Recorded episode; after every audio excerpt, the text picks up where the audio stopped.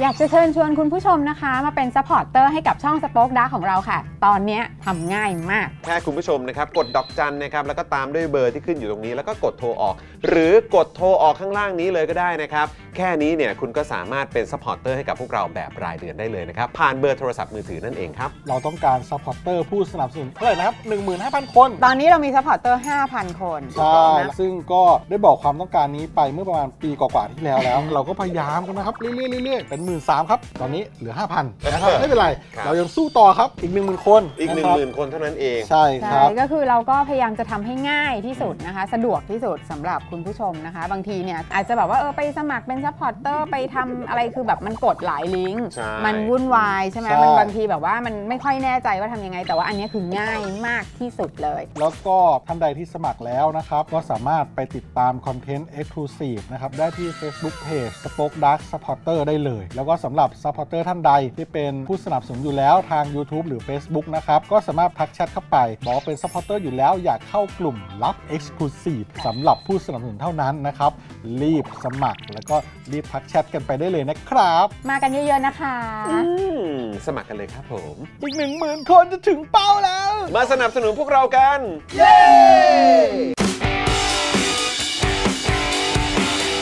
Daily t o p i c กกับจอห์นวินยู สวัสดีครับ คุณผู้ชมครับ ต้อนรับทุกท่านเข้าสู่ Daily Topics นะครับ ประจำวันจันทร์ที่ 15 มกราคม 2567 นะครับ คุณผู้ชมครับ ต้อนรับทุกทท่านเลยนะครับ สวัสดีทุกท่านครับผมวันนี้นะครับอยู่กับผมจางวินยูนะครับ และแน่นอนนะครับอยู่กับคุณปาล์มด้วยนะครับเพิ่ม สวัสดีครับ คุณผู้ชมครับผมปาล์มรายงานตัวกับโพ่มผมโพ่มผมโพ่มผมโพ่มผมโพ่มผมโพ่มผมผมผม ไม่แล้ววัน เพิ่มเพิ่ม วันนี้วันนี้มีคำสั่งจากลูกป่ะ อ๋อวันนี้ไม่มี อ๋อวันนี้ไม่มีเหรอ ลูกเขาเพิ่งแบบปลื้มปิติได้เล่นกับคุณแม่เขาในรอบ 3 วัน อ๋อ เขาก็กำลังรักกันอยู่เลยตอนนี้ โอ้ยเพราะฉะนั้นก็ถือว่าเป็นข่าวดี ข่าว นะ ดี ครับแปลว่าไทนี่สีท่าแซะของเรานี่ อาการดีขึ้นแล้ว ดีขึ้นแล้วครับ เออ ผม นะครับแข็งแรงขึ้นอ่ะยังไงก็อ่าแข็งแรงอ่าให้ร้อยเปอร์เซ็นต์ไวๆ ใช่ใช่ใช่ เออนะจะได้มาอยู่ใกล้ชิดกับชาว Daily Topics กันด้วยนะครับ ครับ นะฮะสวัสดีทุกท่านเลยนะครับ และแน่นอนนะครับวันนี้ดูแลการไลฟ์แล้วก็ร่วมจัดรายการเรานะครับพี่บิวซาวมาสเตอร์นะครับ สวัสดีครับ สวัสดีครับผม สวัสดีครับ พี่บิว ผม ซาวมาสเตอร์มุกควายครับ ต้องเรียกให้ครบต้องเรียกให้ครบ ครับผมนะแล้วก็ดูแลพวกเราทุกๆ คนเช่นเคยนะครับต้อนรับพี่โรซี่สป็อกดาร์กนะครับ สวัสดีค่ะ นี่คนนี้ก็ดูเสียงหายดีแล้วเหมือนกันนะ ดูดีขึ้นนะ ดูดีขึ้นนะ เออดูดีขึ้นเยอะเลย โอ้ นะ ดี ค จ บ ริงๆ นะฮะโซนนี้นี่ต้องบอกว่าอาการดีขึ้นทุกๆ คน เอาตัวเกือบไม่รอด เป็นข่าวดีเออนะนะครับยังไงคุณผู้ชมดูแลสุขภาพกันด้วยนะครับ ช่วงนี้ป่วยกันเยอะจริง ๆ เลย ใช่ เออ นะครับอ่าสวัสดีคุณ DK นะครับ คุณธนัทการ คุณคราม คุณดับเบิลเบนส์นะครับ คุณเรโกะคุณพงพัก คุณอาริสา นะครับ คุณจิรพัฒน์ด้วยนะครับ ทักทายทุก ๆ ท่านเลยนะครับ ครับ ณทีบีบอกว่าพี่ซี่หายแล้วอืม ดีใจดีใจกัน นะครับนะฮะคุณดีเคบอกว่าเสียงใสเลยค่ะพี่ซี่ค่ะ ใช่ไหม อืมครับ ดีขึ้นดีขึ้นแล้ว ดีขึ้นแล้วจ ดีขึ้ ริง นดีขึ้ ๆ น นะครับ คุณแซคคารีสวัสดีครับ คุณจอห์นคุณปาล์มพี่โรซี่และทีมงานทุกท่านครับ สวัสดีคุณ นะ แซคคารีครับ นะฮะเป็นไงบ้างครับช่วงสุดสัปดาห์ที่ผ่านมานะครับ ก็อัปเดตกันด้วยนะครับว่าไปทำอะไรกันมาบ้าง ฮะ นะครับ วันเด็กนี่ ใช่ เออนะเป็นวีคเอนนะครับของวันเด็กนั่นเองนะค ครั รับบ ได้พาลูกหลานของเราไปอ่าฉลองวันเด็กที่ไหนหรือเปล่า คุณจอนพาไปไหนไหม ไม่ได้พาไปฮะ เหมือนกัน เออคือผม ผมพาไปหาคุณปู่คุณย่า อ๋อโอเค นะครับเพราะว่าคือเอ่อตามสไตล์ของผมอยู่แล้วก็คือ จะไม่ค่อยพาแบบลูกไปแบบเวลาคนเยอะๆอะ อ๋อแน่นอนครับ เออเราก็รู้สึก แน่นอนคบ ว่าโอ้โหแบบโอ้โหเดี๋ยวจะดูแลไม่ทั่วถึงอะไรแบบ เห็น นี้ ด้วยครับ นะครับ เห็นด้วยครับ นะก็เลยแบบว่าไม่ได้ไม่ได้พาอ่าลูกๆไปอ่าทำอะไรเป็นพิเศษนะครับ ครับ แต่วันอาทิตย์อ่ะ เออ พอดีผมไปแจมกับคุณแก้วเข้ามา อ๋อสมุดประการ แถวแถวบ้านเขา อ๋อ มีแบบกิจกรรมวัน อ่า เด็กอยู่ อ่า เออนะครับก็ไปช่วยที่บ้านเขา แล้วคุณ มา รู้สึกว่าคุณเป็นเด็กไหม ฮะ ก อะไรนะ ชุ่มกระชวยไหม โหแต่เด็กมากันเยอะมากเลย แล้วคือแล้วคือมันมันทำให้เห็นเลยนะว่าโหจริง ๆ แล้วแบบ เราเขาเรียกว่าอะไรอ่ะถ้าเกิดผู้ใหญ่แบบช่วยกันแบบ ร่วมกันทำกิจกรรมอะไรแบบเนี้ยโอ้โหมันจะออกมาแบบอลังการงานสร้างมากๆเลยอะแล้วมันจะเป็นวันที่น่าตื่นเต้นสำหรับเด็กๆ ถูกต้อง มากๆเลย ถูก นะ ต้อง ครับ ถูกต้อง นะเพ ถู ราะฉะนั้กต้อง นก็ผมก็รู้สึกว่าเอออนนี่ก็ถือว่าเป็นเรื่องเรื่องดีๆ ที่แบบ อ่า ภายในแต่ละชุมชน อ่า เขาก็จะจัดกิจกรรมแบบนี้ด้วยเหมือนกัน อ่า เออแต่ว่าคือถ้าเกิดเป็นแถวแบบอย่างโซนเนี้ยหรือแบบถ้าเป็นเมื่อก่อนแบบแถวบ้านอะ อ่า ตรงแถวเส้นพระรามหงพระรามหกอย่างเงี้ยผม อ่า อาจจะแบบไม่ค่อยคุ้นเท่าไหร่ว่าเอ๊ะมันจะมีแบบ อยู่ตรงไหนบ้าง กิจกรรมเออมีกิจกรรมของชุมชนนะ อ่า ไม่ ไม่ใช่แบบหน่วยงานราชการนะ เออ เออ ถ้าเกิดว่าเป็นชุมชนเนี่ย อืม ผมรู้สึกว่าโอ้โห มันใกล้ชิดกันมาก แล้วคือ คนมันเจอกันแล้วก็ อ๋อ นี่ลูกบ้านนี้ นี่ อ่า ลูก ใคร บ้าน ก็รู้ นี้ จักกัน ก็จะคุ้นคุ้นเคยกันอ่ะ เหมือนเป็นครอบครัวเดียวกัน เออใช่ช่ ละแวกใกล้เคียงกัน ซึ่งอันนี้เป็นบรรยากาศใหม่ที่ผมแบบ เออเพิ่งเพิ่งเคยได้ได้เห็น ดี หรือว่าได้เจอ แจ๋ว นะครับนะถือว่าเจ๋งมากๆเลยนะครับ ครับผม สวัสดีคุณเด๋อดาไหมผมไม่แน่ใจใช่คุณเด๋อดาหรือเปล่านะรัคุณบ เดือดดาแน่นอนนะ คุณเด๋อดามามาต่อเมมใช่ไหมใช่ปะ ใช่ คุณเดือดามาต่อเมม ใช่ เอ แล้ว อนะครับขอบพระคุณมากเลยนะครับ คุณผู้ชมก็อย่าลืมมาเปิดเมมกันด้วยนะครับนะฮะแล้วก็สำหรับอ่าใครที่เป็นเมมเบอร์อยู่แล้วมาเช็คเมมเบอร์กันได้ นี่อย่างคุณศรัทธาก็มาเช็คแบชอยู่แล้วนะครับผ ครั ม บ นะฮะคุณวิวัฒน์ก็มาเช็คชื่อนะครับผม ฮะ นะฮะทักทายกันเข้ามาได้นะครับ เพื่อเป็นการเช็คอ่าสถานะการเป็นเมมเบอร์ทาง YouTube กับ Daily Topics ได้ด้วยเหมือนกันนะครับ ครับผมคุณแพนก็มานะคุณแพนบอกว่า โอ้โห อะไรฮะ หวัดจือ หวัดจือ หวัดหวัดหวัดจือครับโอเค โอ้ยแหมเขาเรียกว่า เฮ้ยคุณเห็นเสื้อคุณแพนป่ะ เผด็จการจงพินาศครับ สวยมาก เออ นะครับ โอ้ สวัสดีนะครับ คุณ S Flow ก็เป็นเมมเบอร์มา 7 เดือนแล้ว บอกว่า Landbridge สั่งปิดด่านแม่สอดธุรกิจผมเดือดร้อนเลยส่งออกไม่ได้เอาเลย ครั ฮะ บผ โอ้ ม โหนี่คือได้รับผลกระทบเลยใช่ไหมครับ ครับผม โอ้แหมคือตอนนี้คือแบบเขาเรียกว่าไม่เจอปัญหานั้นก็จะเจอเรื่องนี้เนาะคือแบบว่าช่วงนี้มันก็มีอะไรให้ติดขัดเยอะเหมือนกันนะครับอ่ะยังไงเป็นกำลังใจให้นะครับ ครับ คุณธนัทการบอกว่าขอให้คุณไทนี่หายไวๆค่ะ Like and Share เรียบร้อยค่ะ ขอบคุณ โยน่ารักมากเล คุณธนัทการ ย มากครับ นะครับคุณนางมาน้อยบอกว่าเมาส์แลนบริดจ์กันเถอะอืม ทำไมอ่ะวันนี้มีประเด็นเรื่องแรงบิดด้วยเหรอไม่เห็นรู้เรื่องเลย ได้ข่าวว่าตั้งแต่เช้าเลยนะ อ๋อเหร เพื่อนอครับ นะ ผม เออนะครับ อ๋อมีประเด็นเรื่องแลนบริดจ์ด้วยวันนี้อ๋อครับผม ซึ่งเราดีใจมากเลยนะ เพราะว่า อ่า เมื่อกี้ก่อนเข้ารายการเนี่ยนะครับก็ยังคุยอยู่เลยว่า โอ้โห อ่า เจาะข่าวตื้นนี่คือยังไงเนี่ย เราพยากรณ์แม่นเหรอ หรือว่ายังไงว่าเรื่องนี้จะมา จังหวะดีน จังหวะคือเป๊ะเป๊ะเป๊ะมาก ๆ เลยนะครับ และใครอยากจะเข้าใจปัญหาแล้วก็ประเด็นนะครับ ที่คนเขาดอกจันกันเยอะๆ กับเจ้าแลนบริดจ์เนี่ยนะครับ อ่า ไปดูเจอข่าวตื้นได้นะครับ เราสรุปเอ่อสรุปแบบย่อยให้แบบเข้าใจแบบง่าย อ่าน นะครับให้ได้ติดตามกันแล้วตามสไตล์ของเจาะข่าวตื้นครับ ใช่ครับผม อันนี้เนี่ยที่ขึ้นตอนนี้คุณผู้ชม ประวัติศาสตร์ ไปดูได้ Land จังหวะดี Bridge ถูกต้อง คุณเหมือนแบบว่า อืม เหมือนเวลาที่แบบว่าภาพยนตร์ฮอลลีวูดเขาจะแบบว่าออกฉายเนอะ เออ แล้วเขาต้องแบบว่าคำนวณก่อนว่ามันจะตรงกับอะไรไหมอะไรเงี้ย เออ แต่คุณ ใช่ ไม่ได้คำนวณใช่ไหม ไม่ได้คำนวณ คุณ ครั ก็ บ ปล่อยไปอย่างนั้นนะ ไม่ได้คำนวณแล้วก็ก็คือ โอ้โห คุยกันไงแบบเออแบบเออเดือนนี้เออหรือว่าวีคนี้เออต้องบอกวีคนี้สิวีคนี้เราจะคุยเรื่องอะไรกันดี ครับ นะครับคุยไปคุยมาก็ไปตกที่แลนบริดจ์ อ่าน นะครับแล้วก็จังหวะมันใช่มากเลย ฮะ นะครับนะก็ยังไงติดตามกันได้นะครับ ใครที่เป็นเมมเบอร์ของ ครับ ช่อง Daily Topics ก็ดูได้นะครับ ฮะ นะฮะง่ายมาก ๆ เลยนะครับก็คืออ่าไปเข้ากรุ๊ปนะครับสป็อคดักสปอร์เตอร์ ฮะ นะครับ นะครับใน Facebook ได้เลยไปกดจอยครับนะฮะแล้วก็แสดงตัวว่าเป็นเมมเบอร์ทางช่อง Daily Topics คุณก็สามารถรับชมได้ด้วยนะครับ ใช่ ต้อนรับคุณสุไลนาด้วยนะครับนะฮะมาต่อเมมกับเราขอบคุณนะครั ขอบพ บ ระคุณมาก ๆ ครับ นะฮะขอบพระคุณมาก ๆ เลยนะครับนะฮะอ่ะคุณผู้ชมครับงั้นเดี๋ยวก่อนที่เรานะครับจะไปอยู่ใกล้ชิดกับข่าวของเราในวันนี้ ถูกต้อง นะครับมาเมาส์กัน ฮะ กับข่าวของเราในวันนี้เนี่ยนะครับเราไปขอบคุณสปอนเซอร์ใจดีของเราก่อนดีกว่า ครับผม นะครับแล้วก็ระหว่างนี้คุณผู้ชมอย่าลืมนะครับกดไลค์กดแชร์กันด้วยนะครับแล้วก็นอกจากนี้ก็ยังสามารถใช้บริการสเฟอร์ได้ด้วยเหมือนกันนะครับอ่ะเดี๋ยวเราไปขอบคุณสปอนเซอร์ใจดีของเราก่อนแล้วเดี๋ยวกลับมาครับผม i w วิน180 ช่างอลูมิเนียม งานอลูมิเนียมต้อง i w วิน180 โหลดแอป i w วิน180 หรือติดต่อที่ Line at i w วิน180 ศูนย์ศัลยกรรมตกแต่งจินตรักษณ์หมอเช่จินตรักษณ์มือหนึ่งเรื่องการแก้จมูก แก้จมูกครั้งสุดท้าย ให้สวยคู่คุณตลอดไป สอบถามได้ที่ Facebook จินตรักเซอร์เจอรี่เมดิคอลเซ็นเตอร์ OX Clean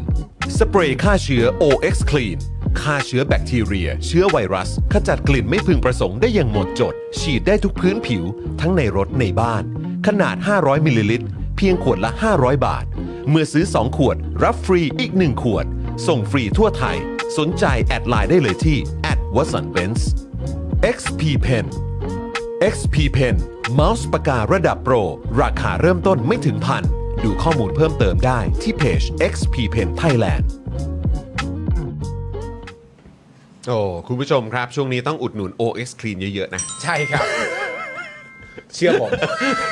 เชื่อผม อุดหนุนกันนะคุณผู้ชม ครับผม ต้องสั่งกันแล้วแหละเออ โอ้โห เขาก็มีโปรเด็ด ๆ อยู่ตลอดเวลา ฮะ นะครับไปอุดหนุนกันนะครับ แล้วก็จะได้สบายใจ ครับ นะ ผม ว่าเจ้าเชื้อโรคทั้งหลายเนี่ยนะครับไอ้ต้นเหตุของการเกิดโรคภัยต่างๆเนี่ย ฮะ มันจะอยู่ไม่ได้หรอก ใช่ เออนะครับ ช่วงนี้ก็ดูแลสุขภาพกันด้วยนะครับ ครับผม อืมนะฮะอ่ะโอเค คุณผู้ชมครับโอ้สวัสดีคุณ remember me ด้วยนะครับ เป็นเมมเบอร์มา 7 เดือนแล้ว สวัสดี ว้าวา ครั ว บ นะครับคุณโปเกมอนบีบอกว่าเจาะข่าวตื้นตอนล่าสุดดีมากๆเลยทำให้รู้ว่าเคยมีโครงการแบบนี้แล้วแต่ถูกทิ้งร้าง เอาภาษีไปละลายทะเลเฉย อ่าครับผม ครับนะฮะก็ก็คือเรื่องฮาๆของเราที่จริง ๆ เปิดมาแล้วก็อึ้งเลยนะครับ ก็คือว่าเอ้า สรุปว่ามันเป็นนโยบายของภูมิใจไทย ในรัฐบาลประยุทธ์ ถูกต้อง เออ แต่เพื่อไทยเขาพร้อมทำครับ ใช่ เออนะครับก็ ไม่ใช่แค่พร้อมทำนะหลาย ครับ ๆคนที่ตั้งข้อสงสัยในประเด็นนี้คือไม่ใช่แค่พร้อมทำแต่ออกตัว ออกตัวแบบจริงจังมาก คือประเด็นนะมันจะเก็ตกว่านี้มากนึก อืม ต้องบอกปาถ้าเกิดว่าพักภูมิใจไทยเนี่ย ครับ เป็นพักที่เป็นฝ่ายค้านนะ เออ ใช่ไหม อ่า แต่ว่านโยบายที่เคยมันดีแล้วก็ทำแล้วก็ไปออกตัว แต่นี่คือภูมิใจไทยก็อยู่ในรัฐบาล อยู่ นี้ ครับ ด้วยอ่ะ อยู่ แล้ว ครับ ก็ไม่ใช่แบบว่าเขาใช้คำว่าอะไรก็ไม่ไม่ใช่ว่าจะเล็กซะเมื่อไหร่ก็ใหญ่ ๆ กันอยู่ เออ ทุกคนเท่านั้นน่ะอะไรอย่างเงี้ย ใช่ ก็เลยแบบ ใช่ เอ๊ะทำไมคนออกตัวถึงเป็นเพื่อไทยได้ตลอดเวลา โอ้ชัดมากด้วยนะครับนะแล้วก็ถือว่าเป็นโครงการที่ใหญ่เหมือนกันนะครับ 1 ล้านล้านบาท โอ้โหคุณ นะ ผู้ช ฮะ ม อ๋อ แต่ว่าเอกชนเขาลงทุนหมดเลยปะ เอกชนลงทุนหมดเลย อันนี้ก็เป็น เออ ข้อที่โชคดี ครับผม ถ้ามันจะเกิดขึ้นได้เนี่ยมันก็เกิดได้จากเอกชน ถ้าเขาเขามามองแล้วแล้วเขามองเขาเห็นว่า หูไม่น่าเวิร์กถ้าเอกชนเขามีหัวเขามีความคิด โอค เขาไม่ได้จะ โอค เดินมาแล้วมามองแต่แบบข้อมูลของสอนอขอ เออ แล้วก็บอกว่า เอ้ยมันจริงหรือเปล่าตามที่เขาวิเคราะห์เองได้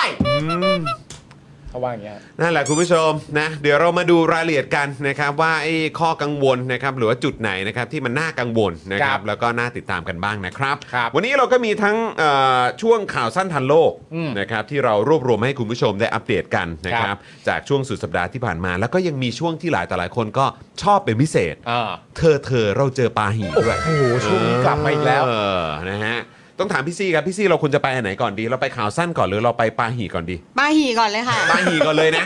เราลงเรือก่อนแล้วกันเนาะ อ่าสร้าง เออ ความสร้างความเอ่อ ยิ้มแย้มแจ่มใส เฮฮาใช่ อ่า ใช่ โอเค งั้นเปิดมานะครับ ด้วยเธอเธอเราเจอปลาหินก่อนเลยแล้วกัน คือ ครับ คือ ผม จะจะบอกบิวว่าให้ให้เตรียมเพลงปาหีไว้ตลอดรายการเลย อ๋อตลอดเลยเหรอครับ ใช่ เพราะว่ามันจะต้องแบบมันต้องมีตลอดอ่ะ อ๋อโอเคโอเคโอเค เกิด ได้ คุณ เลย เกิดคุณผู้ชมทักขึ้นมาว่าเออจริง ๆ อันนี้ก็ใช่นะบิวเปิดเลยบิวเปิดเลย ใช่ แล้วก็จริง ๆ จะเปลี่ยนชื่อรายการเลยว่า เอ เด อ ลี่ปาหีอ่ะ เดลี่ปาหีไปเลยดีกว่าเนาะเออนะครับอ่ะโอเค หลายต่อหลายคนรอคอยเหลือเกินนะครับ กับช่วงเธอเธอเราเจอปาหีงั้นเราไปจับปาหีกันเลยดีกว่าครับคุณผู้ชมครับ ในน้ำมีปลาหีในน้ำมีปลาหีคนไทยไม่โชคดีปลาหีเต็มเมืองชาติไทยจะรุ่งเรืองในน้ำมีปลาหีในน้ำมีปลาหีปลาหีเต็มเมืองเอ้ยโชคดีสไตล์เลยปลาหีเต็มเมืองเลยเซ่โอ้ my god โอ้ my god คุณผู้ชมโอ้ my god จ โอ้ ริง my god ครับ ๆ สิ่งที่ อ เรา อ ชอบมากของช่วงเธอเธอเราเจอปาหีคืออะไรรู้ ครั ป่ะ บ คือเราเปิดช่วงมาก่อน เออ โดยเรายังไม่ได้บอกด้วยว่าอะไรคือปาหี เออว่าเรื่องอะไร ว่าเรื่องอะไร ว่าเรื่องอะไร อ่ะ เออเอางี้ก่อนละกันโซน่าของเราเนี่ยนะครับ อ่า นะฮะไปจับกลุ่มปาหีได้แถวกระทรวงไหนครับคุณปาล์ม โซน่าของเราเนี่ยนะครับ คุณผู้ชมครับ มันแล้วไปจับได้อยู่แถวกลาโหมครับ อุ้ย ไปโอ้โห โอ้โหมีฝูงปาหี มีฝูงปาหี โอ้โหแบบว่าฝูงใหญ่อยู่แถว ฝูงใหญ่ กระทรวงกลาโหมเหรอครับ อยู่แถวนั้น เฮ้ย นี่เรา โอ้ นี่เราจับโดยไม่กลัวอาวุธยุทโธปกรณ์เลยนะ เราจับหมดนี่ไอ้สองคนนี้มันกล้าหาญมากนะ เออเนี่ยเห็นไหมเราต้องฝ่ามรสุมไปที่แถวกระทรวงกลาโหมครับ ใช่ คุณผู้ชมอาจจะแปลกใจว่า เอ๊ะ ไอเรือลำนี้มันมีโซน่าด้วยเหร อ โซน่าของเราก็คือ ไอแว่นอันเนี้ยไอกล้องส่องทางไกลเนี่ย ครับ ที่คุณ เออ จอนส่องอยู่เนี่ย ครับ อันนี้แหละคือโซน่าของเรา ชื่อเต็มมันคือโซนา น่า โซนาน่าคนไทย โซน่าตัวเอง อ๋อโซนาน่าตัวเองอ๋อ คน โอเ คนไทยไม่ผิดไม่คต้องรับ โซมันาน่านไม่ใช่ ครับ โซนานะฮะเอ โซ อ น่ามั มันเป็นโซนาน่านะฮะ อ่ะคุณผู้ชมแต่ว่าสรุปโดยรวมแล้ว ครับ เฮ้ย คุณถามดีมาก นะ ต่อไปนี้เวลา ครับ มีการตั้งคำถามแบบช่วงเธอเธอเราเจอปาหีนะครับ เราจะมาถ่ายคุณผู้ชมก่อนว่ากระทรวงไหน กระทรวงอะไร เออวัดเป็นกระทรวงกันไป ว่าว่าฝูงปาหี นะครับที่เราจะไปออกแบบว่าออกเรือกันไปเนี่ย เออ อยู่แถวกระทรวงไหน ดี เออ ต่อไปเป็นกิมมิคของรายการเรา เอ เจอปลาหี่โซน่าจับได้ที่กระทรวงไหนคุณผู้ช ครั ม บ ต้องถ่ายเข้ามา โซนาน่าของเรา โซนาน่าของเรา โซนาน่าของเราเนี่ยไปจับปลาหีได้แถวไหนครับ แน่นอนนะครับผมแต่ว่าครั้งนี้เนี่ยย้ำกันอีกครั้งหนึ่งว่าไปจับได้แถวกระทรวงกลาโหมค โอ รับ เคโอเค เพราะฉะนั้นเราเริ่มต้นกันที่คุณสุทินแล้วกันนะ อ้าวโอ้โห มันจะไปเริ่มคนอื่นก็ไม่ได้ด้วย กลาโหม อ่าก กลาโหมก็ต้องแบบให้คุณสุทินสิครับ ครับผม บิ๊กทินนะฮะ บิ๊กทินครับ ล่าสุดนี้ไปตีกอล์ฟกับคุณหนูมาด้วยนะฮะ ใช่ เออ คุณอนุทินนะฮะ ร้องเพลงก็เก่ง เออ ตีกอล์ฟก็เก่ง เออ ร้องเพลงเพราะเป็นคุณครูดี เออ สมัยฝ่ายค้านเป็นตัวปิดอืมเก่งๆทั้งนั้น ครับผม ขี่ปืนก็ทำ ครับครับครับ ยอด นะฮะ คุณสุทินนะครับบิ๊กทินของเราเนี่ยสั่งเพิ่มซอฟต์พาวเวอร์มวยไทยครับ โอ้ย แฮ่ๆนะครับผม สั่งเพิ่มซอฟต์พาวเวอร์มวยไทย ให้เป็นส่วนหนึ่งของการฝึกคอปราโกครับ โอ้โหคอบ้าโกรนะ คอปราโก ครับผม 2024 ครับ ของ ครับ ไทยสหรัฐนะครับ ที่ปีนี้เนี่ยเน้นสู้สงครามไซเบอร์ และอวกาศครับคุณผู้ชม อืมมีอวกาศด้วยเหรอ อวกาศครับสตาร์วอลคุณผู้ชมฮะ นี่คือไทยเราจะไปอวกาศแล้วเหรอ ใช่ ก็อืมเออโอเค วันก่อนก็ได้ยินคุณจิรายุพูดอยู่ ใช่ ครับผม ครับผม หลังจากที่ก่อนหน้านี้นะครับคุณสุทินคลังแสงรัฐมนตรีว่าการกระทรวงกลาโหมเนี่ยกับปิ๊งไอเดียครับ จะผลักดันนะฮะให้ดุริยางค์ทหารและก็มวยไทยเนี่ยเป็นซอฟต์พาวเวอร์ของกองทัพครับ ล่าสุดเนี่ยคุณจิรายุห่วงทรัพย์นะครับโฆษกกลาโหมฝ่ายการเมือง เผยว่าในการจัดฝึกประจำปี ระหว่างกองทัพไทยและสหรัฐ หรือคอปราโก ครับ 2024 ซึ่งจะ มีขึ้นในวันที่ 27 กุมภาพันธ์นี้นะครับ คุณสุทินเนี่ยได้ให้แนวทางว่าประเทศไทยต้องผลักดันการแลกเปลี่ยนทางวัฒนธรรมซอฟต์พาวเวอร์แทรกเข้าไปในการฝึกด้วยนะครับผมจะฝึกอย่างเดียวไม่พอนะต้องถ่ายทอดซอฟต์พาวเวอร์เข้าไปด้วย เช่น การต่อสู้ด้วยมวยไทย และอื่นๆที่เป็นประโยชน์ คือจริงๆ บอกมาสักสองสามข้อก็ได้ไหมวะ ว่าอื่นๆคืออะไร อื่นๆ คืออะไร ไหนๆเราก็มาฝึกคอบ้าโกรกัน เออใช่ เออ ไอ้ไอ้งูไอ้งูเห่าทอง เออ ไอ้งูเห่าทอง ไอ้งูเห่าทอง ครับผม การต่อสู้ด้วยมวยไทย และอื่น ๆ ที่เป็นประโยชน์เนี่ย โอเค ก็ด้วยนะ ครับ ในการฝึกยุคใหม่นะครับ ซึ่งเป็นนโยบายของรัฐบาลเข้าไปอยู่ด้วย อ่า ส่วนหนึ่งนะฮะกิจกรรมการฝึกคอปราโก 2024 เนี่ยนะครับผม แถมบอกด้วยว่าปีนี้ประเทศไทยจะได้อะไรมากกว่าเดิมเยอะครับ โอเค ยังไงฮะ ครับ โดยในข่าวเนี่ยก็บอกว่าการฝึกคอบ้าโกรเออคอคอบ้าคอบ้าโก Go เออ นะครับ ปี 2024 ในเดือนหน้าเนี่ยนะครับ จะมีการฝึกเพื่อเพิ่มศักยภาพด้านการบรรเทาสาธารณภัย เพื่อเตรียมรับมือนะครับ หากเกิดภัยธรรมชาติในภูมิภาคครับ อ่า และจะเน้นการฝึกต่อต้านภัยคุกคามด้านสงครามไซเบอร์ โอ้ครับผ นี่ ม เรา ดีค โป รั ร บ อยู่แล้ว ดี เรา ครับ โปรครับนะฮะ ฮะ เรามีทีม I.O. ของเราอยู่ ใช่ นะครับซึ่งปัจจุบันเนี่ยนะครับเป็นปัญหาไปทั่วโลกเลย ทั้งทางด้านสังคมและเศรษฐกิจรวมถึงนะครับความมั่นคงของแต่ละประเทศด้วย อ๋อครับผมเข้าใจครับ สบายครับ สบายฮะ ของไทยเราสบายอยู่แล้ว สบายเราชัดเจนอยู่แล้ว ครับ นะ ผม ประเด็นนี้นะครับผม ครั เรา บผม มีเรามีแต่ถ้าถ้าเป็นตอนรัฐบาลของคุณประยุทธ์เนี่ยก็หลาย ๆ คนอธิบายให้ว่าก็มีแต่ I.O. แต่เป็น I.O. ที่ช่วยให้รักชาติ อ่าครับ เห ผ อมนกัน ของเราก็มีแบบพร้อมสู้ครับพร้อมสู้ พร้อมสู้นะครับผมด้านคุณจิรายุนะครับคุณผู้ชมก็บอกด้วยว่าการฝึกคอปราโกเนี่ยนะครับผมในครั้งนี้เนี่ยจะฝึกด้านอวกาศ ด้วย อวกาศด้วยนะ เอิ่ม พี่ซี่เป็นไร พี่ซี่ครับพี่ซี่อย่าสำลักสิครับ พี่ซี่ถึงกลับ เออ มากลับมาป่วยอีกรอบเลยเหรอ งูเห่าติดคอ อ๋องูเห่าติดคอเขาจะฝึกด้านอวกาศด้วยนะ ฝึกไงอ่ะ เพื่อ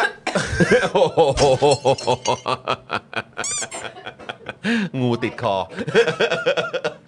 เจ้างูเห่าสีทองติดคอเลยทีเดียว เออครับ ไม่ ผ หรอก กู กูไม่ได้ขำพี่ซีด้วย เออ กูขำที่มึงถามด้วยหน้าตาจริงใจมากว่า ฝึกไงอ่ะ กูอยากรู้จริง กูจะไม่รู้ได้ไง ๆ อ อ่ะ ยากรู้จริงๆ อยากรู้ว่าฝึกในอวกาศนี่ฝึกไงวะ เออ เอา เอาประเด็นก่อนไหม อ่ะโอเค เอาเอาประเด็นเรื่องฝึกทำไมก่อนแล้วกั ได้ น ได้เพื่อน เขาต้องการจะให้ฝึกเพื่อให้เข้าใจถึงผลกระทบ จากปรากฏการณ์ทางอวกาศ ที่มีผลต่อการปฏิบัติทางการทหารในภูมิภาคได้อย่างมีประสิทธิภาพนะครับผม เพราะฉะนั้นเนี่ยก็ต้องบอกเลย เดี๋ยว ว่า เดี๋ยวมึงมึงคิดว่ามึงพูดมาเมื่อกี้กูเข้าใจฮะ ไม่ใช่ก็มันมันมัน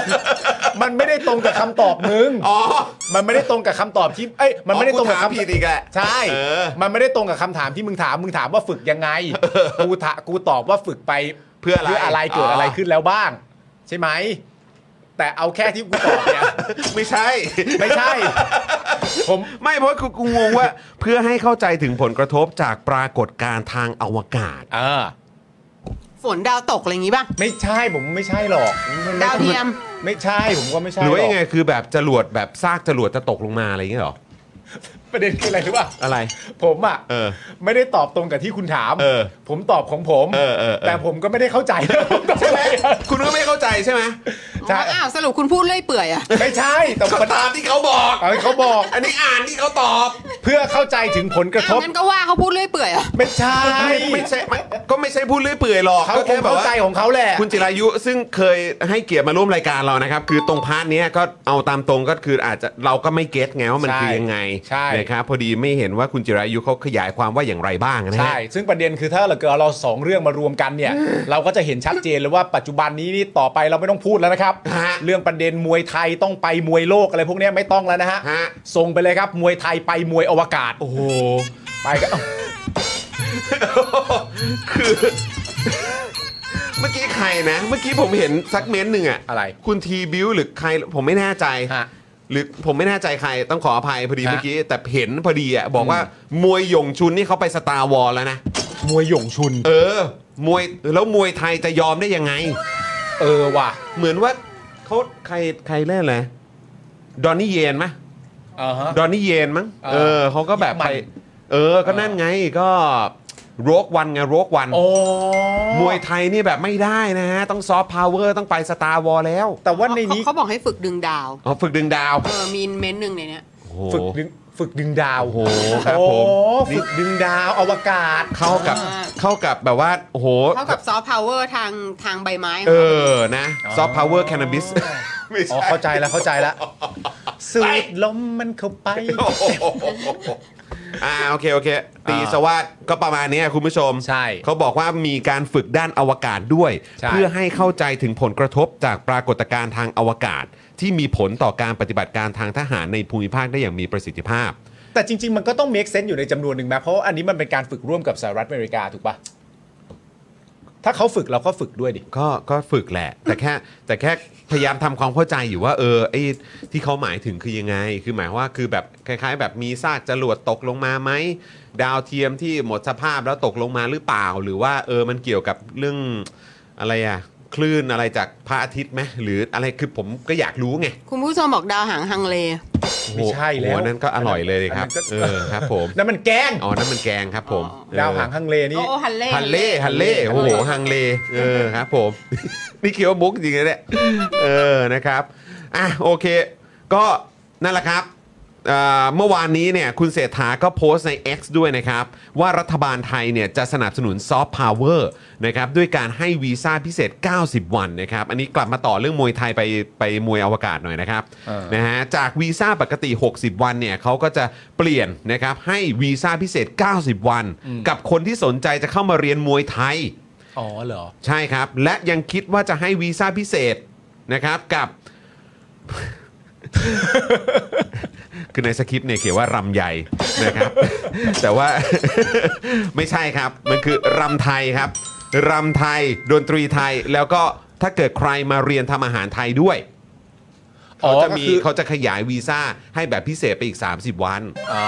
โอเค จากเดิม 60 ก็เป็น 90 ไปเลย อ่าคือคืออะไรก็ตามที่อยู่ในสโคปของความเป็นเอกลักษณ์เฉพาะตัวของความเป็นไทยอ่ะ ซอฟต์พาวเวอร์ที่เขาว่า อ่าม วยไทยรำไทย ดนตรีไทย แล้วก็ อาหารไทย นะครับ เหล่านี้เนี่ยก็จะมีการขยายวีซ่า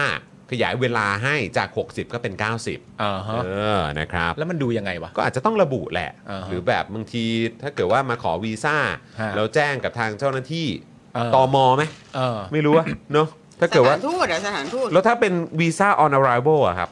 ก็อาจจะได้ไหม เออ แจ้งเจตจำนงได้ จะ ไหมวะ จะจะไปถามหา จะไปถามหารายละเอียดทำไมคะ อ๋อ โอเค โอเค ก็ คุณต้องเข้าใจวิสัยทัศน์ นั่นแหละ เออ ไม่คือผมอยาก รต้ง เข้าใจ move on กันได้แล้ว ต้อง move on กันได้ เราเราต้อง move on ไปว่าเออยังไงเขาก็ได้นะ แต่วิธียังไงก็ไม่รู้แหละ แต่ว่าก็อย่างไรก็ตามเรา move on ไปที่ว่าเขาทำได้ละกัน เออแบบรายละเอียดเล็กน้อยปลีกย่อยอะไรอย่าไปนั่นมัน อ่าโอเค โอเค ไม่เรามูฟ ครับ ออนได้แต่ว่าเราสามเราไม่สามารถบอกแบบว่าเออยังไงเขาก็ทำได้แหละ อันเนี้ยไปไม่ได้ อ้าวเหรอ เออเราไปไม่ได้ ก็ไม่รู้ก็มันก็ เราไปว่าจะทำอ่ะได้ ก็เห็นเขามันก็เป็นแบบสิ่งที่เขา 30 บาทเขายังทำมาแล้ว เอ เลย อใช่ไหม อุ้ยวันนี้ก็พูดบ่อย วันนี้ก็พูดบ่อย วันนี้ก็พูดแบบประมาณครั้งสองครั้งอ่ะ หมายถึงในรายการพิยุทธ์ ใช่ อ่าครับผม จนพี่ยุทธต้องแบบ อันนี้ใช่ไหมจะพูดอันนี้ โอ้โหคุณอิม เออก็ต้องพูดแหละ ก็พูดเยอะพอๆกับหมอเลียบอ่ะ ๆใช่ไหมใช่ไหม เออ ใช่ ใช่ ไห ไห ม มฮะเออครับผม อ่านะครับ โอเคโอเค ก็แต่ว่าที่เราสงสัยก็คือว่าตอนเนี้ยไอ้นโยบายคนเข้าเมืองของไทยเนี่ยมันก็มันก็ประหลาดแล้วมันก็วายป่วงอยู่พอสมควรอยู่แล้วนะคุณผู้ชมนะ ครับ คือณจุดจุดๆเนี้ยตามที่เราติดตามข่าวกันมาเนี่ยไม่ว่าจะเป็นคนพม่าคนเขมรผู้ลี้ภัยเนี่ยนะคุณผู้ชมนะ แม้แต่คนที่มีบัตร UNHCR เนี่ยยังต้องติดคุกตอมอกันเป็น 10บปีเลยนะคุณผู้ชม อัน นะ นี้โหดมากครับ โหดมากๆคุณผู้ชม ขนาดว่ามีบัตร UNHCR นะครับ มีอ่ะ มีครับผม มีอ่ะ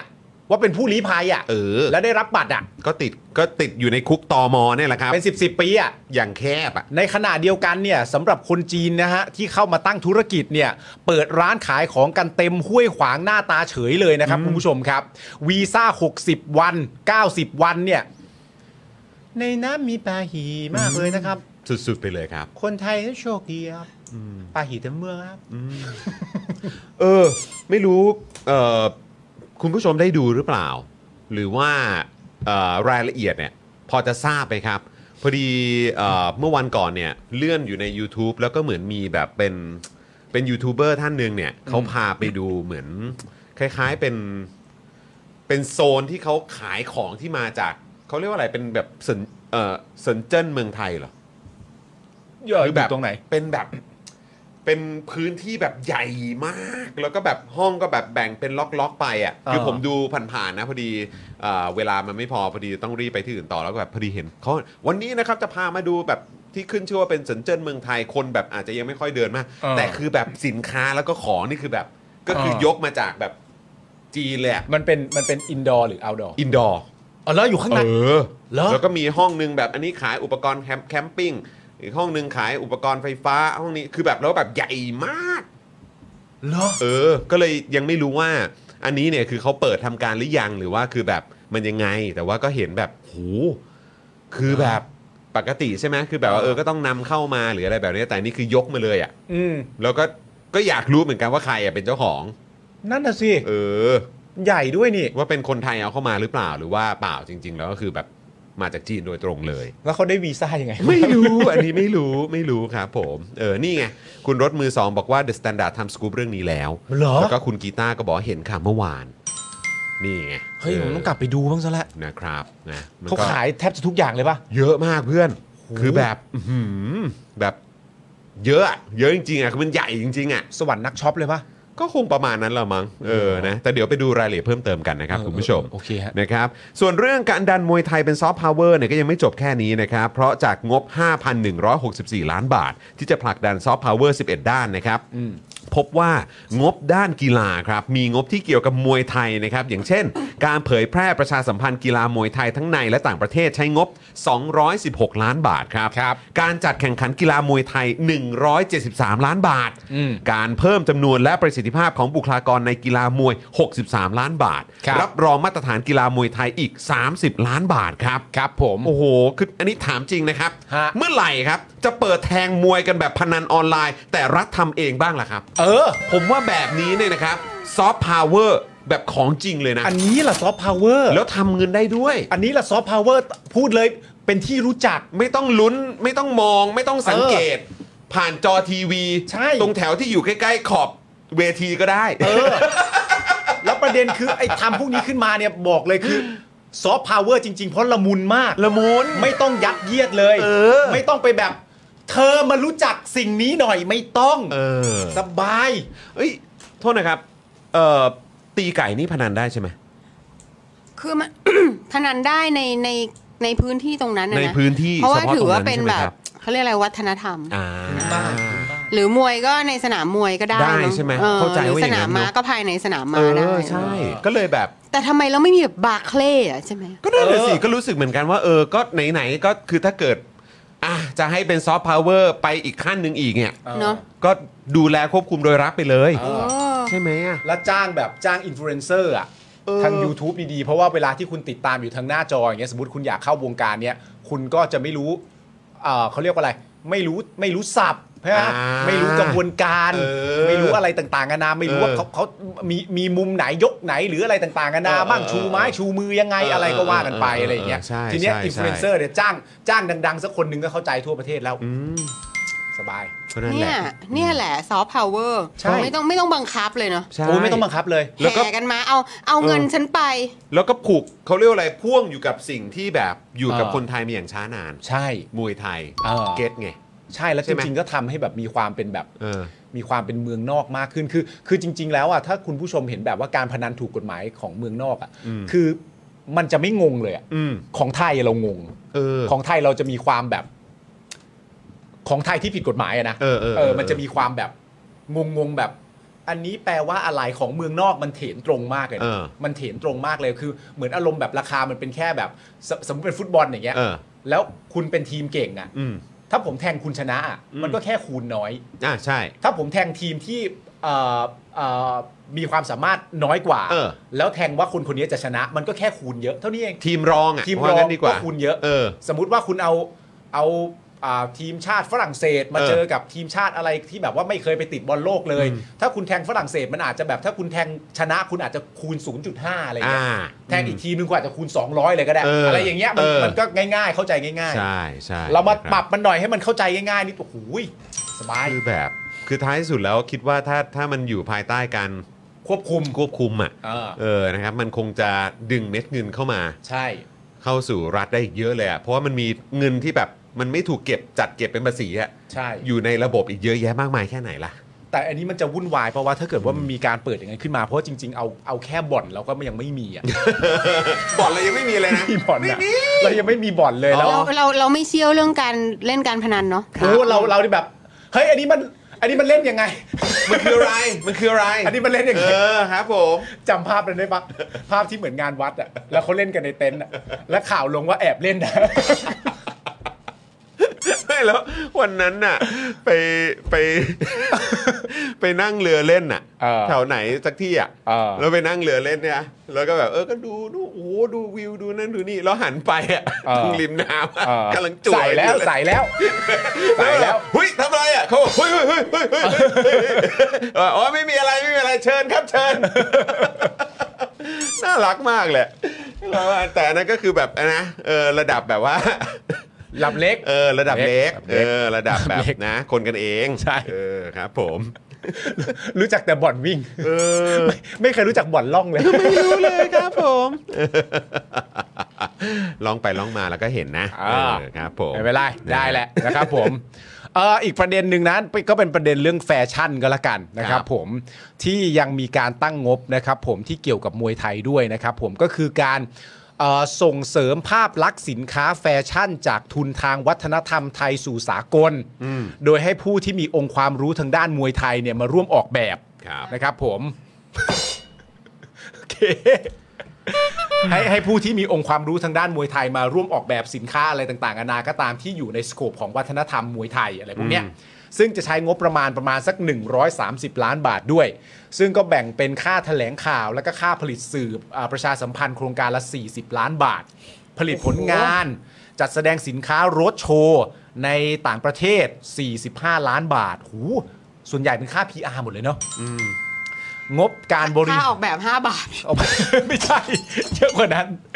งบการบริหารจัดการสินค้า การตลาดนะคุณผู้ชมนะ จัดตกแต่งสถานที่สำหรับจำหน่ายสินค้า เอ้ยมาทางนี้หมดเลยอะ่ะ และส่งเสริมการขายผ่านช่องทางการค้าส่งอีก 45 ล้านบาทหูยสี่สิบสี่ห้าสี่ห้านี่ไปทางแบบ เป็นทางเอ่อ presentation หมดเลยนะ ทาง PR แทบจะทั้งหมดเลยนะ ก็ ในน้ำมีปลาหีในน้ำมีปลาหีคนไทยไม่โชคดีปลาหีเต็มเมือง ตามหน้าคุณผู้ชม เล่นอะไรกันอ่ะ สนุกดี เล่นอะไรกันอ่ะ มันเหมือนแบบ เมื่ ไม่ อ รู้อ่ะ เออ มันเห็นแล้วมันก็แบบ คือ คือรู้ว่าแบบมันย่อมดีตามความรู้สึกนะ ตามความรู้สึกคือเราก็คงจะต้องมีความรู้สึกอยู่แล้วว่า เออแบบ ถ้าเป็นเพื่อไทยทำอ่ะ ต้องดีกว่ารัฐบาลที่แล้วแน่ ๆ เลย อืม แต่ก็แบบ พูดเหมือน พอ พูดเหมือนคุณอิ่มเลย ก็รู้ไง แต่คือแบบเอาจริง ๆ พอเห็นปุ๊บ แล้วเวลาผ่านมา เออ สี่เท่าไหร่สี่เดือน สี่ ห้า เดื เดือ อน น แล้ว ประมาณอ่ะ เออประมาณเนี้ยก็คือแบบ ความมั่นใจเรายังไม่ค่อยมีอ่ะ ใช่ แล้วแบบเห็นแต่ละอย่างอะและ เออ การตอบและ ก็ต้องขออภัยจริง ๆ นะครับ แต่ อืม move on เรื่องนี้ไม่ได้จริง เออ คือแม้กระทั่งประเด็นเรื่องของคำนิยาม เออ แล้วความพยายามที่จะแบบพาพวกเราทุกคน move on ให้ได้ของ อืม คุณแพทองทานน่ะ เออ ใช่ไหมเออที่แบบพยายามจะสื่อสารผ่าน เออ สื่อของตัวเองอะ่ะ เออ เออ ว่าแบบให้ move on กันแล้วจ้า เออ แต่คือแบบจะให้มั่นใจได้ยังไงอ่ะ อืม แล้วเราเราแค่ไม่อยากเชื่อไงว่าแบบจริงเหรอวะเนี่ย เออ ทั้งหมดที่เรากำลังสัมผัสบรรยากาศทุกอย่างอยู่ไม่ว่าจะเป็นดิจิ t a ลวอลเล็ตซอฟต์พาวเวอร์ล่าสุดคือ l a n b r i d g e เออ เหล่านี้เนี่ยอยู่ภายใต้การดูแลของเพื่อไทยแล้วก็คือแบบ แล้วแล้วมันจะเวิร์กจริงเหรอเนี่ย คือคือมันมีอยู่มันมีอยู่มุมประมาณหนึ่งเหมือนกันนะว่า เวลาเราจะ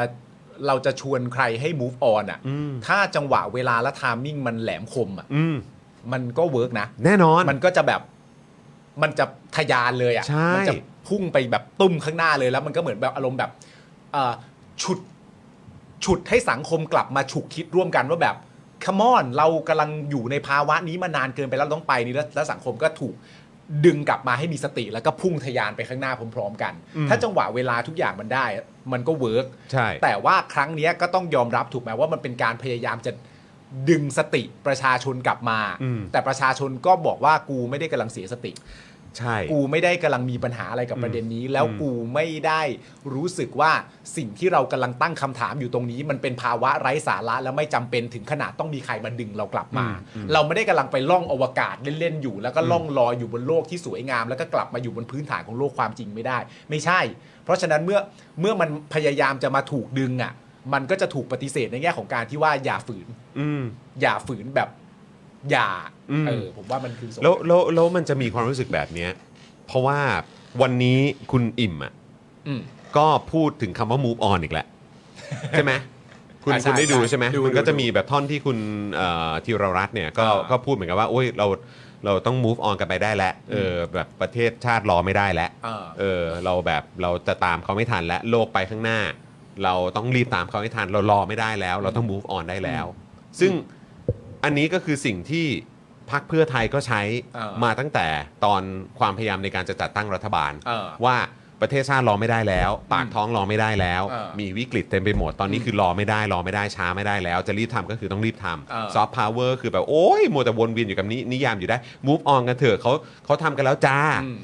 ในกรณีแลนบริดจ์ก็เหมือนกันก็คือเร่งเร่งเร่งเร่งเร่งเร่งเร่งแล้วก็คือทุกอย่างรอไม่ได้แล้ว เราต้องรีบไปต้องรีบไปแบบไอ้พวกที่ช้าไอ้พวกที่แบบทำให้พวกเราช้าเนี่ยมันแบบมันเป็นพวกแบบ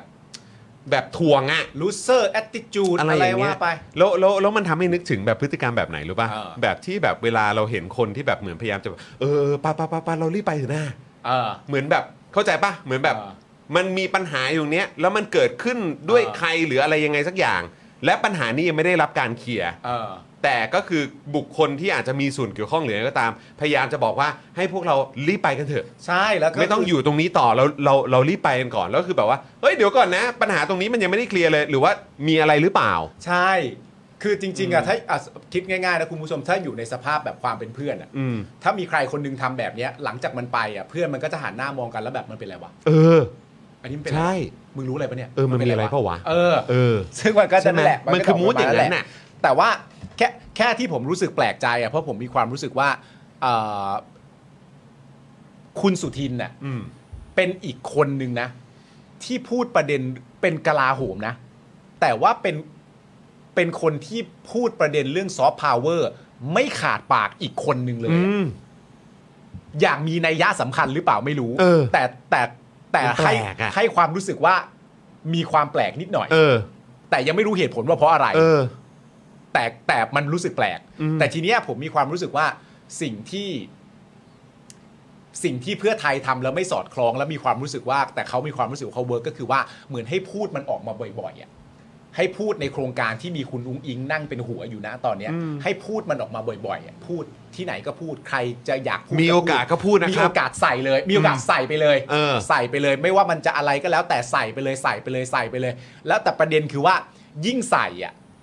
ความหมายของมันน่ะ ยิ่งเพี้ยน ใช่ เพราะใส่กันเละเทะไปหมดเลย อืม มันก็ยิ่งเพี้ยน อืม และเขามีความรู้สึกว่า เฮ้ยใส่ไปเยอะๆก่อน ความหมายเพี้ยนไม่เป็นไร เพราะเราสามารถกลับมาจบตรงมูฟออนได้ เออ ซึ่ง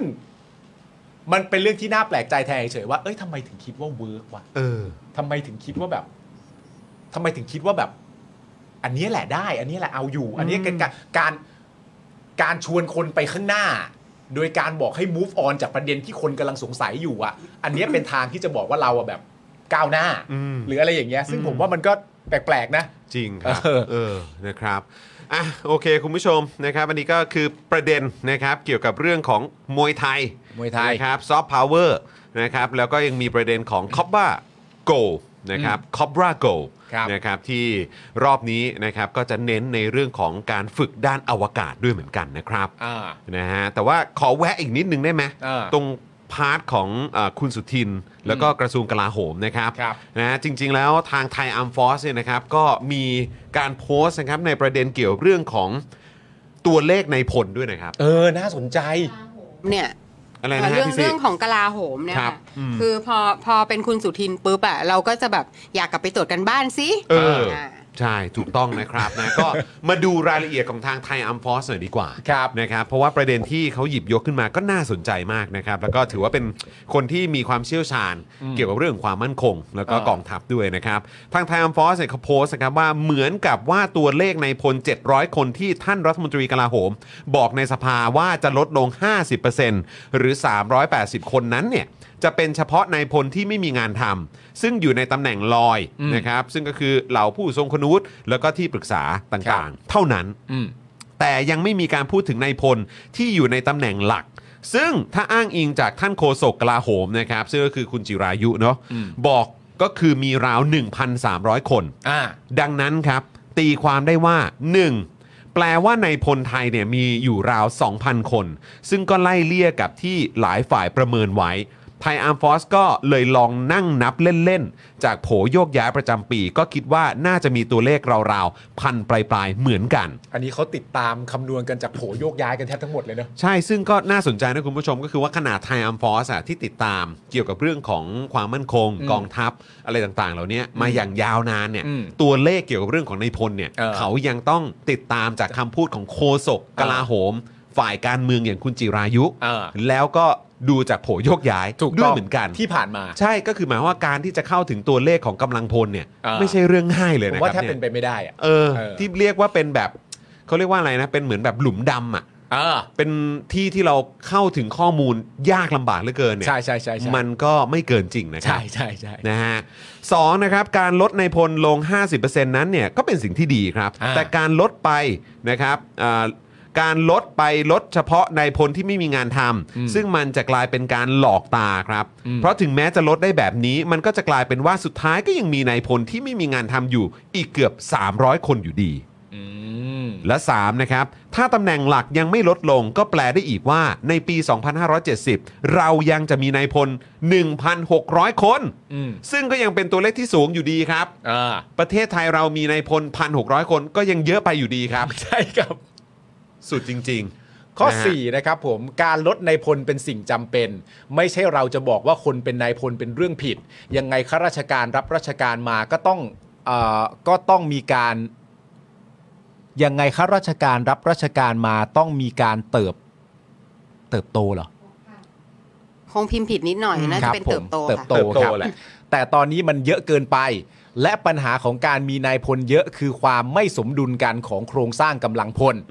ข้อ 5 ครับ สิ่งที่สำคัญกว่านั้นคือเงินสวัสดิการที่ต้องใช้เป็นจำนวนมากนะครับ แม้ว่านายพลเหล่านั้นจะไม่มีงานทำก็ตาม เช่น กลาโหมไปเทียบว่าคนเป็นนายพลต้องมีศักดิ์และสิทธิ์เทียบเท่ารองอธิบดีและอธิบดี เออ ดังนั้นหมายความว่าตอนนี้มีอธิบดีเดินชนกันในกลาโหมราวๆ2,000 คน ๆ ใช่อันนี้คือบ้าบอม ม่าครับ บะคือถ้าจะเทียบอย่างนั้นน่ะ ใช่ ก็เท่ากับคนมีแรงกิ้งประมาณอธิบดีเดินชนกันประมาณ 2,000 คนน่ะ แล้วประชาชนจะไม่ลำใหญ่ได้ยังไง เออ เข้าใจปะ ใช่ เออคือแบบใหญ่กันหมดอะใหญ่กันเหลือเกินใหญ่กันทุกคนเลย ใช่ ซึ่งต่อให้รวมอธิบดีทุกกระทรวงมาเทียบเนี่ย ก็ยังไม่ได้ 10%ของตัวเลขนี้เลยคือบ้าแล้วอ่ะ บ้าบอจริงๆ บ้า ครับ แล้ว บ้าบอจริงๆ คุณผู้ชม คือ ถ้าเอาอธิบดีทุกกระทรวงมาเทียบกับนายพลนะครับ ซึ่งมีศักดิ์นะครับ หรือว่ามีแบบสิทธิ์เทียบเท่ากับอธิบดีเนี่ย อ่ะสักละสิทธิ์ เอออคือทุกกระทรวงรวมกันน่ะ คือได้แค่ 10%ของนายพล ใช่ ในกลาโหมนะครับ ใช่ เพราะในกลาโหมมีแรงกิ้งอธิบดีรองอธิบดีเดินชนกัน 2,000 คนถ้าเทียบตามนี้ บ้าบอมาก โอ้โหเยอะเชียวนะฮะ ถึงว่าแม่งใหญ่กันทุกคน ใหญ่และเยอะด้วยไง ใหญ่และเยอะด้วยครับ เออ เออ ข้อ 6 นะครับ เมื่อเป็นอธิบดีต้องตามมาด้วยเงินประจำตำแหน่ง นี่ไง อ๋อแน่นอนนะครับ นี่ไง นอกจากเงินประจำตำแหน่งแล้วก็ยังมีสวัสดิการต่างๆนะครับ โอ้ ผ โห มเช่น รถประจำตำแหน่ง ครับ ถ้าหาไม่ได้ก็จ่ายเป็นเงินเดือนทดแทน เดือนละหลายหมื่นบาท ใช่ นั่นทำให้กลาโหมเนี่ยตั้งงบเงินทดแทนรถประจำตำแหน่งกว่า 500 ล้านต่อปี อันนี้คือแบบ WTF ครับ ซึ่งเงินจำนวนเนี้ยมันเป็นเงินกินเปล่า ไม่ว่าคุณจะมีงานทำหรือไม่ ใช่ครับ อันนี้คือเงินภาษีของพวกเรานะครับ เงินภาษีของพวกเรานะครับ เงินกินเปล่า 500 ล้าน เออ บ้าไปแล้ว คือประเด็นคือเหมือนคุณจะมีงานทำแบบแอคชั่วงานจริง ๆ หรือเปล่าเนี่ยอันเนี้ยไม่ได้สำคัญ แต่เมื่อคุณมีแรงกิ้งระดับนี้แล้วเนี่ย คุณต้องได้ คุณต้องมีรถประจำตำแหน่งมันเป็นสิ่งที่คุณต้องได้ เหมือนอารมณ์แบบคำนวณมาแล้วมันตกมาแบบนี้อ่ะ ใช่ แต่คำนวณตามทุกอย่างยกเว้นว่าคุณมีงานทำจริง ๆ หรือเปล่า เอ อะ อ เหมือนอันนั้นไม่นับอ่ะแล้วก็มาจบตรงที่คุณต้องมีรถถ้าหาให้ไม่ได้ คุณก็ได้เงินชดเชยไปอีก ใช่ จากที่คุณไม่ได้มีงานทำอ่ะ เออ แล้วมีอยู่ 2,000 คนนะครับ แล้วลดเหลือ 1,600 คน โอ้ยลดเยอะจังเลย ปรบมือปรบมือเลย โอ้โห สิเออ เจ็ดครับยังไม่จบครับ ดังนั้นค่อนข้างชัดว่าแผนการลดกำลังพลของกลาโหมนั้นค่อนข้างอ่อนเกินไป ยังไม่สามารถทำให้กองทัพเล็กลงและขนาดเหมาะสมอย่างที่ควรจะเป็นได้ ครับ 8ครับ เราต้องการแผนที่เชิงรุก และส่งผลต่อความเปลี่ยนแปลงมากกว่านี้ เพื่อลดสัดส่วนค่าใช้จ่ายกำลังพลของกระทรวงกลาโหมลงให้มากกว่านี้ เพราะปัจจุบันกลาโหมไทยมีสัดส่วนค่าใช้จ่ายบุคลากรที่สูงผิดปกติ เมื่อเทียบกับประเทศอื่นทั่วโลกครับ อืม มันผิดปกติจริงๆครับ ใช่ครับ ก็แง่ละครับสำหรับประเทศที่รัฐประหารมาเยอะแยะมากมายขนาดนี้นะครับกองทัพนะครับแล้วก็ในพลต่างๆ ก็สิทธิพิเศษเยอะเหลือเกิน มันก็ย่อมจะมีจำนวนมากเป็นธรรมดา ถูก นะ ต้องครับ ฮะ ก็คนทำรัฐประหารน่ะ ฮะ ก็ต้องเสริมให้กับแบบองค์กรตัวเองอยู่แล้วแหละ เออ นะครับ9ครับ ย้ำอีกครั้งนะครับว่าเราไม่ได้บอกให้ปลดข้าราชการออกในทันที แต่แผนที่ดีกว่านี้มันจะลดจำนวนข้าราชการได้มากกว่านี้ เช่น การเสนอแพ็กเกจ Early Retire การยกเลิกไม่ต้องเอายศมาผูกกับเงินเดือน จะได้ไม่ต้องมีข้ออ้างให้เลื่อนยศเรื่อยๆ เพราะไม่อยากให้เงินเดือนมันตัน นะครับการยุบหรือควบรวมหน่วยงานลงเพื่อลดตำแหน่งลง เป็นต้น ซึ่งสังคมสามารถช่วยกันออกแบบได้ อืมแต่ประเด็นเรื่อง Early Retire นี่ก็เป็นประเด็นที่คุณจุทินจะทำเหมือนกันนะ ใช่ครับ ใช่ไหมฮะ และ 10 นะครับ แต่ไม่ว่าอย่างไรค่อนข้างชัดเจนว่าแม้จะทำตามแผนปฏิรูปของกระทรวงกลาโหมที่ออกมา นายพลไทยก็ยังเยอะไปอยู่ดีละครับ ครับผม โหดมาก คือจริง คุณผู้ช ๆ ม ประเด็นนี้มันเริ่มที่ประเด็นเรื่องตัวเลขก่อนเนอะ ใช่ ใช่ปะที่ตัวเลขมันไม่ตรงกันอ่ะ คือตอนทีแรกคือคุณสุทินบอกว่ามี 700 ใช่ แล้วพอสักพักหนึ่งเนี่ยคุณจิรายุก็มาให้สัมภาษณ์ในรายการของพี่ดนัยกับคุณอมรรัตน์ ใช่ บอกว่ามีทั้งหมดมีพันสามร้อย ใช่ ใช่ไหมครับ แล้วก็บวกกับเอเจ็ดร้อยเนี่ย เออ ก็คือเป็น 2,000 ที่เป็นร้อยที่เป็นลอยๆอ่ะ ใช่ เออ นะครับ ตัวเลขมันก็เลยแบบ เอ้าเอ้า เออ เอ้า อ้าว แล้วพอมีแผนออกมา อ่า คือคือเข้าใจไหมครับ คือพอตัวเลขมันไม่ตรงกันปุ๊บ ซึ่งจะโดยตั้งใจหรือไม่ตั้งใจหรือว่าเออยังไงก็ตามหรือพยายามจะสื่อสารในรูปแบบไหนก็ตามแหละ อืม แต่พอตัวเลข 1 ตัวเลขมันไม่ตรงกัน เออ นะครับแล้วแถมเนี่ยยังเห็นถึงแบบว่าแล้วแค่เนี้ย อืม แล้วก็แบบวิธีการลดนี่ก็ดูแบบอื้อหือต้องมีข้อเสนอให้เขานะ เออ ต้องให้มีเงินก้อนให้เขานะ ต้องนั่น อืม นู่นนี่นะ เพื่อจะได้จูงใจเขาเราก็แบบ แล้วพวกกูเนี่ย คนในประเทศนี้ที่เป็นคนจ่ายเงินภาษีเนี่ย เออ เออแล้วก็ต้องก้มหน้าก้มตาเวลามึงแบบ เอารถถังออกมา อ่า เอาปืนมาจ่อประชาชนนั่นนู่นนี่เนี่ยแล้วคือแบบ โอ้ยกูยังต้องขอละครับ นี่แหละครับ มีแรงจูงใจให้ คือมันอย่างที่บอกอะครับ มันยิ่งทำให้ประชาชนลำใหญ่ฮะ ใช่ ลำใหญ่คือแบบว่าลำใหญ่แบบว่า อะไรกันนักหนาพวกมึง แล้วก็เยอะกันมากซะด้วยสิ แล้วก็ดูสิ 2,000 คนนี่คือเทียบเท่าอธิบดีนะ ใช่ ต้องมีเงินประจำตำแหน่งลดประจำตำแหน่ง ต้องมีเงินนั่นเงินนี่เงินกินเปล่านั่นนู่นนี่อีก แถมงานก็ไม่มีทำ ไม่มีทามเลยลอยๆ ลอยๆกันอยู่ เออ คือแบบ นี่เราอยู่ในประคือประเทศเรารวยมากเนาะ ใช่ ประชาชนก็คงแบบรวยรวย เออ ๆเออ เงินมันต้องตกถึงประชาชนแน่ๆเลย โอ้ นะ ยนะครับ คือแบบอะไรอะไรกันนักหนาเนี่ย แต่ประเด็นเนี้ยทั้งหมดเนี่ยนะ ถ้าสมมติว่าอยู่ในเหมือนในสภาประเด็นเรื่องตอนงบประมาณนะ หลังจาก TAF เนี่ยไทยอัมฟอร์ออกมาพูดลักษณะนี้เนี่ย ผมมีความรู้สึกว่าคุณสุทินนี่สามารถโต้ได้ด้วยประโยคเดียวเลยนะ คือ เหมือนที่ตอนที่อยู่ในประเด็นเรื่องไอ้ปลายก็มาก็คือว่า อันนี้ผมเพิ่งเข้ามานะ โถโถ แต่จริง ๆ คืออะไรรู้ป่ะ เท่าที่เราอ่านมา เพจอะไม่ได้พูดเรื่องเพิ่งเข้ามา ใช่ พูดเรื่องแผนที่วางเอาไว้ว่าจะทำ ใช่ มันสอดคล้องหรือเปล่า ใช่ เพราะตอนแรกอะ่ะ ถ้าเอาตามนั้นคือหลังจากผ่านไป 4 ปี คือไปจบที่ 70 เนี่ย มันจะเหลือครึ่งใช่ไหม อืม แต่อันนี้มันไม่น่าจะเป็นอย่างนั้นได้อะ อืม เพราะฉะนั้นก็แปลว่าเส้นนี้มันมันไปไม่ได้ดิ นั่นน่ะสิ ใช่ไหมมันไม่ใช่ว่า ใช่ มันไม่ใช่ว่าเพิ่งเข้ามาหรือไม่ใช่เพิ่งเข้ามาหรือ ใช่ เข้ามานานแล้ว ใช่ มันแปลว่า ถ้าเอาตามไทม์ไลน์นี้เส้นนี้มันน่าจะพาไปไม่สู่จุดนั้นสิ อืม ใช่ไหม ใช่ไหมครับนะฮะก็เลยแบบโอ้ยแบบเห็นแล้วก็แบบปวดหัวจริง ๆ เลยนะครับเนี่ย ฮะ อืมนะ คุณ บบ ล็อกโคลี่บอยถามว่าไอ้สองพันคนนี่เคยไปรบกันกี่คนเนาะ อาร์ชเวลเหรอฮะอาร์ชเวลเหรอครับ Archwell นี่ อาร์ชเว Archwell ลเหรอครับเออนี่คืออาร์ชเวลนะฮะ ครับ เออนะครับนะอ่ะโอเค คุณผู้ชมครับนะนี่ก็คือช่วงในน้ำมีปลาหี่ ครับ นะ ผม ครับเธอเธอนะฮะเอ่อเธอเธอเราเจอปลาหีนะครับในน้ำมีปลาหี ใช่ ในน้ำมีปลาหีนะ แต่ ค พี่ รับ บิวเตรียมไว้ก่อนนะ เออ เผื่อได้เปิดอีกนะ สงสัยวันนี้ก็คงจะได้ทั้งวันนะครับ ใช่ครับ เออนะฮะทั้งรายการนะคุณผู้ชม อ่า อืมนะครับอ่ะเอ่อระหว่างนี้นะครับ ตอนนี้ก็มีคุณผู้ชมอยู่กับเราเนี่ยนะครับ เท่าไหร่เนาะไหนขอดูหน่อยอู้3,400 กว่าท่าน โอ้สุดยอด กดไลค์กันหน่อยครับคุณผู้ชมครับ ฮะ กดไลค์กันเลยดีกว่านะครับคุณผู้ชมนะฮะแล้วก็ใครที่อ่าสะดวกนะครับรบกวนคุณผู้ชมกดแชร์กันด้วยนะค ครั รับบ นะฮะแสดงตัวกันด้วยนะครับถ้าเกิดคุณผู้ชมกดไลค์แล้วกดแชร์แล้วนะครับแล้วก็อีกหนึ่งช่องทางที่คุณผู้ชมสามารถมาสนับสนุนพวกเรากันได้นะครับแล้วก็สะดวกมากๆเลย หยิบโทรศัพท์มือถือขึ้นมาแล้วก็กดดอกจัน 4 8 9 9 1 2 4 1 1 แล้วก็โทรออกนะครับอันนี้เป็นช่องทางในการสนับสนุนพวกเราแบบรายเดือน ผูกไว้กับบินโทรศัพท์มือถือนั่นเอง ครับ นะครับคุณผู้ชมอันนี้เนี่ยเดือนละ 149 บาท ใครที่ดูรายการของเราเนี่ยแทบจะทุกวันเนี่ยรับรองคุ้มค่าแน่นอนนะครับเพราะว่าตกวันละ 5 บาทเท่านั้น ครับ นะครับถือว่าเป็นอีกหนึ่งช่องทางในการสนับสนุนพวกเรานะครับรวมถึงสเฟอร์ด้วยนะครับคุณผู้ชม คุณผู้ชมสามารถสนับสนุนพวกเราผ่านช่องทางสเฟอร์ได้ด้วยนะครับอันนี้เป็นช่องทางใหม่นะครับที่พ่อหมอแล้วก็ทีมงานสป็อคดักทีวีนี่โอ้โหรังสรรค์กันขึ้นมาครับอลังการงานสร้างแล้วก็ง่ายแบบสุดๆเลยนะครับนะฮะก็สามารถสนับสนุนพวกเราผ่านทางพร้อมเพย์ ครับ แล้วก็โมบายแบงกิ้งที่คุณผู้ชมเนี่ยนะครับอ่าใช้งานอยู่ได้ด้วยเหมือนกันนะครับ สะดวก ครับ มา ผ ก ม ๆ เลยนะครับ ลองใช้กันดูครับผม ใช่ครับ นะฮะ คุณผู้ชมย้ำอีกทีนึงเปิดเมมเบอร์กับเราเนี่ยนะครับผมอย่างแรกที่คุณผู้ชมน่าจะทำตอนนี้เลยก็คือเข้าไปดูเจาะข่าวตื้นประเด็นเรื่องแลนบริดครับ ถูกต้อง จัดไปเลยคุณผู้ชม ใช่ นอกจากนั้นเนี่ยยังมีซีรีส์สุดฮาจากจักรวาลสป o อ e ดาร์กอีกมากมายให้คุณผู้ชมติดตามเมื่อเปิดเมมกับเรานะครับคุณผู้ชมครับ ไปเปิดเมมกันได้ แล้วก็ตอนนี้เนี่ยคุณผู้ชมเข้ามาชมกันเยอะมากพอสมควร แต่ตอนนี้ยอดไลค์ยังไม่ถึงพันครับคุณผู้ชมครับ อุ้ยไม่ได้นะคุณผู้ชม สปีดขึ้นไปหน่อย กดไลค์กันหน่อย กดไลค์กันหน่อย สปีดขึ้นไปหน่อย ะครับนะฮะขอสักอย่างน้อยก็สัก 1,200 ไลค์ก่อนละกัน ใช่ครับ นะครับนะแล้วก็เดี๋ยวตอนนี้เราให้คุณผู้ชมได้ดูตัวอย่างก่อนไหมพี่ อ่ะ ดิวนะครับอยากให้คุณผู้ชมได้ดูตัวอย่างนะครับสำหรับใครที่มาเปิดเมมกับเรานะครับก็จะได้ติดตามเจาะข่าวตื้นกันด้วยกับ ตอนใหม่ล่าสุดของเราที่เกี่ยวข้องกับเรื่องของแลนบริดจ์นั่นเองไปดูกันครับ ครับ เฮ้ยแลนเฮ้ยบริดจ์แลนบริดจ์เขาจะแบกแลนบริดจ์กันจริงๆเหรอ ทำไม ทำไมครับ รัฐบาลเพื่อไทยถึงต้องทำโครงการนี้ ก็เขาหาเสียงไว้ไง เฮ้ย อ้าวว่าไงนะ เพื่อไทยไม่เคยหาเสียงเรื่องแลนบริดจ์เหรอ ก่อนรัฐบาลประยุทธ์จะสิ้นอายุไขไม่นานเนี่ยนะครับ เดือนสิงหาคมปีที่แล้ว โครงการแลนบริดจ์ก็ถูกนับขึ้นมาดันอีกรอบนึง เชี่ย นี่เขาวางแผนมาตั้งแต่ตอนนั้นแล้วเหรอเนี่ยคือมึงคิดแบบบ้านๆเลยนะเว้ยทำงานแบบราชการไทยอะแค่เปิดไฟเขียวไฟแดงให้มันประสานกับที่กั้นรางรถไฟอะมันยังทำไม่ได้เลย สร้างรถไฟเปิดวิ่งได้ไม่กี่วัน ล้อหลุดตกลงมา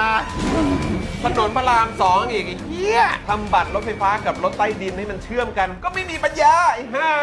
ขนส่งมวลชนในจังหวัดละนองกับชุมพรยังไม่มีเลย แซด แล้วดูสภาพหมอชิดไอ้เหี้ย ดูสภาพรถไฟ แล้วดูสภาพ everything ในประเทศนี้ดิวะแม่งจะหลุดออกมาเป็นเสียงๆอยู่แล้วอะ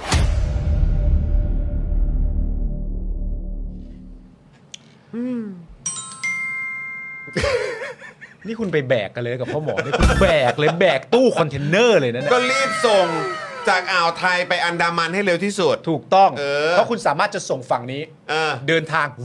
เออ ไปอีกฝั่งหนึ่ง เออ แล้วส่งต่อไป ครับผม เออ นะ เออ แต่ มันคือ business model ใช่ เอ ใช่ อครับผม แต่รู้สึกเขาไม่ อะไร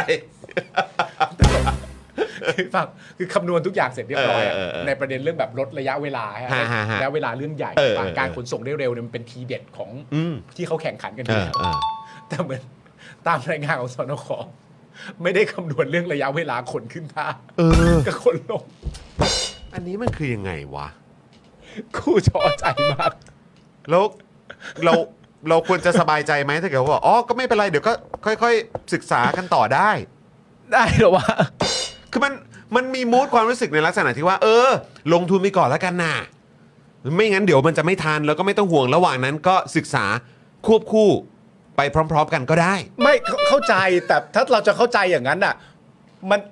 มันต้องเหมือนกับว่าแบบตีความว่าคำถามเหล่านี้อ่ะมันยังไม่ได้มันยังไม่ได้เข้าเป้าหรือยังไม่ได้สำคัญเพียงพออ่ะมันค่อยไปประเด็นว่าศึกษาต่อได้ แต่ไอ้คำถามนะตอนเนี้ยมันคำถามใหญ่ ๆ ทั้งนั้น เออ มันไม่ใช่อันเล็กอันจ้อยอันอะไรต่างๆนานาที่แบบ และอันนี้อะไรยังไง และอันนี้อะไรยังไง คือมันเป็นประเด็นที่ตลกมากนะที่แบบว่า เวลาที่เอ่อณตอนเนี้ยมีคนตั้งข้อสังเกต ตั้งข้อค้านหรืออะไรก็ว่าไปอ่ะไอ้ข้อค้านที่เกิดขึ้นในสังคมณตอนเนี้ย มันเหมือนอารมณ์แบบถูกจับโยกไปเหมือนเข้าประเด็นเรื่องเล็กเรื่องน้อยอ่ะ เออ แล้วพยายามจะยัดให้แบบว่าให้ทุกคนเข้าใจตรงกันว่าเรื่องที่ค้านกันอยู่ตอนนี้ล้วนแล้วแต่เป็นประเด็นเรื่องเล็ก ๆ น้อยๆทั้งนั้นน่ะ ซึ่งมันไม่ ซึ่ง ใช่ ใครเขาจะไปเชื่อวะ เออ จริง เล่นอะไรกันเนี่ยเออนะครับอ่ะเออคุณ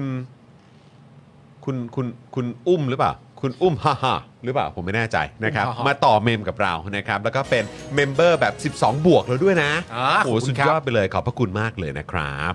นะฮะอ่ะ คุณผู้ชมอีก 100 จะเข้า 1,000 ครับ ใกล้แล้วมามามามามากดไลค์เร็วกดไลค์เร็วเออก ดไลค์กันหน่ะคอยรับนี่เราแวะไปเรื่องแลมบริดจ์แล้วเราจะเข้าเรื่องแลมบริดจ์เลยหรือว่าไปข่าวสั้นก่อนดีพี่ซี่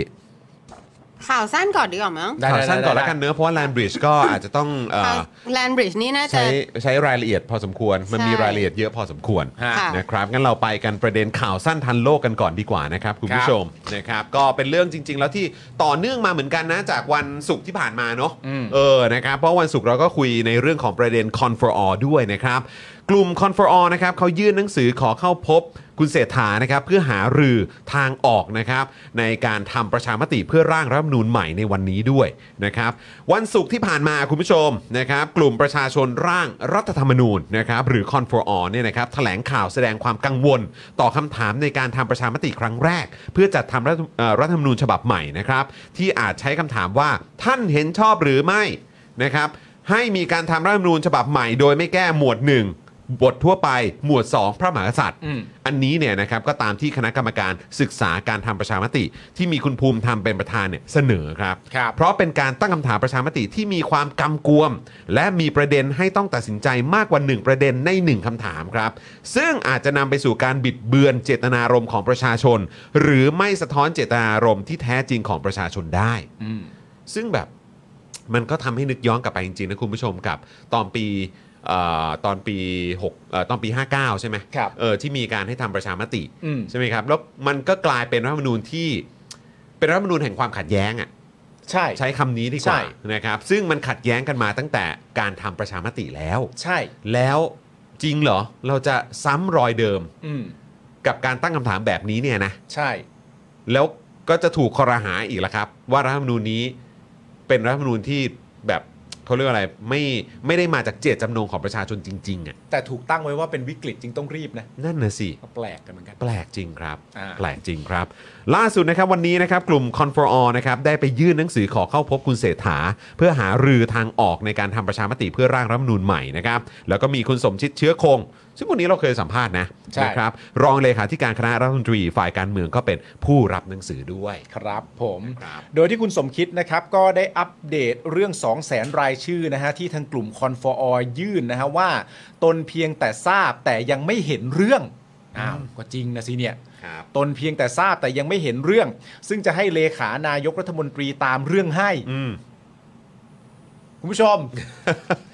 ที่เราไปลงลงชื่อกันอะ อะไรวะเขายังไม่เห็นเรื่องเหรอ คุณสมคิดเชื้อคงนี่ยังไม่เห็นเรื่องนะ เฮ้ย แล้วก็เลยจะให้เลขานายกรัฐมนตรีเนี่ยตามเรื่องให้นะครับ ผมคุณผู้ชมครับ ที่คุณผู้ชมไปลงลงชื่อกันมาไปเปิดบูธเปิดอะไรต่างๆกันานาเนี่ย ไปช่วยไปช่วยกรอก ไปช่วยกรอกไปเออไปช่วยกรอกที่สถานที่อีกต่างหาก เออ นำชื่อของหลาย ๆ คนไปส่งนำชื่อคนในคอนโดนำชื่อคนในโรงแรมนำชื่อคนในหมู่บ้านไปส่งกันเนี่ย ตอนนี้เดี๋ยวเขาตามเรื่องให้นะฮะ โอ้ยตายแล้ว นี่คือเขายังไม่เห็นเหรอ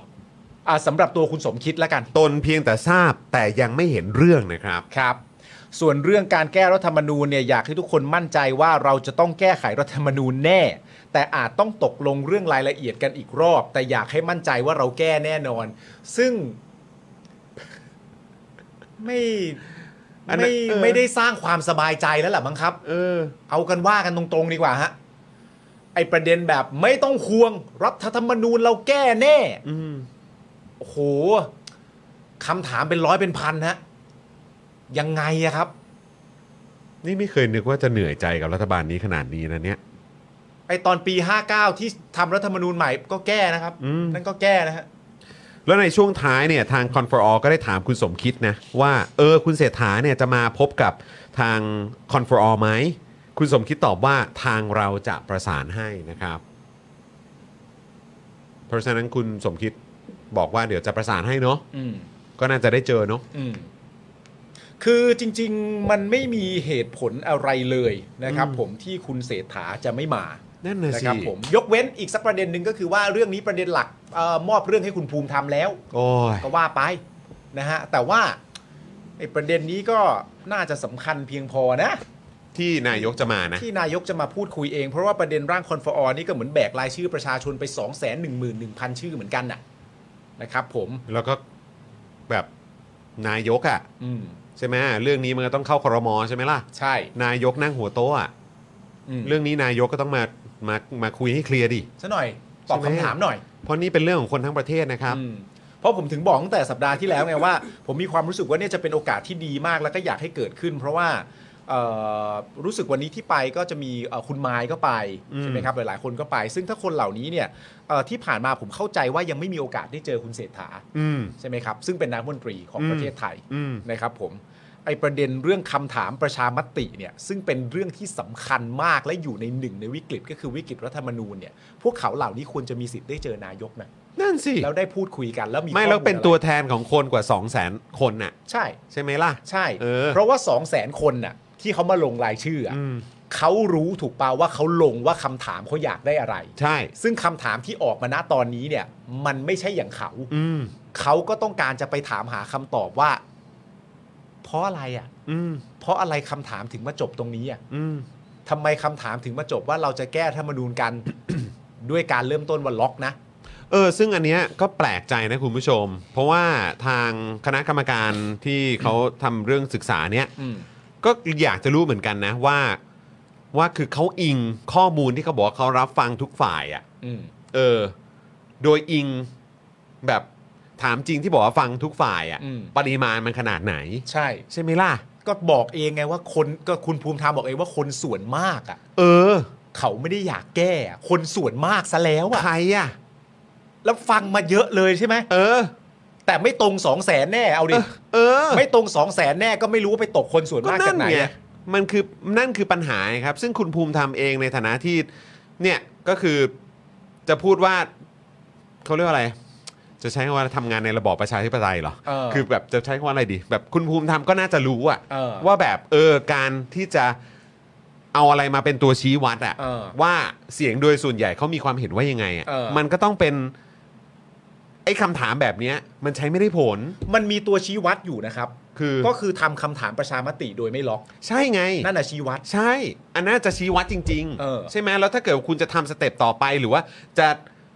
ทำอย่างไรก็ตามให้เป็นคำถามแยกออกมาอีกข้อก็ได้อะ เออ มันก็ก็อันนั้นก็ชี้วัดได้ไง ใช่ ว่าประชาชนเขาจะอยากทำไหม เออ อยากให้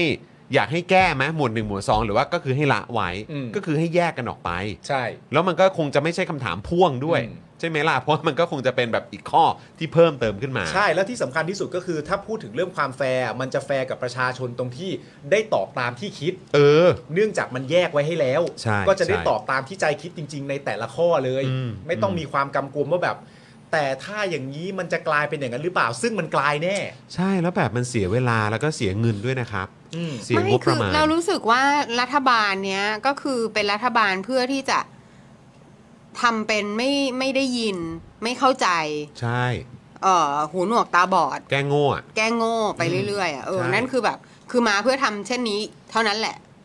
คือมันไม่ได้มีไม่มีใครรู้เจตจำนงของประชาชนนะ แล้วอันเนี้ยมันคือการดูถูกสติปัญญาประชาชนอย่างแท้จริงนะ ใช่ อ๋อใช่ ถูก เนอะ ใช่ คือมันคือการดูถูกสติปัญญา คือเขา ป ดู ระชา ออ ช ก น กัน จริงๆอะ หมดประเทศแหละ ใช่ ตัวเองก็รู้ว่าตัวเองทำอะไรอยู่ ใช่ แต่ก็คือเหมือนว่าก็ต้องแบบแสดงการละครไปเรื่อยๆอ่ะ คือแบบเฮ้ยเอาจริงเหรอวะคือแบบ คือผมมานั่งคิดดูนะ คือแบบว่าเนี่ยเราทำเจ่อข่าวตื้นกันอะ อืม เออ แล้วก็คือแบบสโลแกนของรายการเราคือดูถูกสติปัญญา เออ แล้วแบบคืออันเนี้ยคือ เหมือนในในรัฐบาลเนี้ยเราเจอมาหลายเรื่องแล้วที่เรานำเสนอข่าวที่แม่งแบบ มันเป็นเรื่องที่แบบโหพวกมึงแม่งดูถูกสติปัญญาประชาชนจริงๆอะ ไม่และคิดว่าดูไม่ออกด้วยไง นั่นนะสิ คิดว่าดูไม่ออกด้วยไง เหมือนที่ผมบอกไปสัปดาห์ที่แล้วตลกไหม เวลาที่ตั้งคำถามแบบนี้ออกมา อยากให้เริ่มต้นจากคำถามแบบนี้ อืม แล้วก็เอาประชาชน อืม มาอ้างว่า เขาไม่อยากจะแก้กัน อืม หมวดหนึ่งหมวดสองเนี่ย อืม ทางไม่อยากจะแก้เนี่ยเอาประชาชนมาวาง อืม แต่ทางที่เขาบอกว่าแก้หรือไม่แก้เนี่ยไม่ได้เกี่ยว อืม แต่คุณต้องเปิดตั้งแต่หัว ให้มันถูกต้องและเป็นธรรม อืม กับทุกๆ คนที่จะมาตอบ โดยไม่มีข้อกังขาอะไรในการล็อกไว้เลย อันเนี้ยคุณกลับไม่พูดถึงประชาชนและยกพักหนึ่งพักมาว่าเป็นพักก้าวไกล แล้วบอกว่าอันเนี้ยมีแค่พวกคุณ และคิดว่าไอ้รูปแบบการพูดอย่างเงี้ย คนเขาจับสังเกตไม่ได้เลยสิ เออ ว่าคุณกำลังทำอะไรอยู่ เขาไม่อยากแก้อ้างประชาชน คนที่อยากแก้บอกมีแค่ก้าวไกล เออ อะไรของเขาอะ ทำไม คือถ้าเป็นรัฐบาลที่ก่อนเนี่ย เข้าใจไหมฮะ จะเข้าใจ ตั้งแต่ตอนแบบตั้งแต่ประยุทธ์ยึดอำนาจเข้ามา จนต่อเนื่องมาอยู่ในสมัยที่สองเนี่ย คือเราจะมีความรู้สึกว่าเออรัฐบาลเหล่าเนี้ยที่มันต่อเนื่องมาจากหลังการทำรัฐประหารนะก็คือดูถูกสติปัญญาเราไหมมันดูถูกอยู่แล้วแหละ อืม แต่สตาร์ตตั้งต้นเนี่ยคือมันไม่เห็นหัวประชาชน อืม ใช่ไหมเพราะมัน ใช่ ต่อเนื่องมาจากการยึดอำนาจใช่ไหมล่ะ อืม แต่พอเป็นรัฐบาลเนี้ยแล้วก็บอกว่าเออมีความพยายามเหลือเกินที่จะทำทุกอย่างให้มันเป็นตามขั้นตอน อ่านั่ นั่นนู่นนี่เออใช้วิธีการรวบรวมนั่นนู่นนี่จนแบบว่าได้เป็นรัฐบาลขึ้นมาอะไรคือแบบพยายามจะเหมือนบอกว่าเออเห็นไหมเราทำถูกต้องทุกอย่างเลยนะ อืม เออแต่แบบพอพอมีข้ออ้างอะไรลักษณะแบบนี้ออกมาเนี่ย อืม โอเคมันอาจจะแบบไม่ได้ไม่ได้เห็นภาพว่าเหมือนแบบเป็นการไม่เห็นหัวประชาชนนะ อืม แต่ที่แน่ ๆ ที่มันชัดเจนมากคือ ดูถูกสติปัญญาประชาชนกันอยู่อะ ใช่ คือมันมันไม่ได้มีอะไรเปลี่ยนไปเลยนะ จากรัฐบาลที่แล้วอ่ะ อืม ยกเว้นความมั่นหน้า เออ คือประยุทธ์อะมั่นหน้าสุดๆ ถูกไห ใช่ ม ใช่ แล้วคือมั่นใจในในสิทธิในการที่จะเป็นเป็นผู้นำของตัวเองมาก เออ ใช่ไหม จากการ ถึง ยึดอำนาจอะนะ ใช่คือถึงแม้ว่ามันจะไม่มีลิจิตเมซี่อะไรเลยอ่ะ อืม แต่มันมั่นมาก มั่นมากเพราะรู้สึกว่ากุมอำนาจอยู่ในมือ ใช่แล้วก็รู้สึกว่าคือตัวเองมาจาก อืม มาจากอำนาจที่มันไม่มีใคร question ได้ เอออื ใช่ไหม ใช่ แต่ว่าอีเพื่อไทยเนี่ย อืม คือมาเนี่ยคือรู้ทั้งรู้อ่ะ อืม คือแม้ว่าตัวเองจะมาจากอำนาจแบบแปลกๆ ก็ตามอ่ะ อืม แต่ว่ามันชัดเจนมากไง อืม ว่าไอ้ไอ้ความที่เคยมั่นใจว่าเป็นที่นิยมอ่ะ เออ มันไม่ใช่แล้วอ่ะ เออ อืม แล้วนี่คือการแบบเหมือนแบบ ใครพูดนะ โกงความตายอ่ะ วันก่อนนี่ใครพูด อ๋อจตุพร อืม อืม ที่พูดกับจอมขวัญอ่ะ อ่ะ เหมือนโกงความตายมา อืม เออ แล้วคือแบบเพราะฉะนั้นนะคือแบบ คือมันจะตายแล้วอ่ะ เออ เออ แต่ แล้ว นี่ก็ต้องยื้อให้นานที่สุด ใช่แล้วก็แล้วก็แบบก็คือต้องแสดงท่าทางด้วยแต่ว่า คือมันเห็นชัดเจนไงไอ้ความความที่จริง ๆ แล้วก็รู้ไงว่าตัวเองไม่ใช่ของจริง อ่ะ เออ เออ เรียบร้อย ตลกมากเลยอีตู่มันยังแบบมันยังมั่นในความเป็นของจริงของมัน เอ นะ อ เออ เออ ซึ่งไม่ควรจะเอาอะไรมา ซึ่ง มั่น ไม่ เลย ควรจะเอาอะไรมามั่นเลยอ่ะ มึง ใช่ ก็ไม่ควรจะมีอะไรมั่นได้เลย ใช่ แต่นี่คือแบบ คือมั่นแบบ คือรู้อ่ะไอ้ตู่เหมือนไม่รู้อ่ะ เออ เออ นี่คุณคุณลีแพทบอกว่าเดี๋ยวเดี๋ยวเดี๋ยวจอนประเทศเราเปลี่ยนรัฐบาลแล้วเหรอ ไม่นะ เปลี่ยนแล้ว เปลี่ยน เปลี่ยน เปลี่ยนแล้วจริง เออครับ ผม กลัวเหมือนกันเนอะ เออ กลัวแบบสมมติว่าแบบอยู่ในแบบ โซนความคิดแบบพี่ซี่นะ เออ แล้วเกิดแบบแม่งไปแบบเฮ้ยหรือว่าสมมติว่าเป็นทางฝั่งพรรคเพื่อไทยเป็นรัฐบาลแล้วตอนนี้แบบเอ้ยหรือว่าเวที่ถูกต้องที่จะสร้างความมั่นใจและไม่ดูอ่อนปวกเปียกจนคนรู้สึกได้เนี่ย เราสวมคาแรคเตอร์มั่นประยุทธ์ไปเลยไหม คือหลังจากนี้ไปออกทุกดอกคือออกเก๋าหมดเลยอ่ะออกเก๋าหมดเลยอ่ะ โโหแต่คือแบบถ้าออกเก๋าหมดเนี่ย เลือกตั้งครั้งต่อไปคือแบบ โอ้โห ว่ามันหนักยิ่งกว่าหนักอีกนะ คุณคิดว่าใครในในรัฐบาลเนี้ยที่แบบออกเก๋าแบบประยุทธ์ได้อะที่แบบออกได้แบบแบบดูจะในทางการแสดงจะได้ที่สุดอะ โอ้โหคุณ คุณภูมิธรรมเหรอ ฉันก็มองก็นึกถึงคุณภูมิธรร ผม ม คน ว่า แร คุ ก ณ นะ คุณภูมิธรรมเพราะว่าคุณ เออ ภูมิธรรมอ่ะมีมีคาแรคเตอร์ที่ไม่เกรงใจที่สุด ใช่ เออคือแบบ คือกล้าพูดอะไรออกมาที่แบบ โห เออ ที่สุด เอา คือ งี้ ดูแบบ อะ จะ ก็ เอา แต่ไม่แต่แต่ จะ ไม่ได้ เอาอะ ไม่ได้แปลว่าแบบ อืม ไม่ได้แปลว่ามีเหตุมีผลนะ เออไม่ได้เออไม่ได้ไม่ได้แปลว่าแบบโหเฉียบขาดหรืออะไรอย่างนั้นแต่หมายถึงว่า เอาจริงเหรอครับ เอาเอาง่ายๆอ่ะอันล่าสุดที่เราอ่านกันว่าคุณภูมิทำตอบประเด็นเรื่องไม่แก้บนหนึ่งบุญสองเพราะอะไรอ่ะ เออ เออ อันนั้นอ่ะ เราก็ เป็น แบบ เป็นคาแรคเตอร์ที่เออถ้าจะมีใครสวมสักคนหนึ่งแบบว่าเฮ้ยไม่ท้อไม่ถอยไม่อะไรต่างๆนานาไม่เล่นเป็นลูกหงอลูกอะไรต่างๆนานาแล้วเอาลูกมั่นแบบที่ประยุทธ์มันทำไปเลย เออ ไอคนนั้นน่ะไม่มีความชอบทำเลยสักนิดมันยังเล่นคาแรคเตอร์นั้นได้ เออ หรือเราต้องไปโซนนั้นว่าก็คงจะมีคุณภูมิธรรมมาออกได้ ใช่ไหม แต่แต่มันหนักจริงนะ เออ มันหนักจริงนะ แล้วมันจะส่งผลแบบส่งผลซ้ำเติมเข้าไปอีก กับสิ่งที่มันเกิดขึ้นกับเพื่อไทยแล้วนะ เวลาเนี้ย คือเราว่าไม่มีใครเซฟเพื่อไทยเลยได้แล้วแหละ ไม่ได้แล้วล่ะค ก็ รับ ก็ก็ก็แค่แบบก็รอสี่ปีไปอ่ะ ก็ก็มันก็คงตามนั้นแหละ เออ มันก็ แต่คือแค่ คงตามนั้น แบบณ อืม เวลาเนี้ยที่แบบที่เรายังจะต้องอยู่กับเพื่อไทยไปอ่ะ ครับ คือแบบ มันมั่นหน่อย เออ แบบเอาแบบอีตู่หน่อย แต่แต่จริง ๆ ผมกลับมองแบบมองต่างจากคุณจรนิดนึงนะ ครับ เพราะคุณจรมีความรู้สึกว่าถ้าเกิดว่าทำอะไรออกไปในลักษณะนั้นน่ะแล้วสิ่งที่เกิดขึ้นก็คือว่าเลือกตั้งครั้งหน้าเนี่ยมันจะมันจะหนักกว่าเดิมที่เป็นอยู่อะไรเงี้ย อืมอืม ซึ่ง หรือคุณคิดว่ามันจะได้ผล ผมคิดว่ามันจะดีกว่า ดี เพราะว่า ไหม นะ อ่ นะไอ้ไอ้หนักกว่าเดิมเนี่ย ผมว่ามันหนักกว่าเดิมแน่ๆอยู่แล้ว อ่ะ เพราะว่า อ่ะ สถานการณ์ณตอนนี้มันพาไปหนักกว่าเดิม หยุดตรงนี้ก็หนักกว่าเดิม เอออืม ยู่แล้วไปมากกว่านี้อาจจะหนักกว่าเดิมยิ่งกว่านี้แต่แค่หยุดตรงนี้ก็หนักกว่าเดิมอยู่แล้ว เออเออ เพราะฉะนั้นไอ้หนักกว่าเดิมเนี่ยเราไม่ต้องพูดถึงกัน อ่ะโอเค มันหนักกว่าเดิมแน่ๆอยู่แล้ว แต่ว่าคือผมมาเคยคิดแล้วมีความรู้สึกว่า ถ้าเป็นคาแรคเตอร์ที่ยังอารมณ์แบบ รู้ว่าตัวเองมีที่มาอย่างไรแล้วมาในทางแบบขาดความมั่นใจอ่ะ มันจะยิ่งน้อยลง ๋อ หมายถึงว่าการที่เป็นคาแรคเตอร์ที่แบบทำให้คนโกรธไปเลยอ่ะมันยังคงเป็นคาแรคเตอร์ที่เราสามารถจะพูดได้ว่า มันอาจจะน้อยลง อืม ให้ฟังกันนะ อืมอืม ถ้าเป็นคาแรคเตอร์แบบแบบหูมั่นไปเลย พูดอะไรไม่ต้องเกรงใจกันแล้ว คือชื่นมื่นกับอำนาจที่ได้มามากแล้วใส่ใส่ใส่ ผมก็เชื่อเหมือนคุณว่ามันจะน้อยลง อืม แต่ผมก็เชื่อว่าถ้าไม่เอาคาแรคเตอร์เนี้ยมันจะไม่มีเลย อ๋อ แล้วก็คือ มัน เพราะ จะมันจะช่วยเสริมเรื่องการยืนระยะด้วยใช่ไหม ใช่ เพราะว่าถ้าเกิดไม่วางคาแรคเตอร์นี้ไว้อะมันจะไม่มี มันจะไม่มีใครได้สะใจเลย อืม นึกออกปะ อืมอืม เออ อย่าง เออ อ เอย่าง อใช่ใช่ใช่ใช่ อย่าง ใช่ น้อยอ่ะ คนที่เชียร์พักเพื่อไทยอยู่นะตอนเนี้ย ขอ ขอ ขอการเยียวยาเป็นความสะใจแบบอะไรเจ็บๆ ที่ตอกหน้าแบบตุ้มตุ้มตุ้มๆๆบ้างอ่ะ ไอ้พวกนี้มันทำอะไรไม่ได้อะ อะไรอย่างเงี้ย ใช่ไหม มันก็ เออ แบบยังพอได้แบบเอ่อชื่นใจ เติมเชื้ บ้าง อ อะเออเติม ความ เชื้อบ้างอะไรอย่างเงี้ย ความเออแบบเติมเติมไฟให้หน่อย เออแต่ถ้าหงอขาดความมั่นใจ เออ ห เดี๋ งยอวมัน ขาด จะ ความ มอด มั่นใจ ไป เดี๋ยวมันจะกลายเป็นมอดแล้วไม่มีเลย อืมอืมอืมอืม ไอไอประเด็นเรื่องการใส่คาแรคเตอร์เก๋าอะไรต่างๆกันานานั่นนู่นนี่ขาดความมั่นใจหรือพูดได้ง่ายๆคือไม่ต้องเกรงใจแล้วอ่ะใส่ไปเต็มๆคิดอย่างไรพูดอย่างนั้น ไม่ต้องแอบไม่ต้องแอปไม่ต้องอะไรแล้วอ่ะมันจะน้อยลงแต่มันจะยังเหลืออ อืม แต่ถ้าไม่ทำมันอาจจะหายไปหมดเลยก็ได้ อืมอืม นะ คือเบื้องต้นตอนเนี้ยเอ่ออย่างคุณอุดมรักษ์บอกว่า 4 ปีเลยเหรอคะ แค่ 1 ปีก็พอค่ะ แต่คือถ้าเรามองกันตามความเป็นจริงอะ่ะก็คือเขาก็คงกะว่าจะเออเอาให้อยู่ 4 ปีอยู่แล้วแหละ เออ นะครับเพราะฉะนั้นคือเราก็มองปลายทางว่ามันก็คือ 4 ปีแหละ แต่แต่ไอ้ประเด็นที่มันสำคัญมากๆเนี่ยมันก็คือว่าแล้วระยะเวลา 4 ปีเนี้ยมันเกิดอะไรขึ้นบ้าง เออ มันเกิดอะไรขึ้นบ้าง ใช่ แล้วก็คงจะต้องมีการแบบโอ้โหแบบติ๊กไปเรื่อยๆครับติ๊ก อ่า ไปเรื่อยๆ ติ๊กไปเรื่อยๆ จด ใช่ ไปเรื่อยๆครับว่ามีเรื่องอะไรบ้างอะ อืม คือดูทรงมันก็คงจะต้องอย่างนั้นนะครับ ใช่ แล้วในขณะเดียวกันถ้ามันมีเรื่องอะไรที่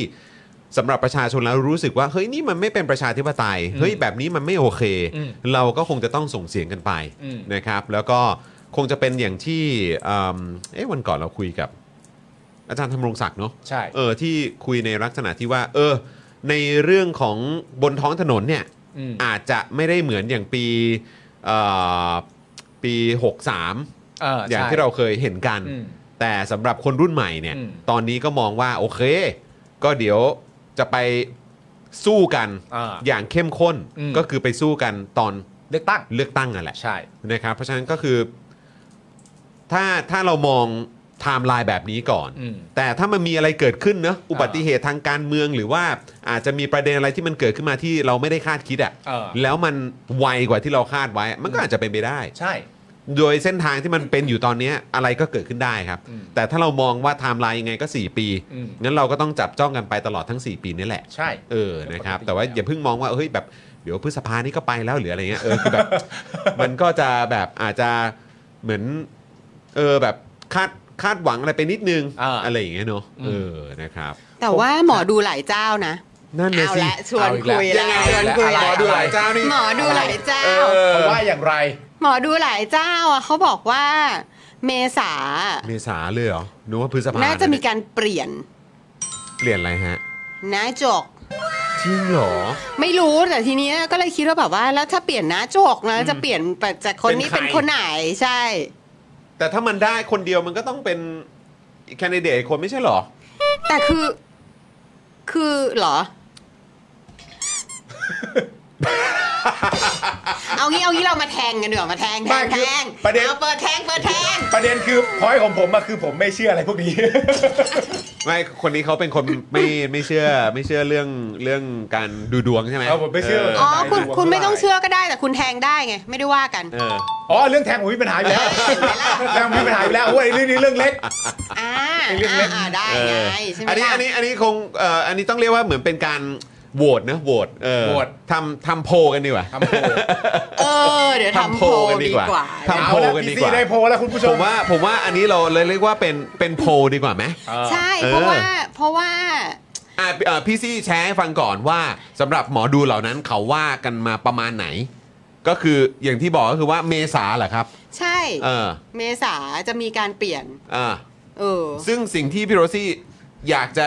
รู้จากคุณผู้ชม เออ คืออันนี้คืออยากรู้ว่าจะเป็นใครเหรอครับ ใช่คืออ่ะอ่ะถ้าสมมติคุณผู้ชมคิดตอนเนี้ย เออ แล้วคุณผู้ชมก็มองว่าแบบว่า มันมีใครที่แล้วด้วยเหตุการณ์อะ แบบคุณคิดว่า ถ้าเผื่อว่ามันเกิดอุบัติเหตุกับอีพักนี้ขึ้นมา อืม แล้วใครน่าจะเป็นคนที่จะได้รับฉันทานุมัติจากอีลีทคือเรื่องนี้ไม่เกี่ยวกับประชาชนอยู่แล้วไง อ่ะใช่ครับ เออ อืม ใครที่น่าจะได้รับฉันทานุมัติจากอีลีทมาเป็นนายก อ่ะเดี๋ยวก็ต้องดูโพลพี่ซี่แล้วกันไหมดูโพลแต่ไม่ตอนนี้มีหลายชื่อนะ ตอนนี้มีหลายชื่อขึ้นมานะพี่ซี่ในคอมเมนต์น่ะ ใช่ เออนะครับ เออเนี่ย นะฮะก็มีคุณอนุทินก็มีนะ คุณ LK คิดเหมือนกันเลย เออ ก็มีคุณอนุทินนะครับ ค่ะ นะฮะซึ่งตอนนี้ก็ดู แต่ว่าถ้าคุณอนุทินมานะครับ ก็คือสปอตไลท์ก็จะไปที่ที่ภูมิใจไทยด้วยเหมือนกัน อ๋อแน่นอน กับทุกสิ่งที่ภูมิใจไทยทำนะฮะ อ่า เพื่อไทยก็คงจะเอ่อไม่ไม่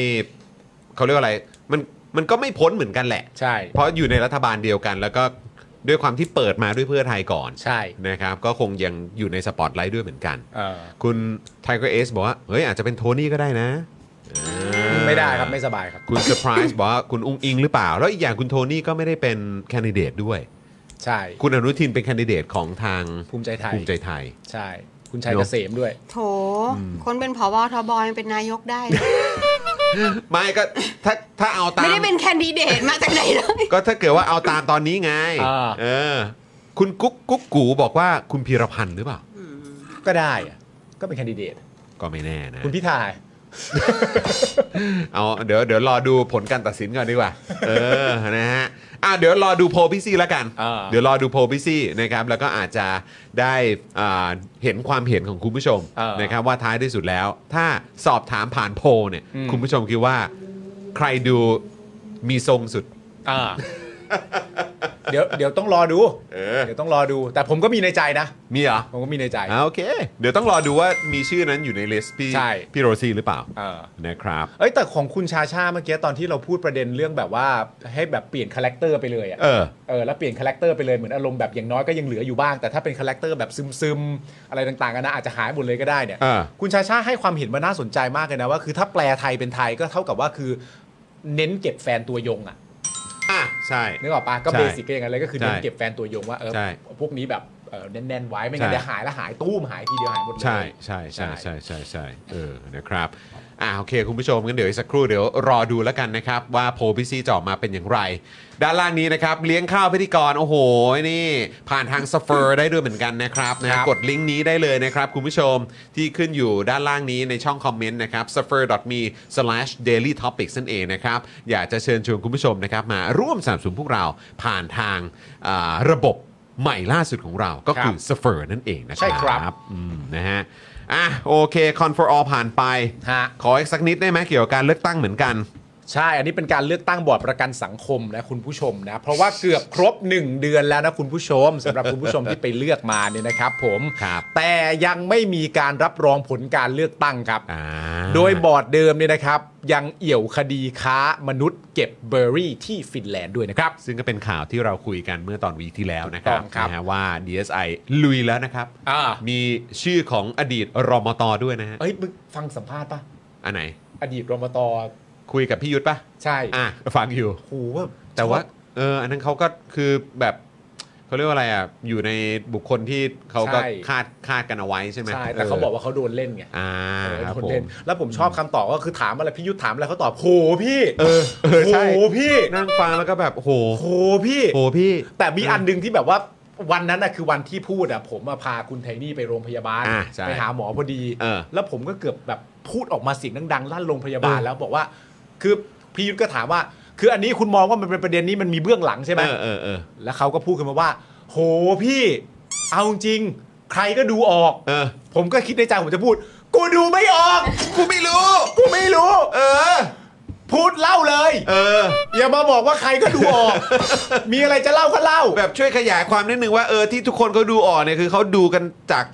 มุมไหนครับ เออ เออ อะไรอย่าง ต เงี้ย อนนั้นเป็นอย่างนั้น ตอนนี้เป็นอย่างนี้ เอออ อยู่ดีๆ คุณจะมาฟ้องกล่าวหาอดีตรัฐมนตรีคนหนึ่งโดยเชื่อจากคนคนเดียวเนี่ยเหรอ เออ โหพี่ เป็นใครก็ดูออกไม่ออก ไม่รู้ครับ ไม่รู้ดูไม่อ เอ อก อ คือไหนๆก็ช่วยเออขยี้ให้หน่อย จะได้แบบเออ ไหนๆ ตามเก จะ ม เล่าอยู่ การ แล้ว เมืองถูก ผมเสียสละเป็นเป็นคนที่ไม่ใช่ใคร ๆก็ได้ เออ เล่าให้ผมฟังหน่อย เออ ไอ้เบื้องหลังนี่ที่มันมีการทำร้ายกันนี่มันเป็นยังไง ใครครับพี่ ใครเล่าให้ดูหน่อย ชี้เป้ามาเลยครับ ชี้เป้ามาเลย สงสัยมากเลยมัวแต่ โอ้ โหพี่โหพี่ เออ ถึงเวลาก็บอกใครๆก็ดูออก กูดูไม่ออก ดูไม่ออกจริงครับ ไม่พอใจ เออ โอ้ ขออภัยครับคุณผู้ชมฮะ อ่ะ คุณผู้ชมกำลังจะเข้าข่าวนี้ นะ อย่าลืมกดไลค์กดแชร์กันด้วยนะครับ อ่ะไป คือผ่านมาเกือบหนึ่งเดือนแล้วนะครับสำหรับการเลือกตั้งบอร์ดประกันสังคมนะครับหลังจากที่ทีมประกันสังคมก้าวหน้าเนี่ยได้คะแนนเลือกตั้งสูงสุดจากกลุ่มผู้ประกันตนนะครับได้มาทั้งหมด 6 ที่นั่งจากทั้งหมด 7 ที่นั่งนะครับ อย่างไรก็ดีนะครับล่าสุดอาจารย์สัทธรรมธรรมบุตรดีนะครับหนึ่งในทีมประกันสังคมก้าวหน้าเนี่ยได้โพสต์ว่าใกล้จะครบ 1 เดือนการเลือกตั้งบอร์ดประกันสังคม แต่ยังไม่มีการรับรองผลการเลือกตั้ง และบอร์ดชุดก่อนยังคงทำงาน มีข่าวการพยายามผลักดันพรบประกันสังคมฉบับใหม่ ในช่วงเปลี่ยนผ่าน และยังมีประเด็นที่ DSI มีมติกล่าวหาผู้บริหารระดับสูง กระทรวงแรงงานในประเด็นค้ามนุษย์หนึ่งในนั้นเป็นบอร์ดโดยตำแหน่งครับ ว้าย เอาละฮะคุณผู้ชม โดยการเลือกตั้งบอร์ดประกันสังคมที่ผ่านมานะครับ ผู้ที่รับผิดชอบคือศูนย์อำนวยการจัดตั้ง เลือกตั้งคณะกรรมการประกันสังคมครับ ซึ่งมีข้อมูลเคียนมาบอกกันด้วยนะครับ มีข่าวว่านะฮะคุณผู้ชมนอกจากอดีตรัฐมนตรีแล้ว เจ้าหน้าที่ระดับสูงของกระทรวงแรงงานที่ถูกดีไซน์กล่าวหา ว่าเกี่ยวข้องกับขบวนการค้ามนุษย์เนี่ยนะครับหักค่าหัวคิวส่งแรงงานไทย 12,000 คนไปเก็บเบอร์รี่ที่ฟินแลนด์ คือตามข่าวนะคุณผู้ชมนะ ปลัดกระทรวงแรงงาน และอธิบดีกรมการจัดหางานที่ยังรับราชการอยู่ โดยปลัดกระทรวงแรงงานก็คือประธานบอร์ดประกันสังคมโดยตำแหน่งครับ เอาละครับ เดี๋ยวก็ต้องดูกันนะครับว่า เมื่อมีการพิสูจน์ความจริงออกมาแล้วเนี่ยนะครับ มันเป็นไปตามข่าวไหม ใช่ นะครับ หรือว่าท้ายที่สุดแล้วจะมีการพิสูจน์ความบริสุทธิ์ของตัวเองออกกันออกมาได้ โหพี่ เอ คือเนี่ยโดนแบบกลั่นแกล้งหรือเปล่านะครับ มัน นะ เบื้องหลังหรือเปล่า ทำให้สังคมเนี่ยเข้าใจผิดกันไปหรือเปล่านะ นี่ ครับ คุณเซนบอกเอ้ยว่างๆก็โทรไปเดลิโกสไปเล่าให้พี่แจ๊ฟังได้ โอ้ยนะฮะ โอเคก็คือจากการสอบถามมานะคะ เอามาพี่ซี่ ครับ อ่าก็จะบอกว่าคือจริง ๆ แล้วอ่ะตามคือด้วยความที่มันเป็นการเลือกตั้งครั้งแรกอ่ะมัน ค ก็ รับ ยังมีความงงๆกันอยู่ใช่ไหม ครับ เพราะฉะนั้นเนี่ยมันเลยไม่มีไทม์ไลน์ อืม ครับ ว่าจะต้องอะไรยังไง รับรองเมื่อไหร่ รับรองเมื่อไหร่อะไรยังไงต่าง ครับๆแต่ว่าในเรื่องของพรบประกันสังคมฉบับใหม่อ่ะ อืม อ่าคือเขาบอกว่าเสนอมาตั้งแต่ยุคสุชาติชมกลิ่น อ๋อครับผม แล้วก็อาจที่บอกว่าอาจจะแบบพยายามจะดันอ่ะ อืม แล้วเราก็เลยถามว่าอ่าแล้วพรบอันเนี้ยมันมีอะไรเหรอ ครับ อ่ะก็ได้รับคำตอบมา อืม เช่นนี้นะคะ ที่วงไว้เนี่ยเหรอ อันนี้ า อันนี้ คือฝั่ง อันนี้คือร่างใช่ไหมครับ ใช่ฝั่ง เออ ซ้ายก็คืออันเดิมใช่ไหมคะ ก็คือจะพูดถึงว่าผู้แทนนายจ้างเนี่ยมาจากการเลือกตั้ง อ่า นะผู้แทนฝ่ายนายจ้างและผู้แทนผู้ประกันตนตามวรรคหนึ่งมาจากการเลือกตั้ง อ่า บลา ฮะ บลาบลา ครับ แต่ว่าร่างใหม่อ่ะ นี่ วิ ไง ธีการได้มาเนี่ยเป็นไปตามที่รัฐมนตรีประกาศกำหนด คือแต่งตั้ง อ่า า ก็คือหมายว่าก็คือเพื่อที่จะให้ไม่ต้องมีการเลือกตั้งอีก ใช่ โหสุดว่ะ ซึ่งอันนี้คือคือร่างของบอร์ดเดิม ร่างที่ ที่พยายาม ตั้ง ผลักดันกันอยู่ รัฐมนตรีสุชาติชมกลิ่น อ่าก็คือร่างตั้งแต่บอร์ดเดิมกับพยายาม ใช่ ผลักดันกันอยู่ ใช่ใช่ใช่ อ่า หลักเกณฑ์เวทและวิธีการได้มาซึ่งผู้แทนฝ่ายในายจ้าง และผู้แทนฝ่ายผู้ประกันตนตามวรรคหนึ่ง ค่ะ ให้เป็นไปตามที่รัฐมนตรีประกาศกำหนด อ่า โดยความเห็นชอบของคอรมอ อ่า ทั้งนี้ให้คำนึงถึงการมีส่วนร่วมของฝ่ายในายจ้าง ฝ่ายผู้ประกันตน หญิงและชาย คนพิการและผู้ด้อยโอกาสครับ อ๋อคือเหมือนประโยคท้ายก็ แบบให้มันให้มันสวยหรูนิดนึง ให้คำนึงถึงการมีส่วนร่วมของฝ่ายในายจ้าง ฝ่ายผู้ประกันตน หญิงและชาย คนพิการและผู้ด้อยโอกาส เออ แต่ว่าฝ่ายนายจ้างและผู้แทนฝ่ายผู้ประกันตนตามวรรคหนึ่งให้เป็นไปตามที่รัฐมนตรีประกาศ ใช่ ใช่ แต่ว่าถ้าเป็นของปี 33เนี่ยก็คือว่าทั้งนี้หลักเกณฑ์และวิธีการเลือกตั้งให้เป็นไปตามระเบียบที่รัฐมนตรีกำหนดก็คือ แต่ยังไงก็ตามก็พูดถึงการเลือกตั้งอ่ะ ใช่ แต่อันนี้เนี่ยคำว่าเลือกตั้งนี่ไม่มีเลยนะ ไม่ ค่ะ มี เอา มันให้ จริงเหรอเนี่ย ให้เป็นไปตามที่รัฐมนตรีประกาศกำหนดตามความเห็นชอบของคณะรัฐมนตรีเลยอ่ะ โอ้โหคือแบบ คือไม่ว่าจะเห็นชอบยังไง แต่มันไม่ได้มีประเด็นเรื่องการเลือกตั้งอยู่ในนั้นอ่ะ ในน้ำมีปลาหีในน้ำมีปลาหีคนไทยไม่โชคดีปลาหีเต็มเมืองชาติไทยจะรุ่งเรืองในน้ำมีปลาหีในน้ำมีปลาหีปลาหีเต็มเมือง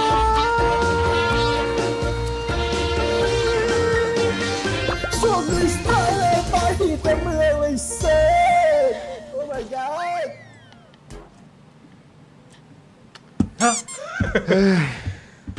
ไม่ต้องเข้าช่วงปาหีก็เจอกันได้ครับ มันเป็นอย่างนี้นี่เอง อ๋อ โอเคอู๊ดแต่ต้องแบบ ต้องติดตามกันอย่างใกล้ชิดเลยเนอะ ใช่ เนอะ เราก็ถามอาจารย์จักรอาจารย์จักรอาจารย์สัทธรามอะนะคะ อืม ก็บอกว่าไปสอบถามมานะคะ บอกว่าจะรับรองในสัปดาห์นี้ โอเค ในวีคนี้นะ อ่า ก็ลองก็รอดู เดี๋ยวรอดูครับ ค่ะ ก็รอดู สัปดาห์นี้ ค่ะ นี่วัน นี่วันจันทร์ จันทร์สัปดาห์นี้ โอเค เดี๋ยวรอดูครับ มาพี่บิวเอาขึ้นอีก ทีสิ ลากนั้นมันเขียนว่าอะไรนะ ดูไว้นะคุณผู้ชม นี่นะฮะ คุณผู้ชมให้อ่านอีกทีให้เวลา 5 วินาที นี่คือร่างนะฮะที่ถูกอ่าเขาเรียกว่าอะไร ร่างขึ้นมาในยุคสมัยของรัฐมนตรี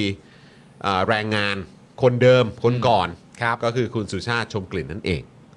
นะครับ ก็ต้องมาดูกันนะครับ โอเค โอเค โอเค ว่า ลงเลยลงเลย ร่างนี้มันจะผ่านมันจะอะไรยังไงไหม ครับผม นะครับอ่ะโอเคมาถึงอีกหนึ่งเรื่องที่อาจจะอ่าต้องลงรายละเอียดกันนิดหนึ่งนะครับ ใช่แล้ว Landbridge ครับ แลนบริดจ์มาถึงแล้วครับคุณผู้ชมครับ ซึ่งย้ำคุณผู้ชมอีกครั้งนะครับ ถ้าอยากจะรู้ไอ้เรื่องราวที่มา แล้วก็รายละเอียดปัญหาต่างๆเนี่ยนะครับ คุณผู้ชมก็สามารถดูในเจาะข่าวตื้นตอนใหม่ล่าสุดได้ ประวัติศาสตร์ Landbridge อ่า ในนี้มืดจังเลยนะฮะแม่ มือจังเลยอ่ะแม่ อืมนะฮะ จุกๆช้ำๆไปเลยแม่ ไปดูเลยนะครับ คุณผู้ชมเปิดเมมกับเรากับ Daily Topics นะครับ หรือว่าอยากจะเปิดเมมกับช่องเจาะข่าวตื้นก็ได้ นะครับหรือว่าจะเปิดเมมกับช่องสป็อคดักก็ได้ ครับ นะครับคุณผู้ชมก็สามารถติดตามรายการของเราได้ทุกๆ รายการเลยนะครับ ใช่ครับผมอ่ะคุณผู้ชมครับ ถึงแลนบริดจ์เป็นที่เรียบร้อยแล้วนะครับ แต่ประเด็นนะครับผมเอ่อเราจะว่ากันด้วยเรื่องของฝั่งก้าวไกลเนี่ยลาออกนะครับผมเพราะว่าบอกได้ข้อมูลไม่ครบถ้วนนะครับผมก็คือการลาออกจากการเป็นกรรมาธิการประเด็นเรื่องแลนบริดจ์เนี่ยนะครับผมอีกประเด็นหนึ่งก็คือจะสรุปการดีเบตซะหน่อยเพื่อเมื่อเช้านี่มีการดีเบตที่ต้องเรียกว่าฮอตที่สุดอีกประเด็นหนึ่ง คนดูกันเยอะนะ คนดูกันเยอะมากนะครับ ใช่ ผม ครับ เพราะว่า ผม เป็นการดีเบตนะครับประเด็นเรื่องแลนบริดจ์นะครับระหว่างคุณสุริกัญญาก็คือคุณไหมนะครับ ครับ ผมกับคุณธีรรัตน์หรือว่าสสอิ่มนั่นเองนะครับผมหนึ่งเดียวในกรุงเทพ ครับ นะครับผมจากลาดกระบังนะครับซึ่งเกิดขึ้นในรายการกรรมกรข่าวคุยนอกจอครับคุณจอนครับ ก็เป็นประเด็นที่ถูกพูดถึงกันเยอะมากเลยนะครับ ในช่วงวีคเอนที่ผ่านมาเนาะ ฮะ นะครับหลังจากที่เมื่อวันศุกร์ที่แล้วเนี่ยนะครับตัวแทนจากก้าวไกลก็ลาออกจากกมทนะครับวิสามันพิจารณาศึกษาโครงการพัฒนาโครงสร้างพื้นฐานด้านการคมนาคมขนส่งนะครับเพื่อพัฒนาระเบียงเศรษฐกิจภาคใต้ เชื่อมโยงการขนส่งระหว่างอ่าวไทยและอันดามัน ครับ นะครับชื่อยาวนิดหนึงนะครับแต่ว่าเรียกสั้นๆ ก็คือโครงการ Land Bridge นั่นเองนะครับ ครับผม ซึ่งทางตัวแทนก้าวไกลเนี่ยเขาก็ให้เหตุผลนะครับโดยสรุปเนี่ยก็คือว่าได้รับข้อมูลรายงานการศึกษาเรื่องโครงการ Land Bridge ยังไม่ครบถ้วนเพียงพอนะครับว่าจะลงมติเห็นด้วยหรือไม่เห็นด้วย อืม ซึ่งก็ยังมีอีกหลายคำถามนะครับที่ยังไม่ได้รับคำตอบที่ชัดเจนจากหน่วยงานที่เกี่ยวข้อง แล้วถามไปแล้วด้วย ถามไปแล้ว อืม นะครับ แล้วก็จริงๆก็ถ้าตามที่อ่าคุณสิริกัญญาเขาเขาชี้แจงเนี่ยเขาก็บอกว่า เออ ก็มีการระบุไว้ด้วย อืม ว่าครั้งหน้าหรืออะไรก็ตามเนี่ยมาตอบด้วยนะ ใช่เพราะว่าตอน เออ ตอนที่ถามคำถามไปเสร็จเรียบร้อยเนี่ยทางฝั่งของเออสอนขอเองเนี่ยก็บอกมาด้วยว่าเดี๋ยวจะให้ข้อมูลเพิ่มเติมมา เออ เออ ใช่นะครับนะฮะก็อย่างที่บอกไปอะครับนะฮะก็ยังไม่ได้รับคำตอบที่ชัดเจนจากหน่วยงานที่เกี่ยวข้อง แต่ว่าทางกมทเนี่ยก็เร่งครับที่จะให้ลงมติเพื่อรับรายงานในวันนั้นเลย อืม นะครับอันนี้เป็นเอ่อจากคำชี้แจงของทางก้าวไกลนะครับ ครับ แล้วทางก้าวไกลก็เลยลาออกนะครับเพราะไม่อยากเป็นตรายางในการอนุมัติรายงานฉบับนี้นะครับ ครับผมเบื้องต้นนะครับสิ่งที่ก้าวไกลตั้งคำถามเนี่ยมาดูนะครับผมว่าก้าวไกลเนี่ยตั้งคำถามไปว่าอะไร แล้วไม่ได้คำตอบเรื่องอะไร ซึ่ง นะครับ ต้องถามคุณผู้ชมด้วยว่าไอ้คำถามเหล่านี้คือมันแบบมันเหมือนเป็นการแบบใช้คำว่าอะไรดีเหมือน ยิบ กับ ย่อยไหม ยิบย่อยจุกจิก เออเขาเรียกอะไรแบบเหมือนคอยคอยขวางเขาอะ ใช่ ขวางมันทุกเรื่องหรือเปล่าอะไรยังไง อ่า คือคุณผู้ชมมีความคิดเห็นว่ายังไง หรือว่ามันไร้สาระคือแบบถามอะไรนักหนาสงสัยอะไรนักหนา คุณผู้ชมมีความคิดเห็นว่าอย่างไรเนี่ย ลองแสดงความเห็นกันเข้ามาได้นะ เอ ครับ อเพราะคุณผู้ชมสามารถจะตอบได้ เอ๊ะไม่ได้คำตอบแค่ประเด็นแค่นี้ไม่เห็นต้องออกเลยไอ้นี่ก็ได้ เออ ไง ใช่ได้ครับ ใช่ไหม ได้ครับ คืออยากฟังความเห็นคุณผู้ชมจริง ๆ ว่า อ่า เออพอเห็นสถานการณ์หรือว่าเหตุการณ์แบบเนี้ยในความเห็นคุณผู้ชมอะรู้สึกว่าเออมันสมเหตุสมผลป่ะ ใช่ เออนะครับ โดยคร่าวๆนะครับคำถามคุณผู้ชมในการประเด็นเรื่องที่ทางฝั่งก้าวไกลต้องการจะได้คำตอบนะครับผมกับโครงการแลนบริดจ์ก็คือ เรื่องความคุ้มค่าของโครงการแลนบริดจ์ครับว่าจะคุ้มค่ามากน้อยแค่ไหน ทั้งปริมาณสินค้าเส้นทางการเดินเรือ ซึ่งยังไม่ได้คำตอบ ซึ่งคุณผู้ชมคิดว่ามันเป็นคำถามที่แฟร์ไหมที่จะ เออ ถาม อ่า และเรียกร้องคำตอบ เออ เกี่ยวกับเรื่องของความคุ้มค่า อืม ของโครงการเนี้ย ใช่ ที่เกี่ยวกับเรื่องของปริมาณสินค้า ใช่ นะครับแล้วก็เส้นทางการเดินเรือ คือมันสมเหตุสมผลไหมที่ที่ต้องการคำตอบเรื่องเนี้ย เออหรือว่าจริงๆแล้วจะบ้าเหรอ คือใครเขาจะไปตอบได้ ต้องสร้างให้เสร็จก่อน ฮะ ถึงจะรู้หรือเปล่าไม่รู้ หรือว่าหรือคุณผู้ชมคิดว่า โอ้ยเรื่องแบบนี้มันแบบ มันต้องเราต้องสร้างไง เราต้องสร้างให้มันแบบฮอตให้มันฮิตขึ้นมาแล้วเดี๋ยวก็จะมาเองแหละ แล้วเดี๋ยวตอนนั้นมันก็จะคุ้มค่า หรือยังไง หรือคุณผู้ชมว่าถูกต้องแล้วควรจะศึกษาให้ได้ความเห็นรอบด้าน ถึงความคุ้มค่า แล้วค่อยลงเอ่อค่อยตัดสินใจในการลงทุน คุณผู้ชมคิดเห็นว่ายังไง เออ อืม แต่ถ้าถามในมุมมองผมนะ อ่ะคุณว่าไง ผมมีความรู้สึกว่าถ้าไม่ถามคำถามเนี้ยก็ไม่รู้จะถามอะไรกันแล้วนะ เพราะมันหนึ่งล้านล้านเนาะ ไม่ครับคือคำถามมัน ในการลงทุน ใช่ครับ เออแล้วก็ยังเอ่อส่งผลกระทบในเรื่องของสิ่งแวดล้อม ครับ แล้วก็อ่าชีวิตของคนในพื้นที่ด้วย เพราะว่าปริมาณสินค้าเนี่ยมันว่าด้วยเรื่องว่ามันจะคุ้มไหมหรือไม่คุ้มเนี่ย เออ กับเงินที่ต้องเสียไปเนี่ย เออ มันคือประเด็นเรื่องปริมาณสินค้าที่คาดการณ์ว่าจะได้เท่าไหร่ อ่ะ ไม่งั้นถ้าคาดการณ์ว่าอ๋อก็คงจะได้น้อยมากๆอะครับ ก็คือมันก็ไม่ต้องทำตั้งแต่แรก อ่า ประเด็นเรื่องเส้นทางการเดินเรือ อืม ก็เป็นประเด็นที่สองว่าจะคุ้มค่าไหมคือเส้นทางการเดินเรือจะมาตกที่กูหรือเปล่า เออ แล้วถ้าไม่ถามอันนี้จะถามอะไรอะ มีเรื่องอะไรต้องถามกันอีกเหรอ ถ้าไม่ถามวันนี้ ผมก็รู้สึกเหมือนกันแหละ เหมือนจะถาม ว่ก็ควร แบบ จะต้องถามอ่ะอื มันมันไม่คือเข้าใจป่ะมันไม่ใช่คำถามว่าแบบ นี่ยังไม่ได้คำตอบเลยนะว่าออกแบบท่าจะออกแบบมาสวยไหม มันไม่ได้ถามอย่างนั้นเข้าใจป่ะ เออเออเออเออ นั่นแหละ ใช่แล้วเราก็มีความรู้สึกว่าเฮ้ยโครงการนี้มันก็มีมาตั้งแต่ตอนรัฐบาลที่แล้วนะ อ่า เวลาผ่านไประยะระยะเวลาประมาณหนึ่งขนาดนี้แล้วเนี่ย อ่า ก็ควรจะต้องมีตัวเลข ห อ่า รือว่างานงานวิจัย ใช่ หรือว่าเอ่ออะไรก็ตามที่มาตอบคำถามเรื่องนี้ ใช่ ได้สิ ใช่ เออ เรื่องท่อส่งน้ำมันนะครับ ก็เป็นอีกประเด็นหนึ่งที่ไม่มีความชัดเจน รายงานที่ขัดแย้งกับบทสรุปจากสภาพัฒน์ซึ่งมีผลสรุปว่าโครงการแลนบริดจ์ไม่คุ้มค่าการลงทุน ขณะที่ผลการศึกษาของสอนขเนี่ยให้ข้อมูลว่ามีผลตอบแทนการลงทุนสูงถึง 17%คือเออการศึกษาจากสอนขกับการศึกษาจากรายงานสภาพัฒน์เนี่ยต้องบอกว่าใช้คำว่าอะไรคนละโยชน์นะฮะ คือ ไกลกัน ต้องใช้ มาก คำว่า เลยฮะ อยู่กันคนละฝั่ง อยู่กันคนละโลกอะฮะ คือความเห็นของสนขเป็นแบบหนึ่ง เออ ของสภาพัฒน์ก็อีกแบบหนึ่งคือมัน เออ ไม่ได้ใกล้เคียงกันนะครับคุณ ใช่ ผู้ชมคือแบบเชี่ยเป็นคนละเรื่องเลยอะ ใช่ เพราะโดยหลักแล้วความเห็นของสนขก็คือว่าถ้าจะดูแลประเด็นเรื่องแบบพัฒนาทางด้านฝั่งภาคใต้ทางฝั่งระนองเลยก็ว่าไปแลนบิดนี่คือโอ้โห เออ หืมในขณะที่ของสภาพัฒน์บอกว่าถ้าจะดูแลประชาชนในเรื่องของท่าส่งอะไรต่างๆนานาการเพิ่มเขตเศรษฐการเพิ่มเศรษฐกิจอะไรในภาคใต้จริงๆอะทำอีกโครงการดีกว่า เออ ก็คิดเอาแล้วกันฮะว่ามันต่างกันขนาดไหน เอาอันไหนอะครับ แต่สำหรับของกมทที่มีก้าวไกลอันเนี้ยไปอยู่ด้วยเนี่ย คือก้าวไกลแต่จุดเริ่มต้นคือไม่เข้าใจว่า เงินขนาดเนี้ยกับรายงานทั้งหมดที่มีอยู่ขนาดเนี้ย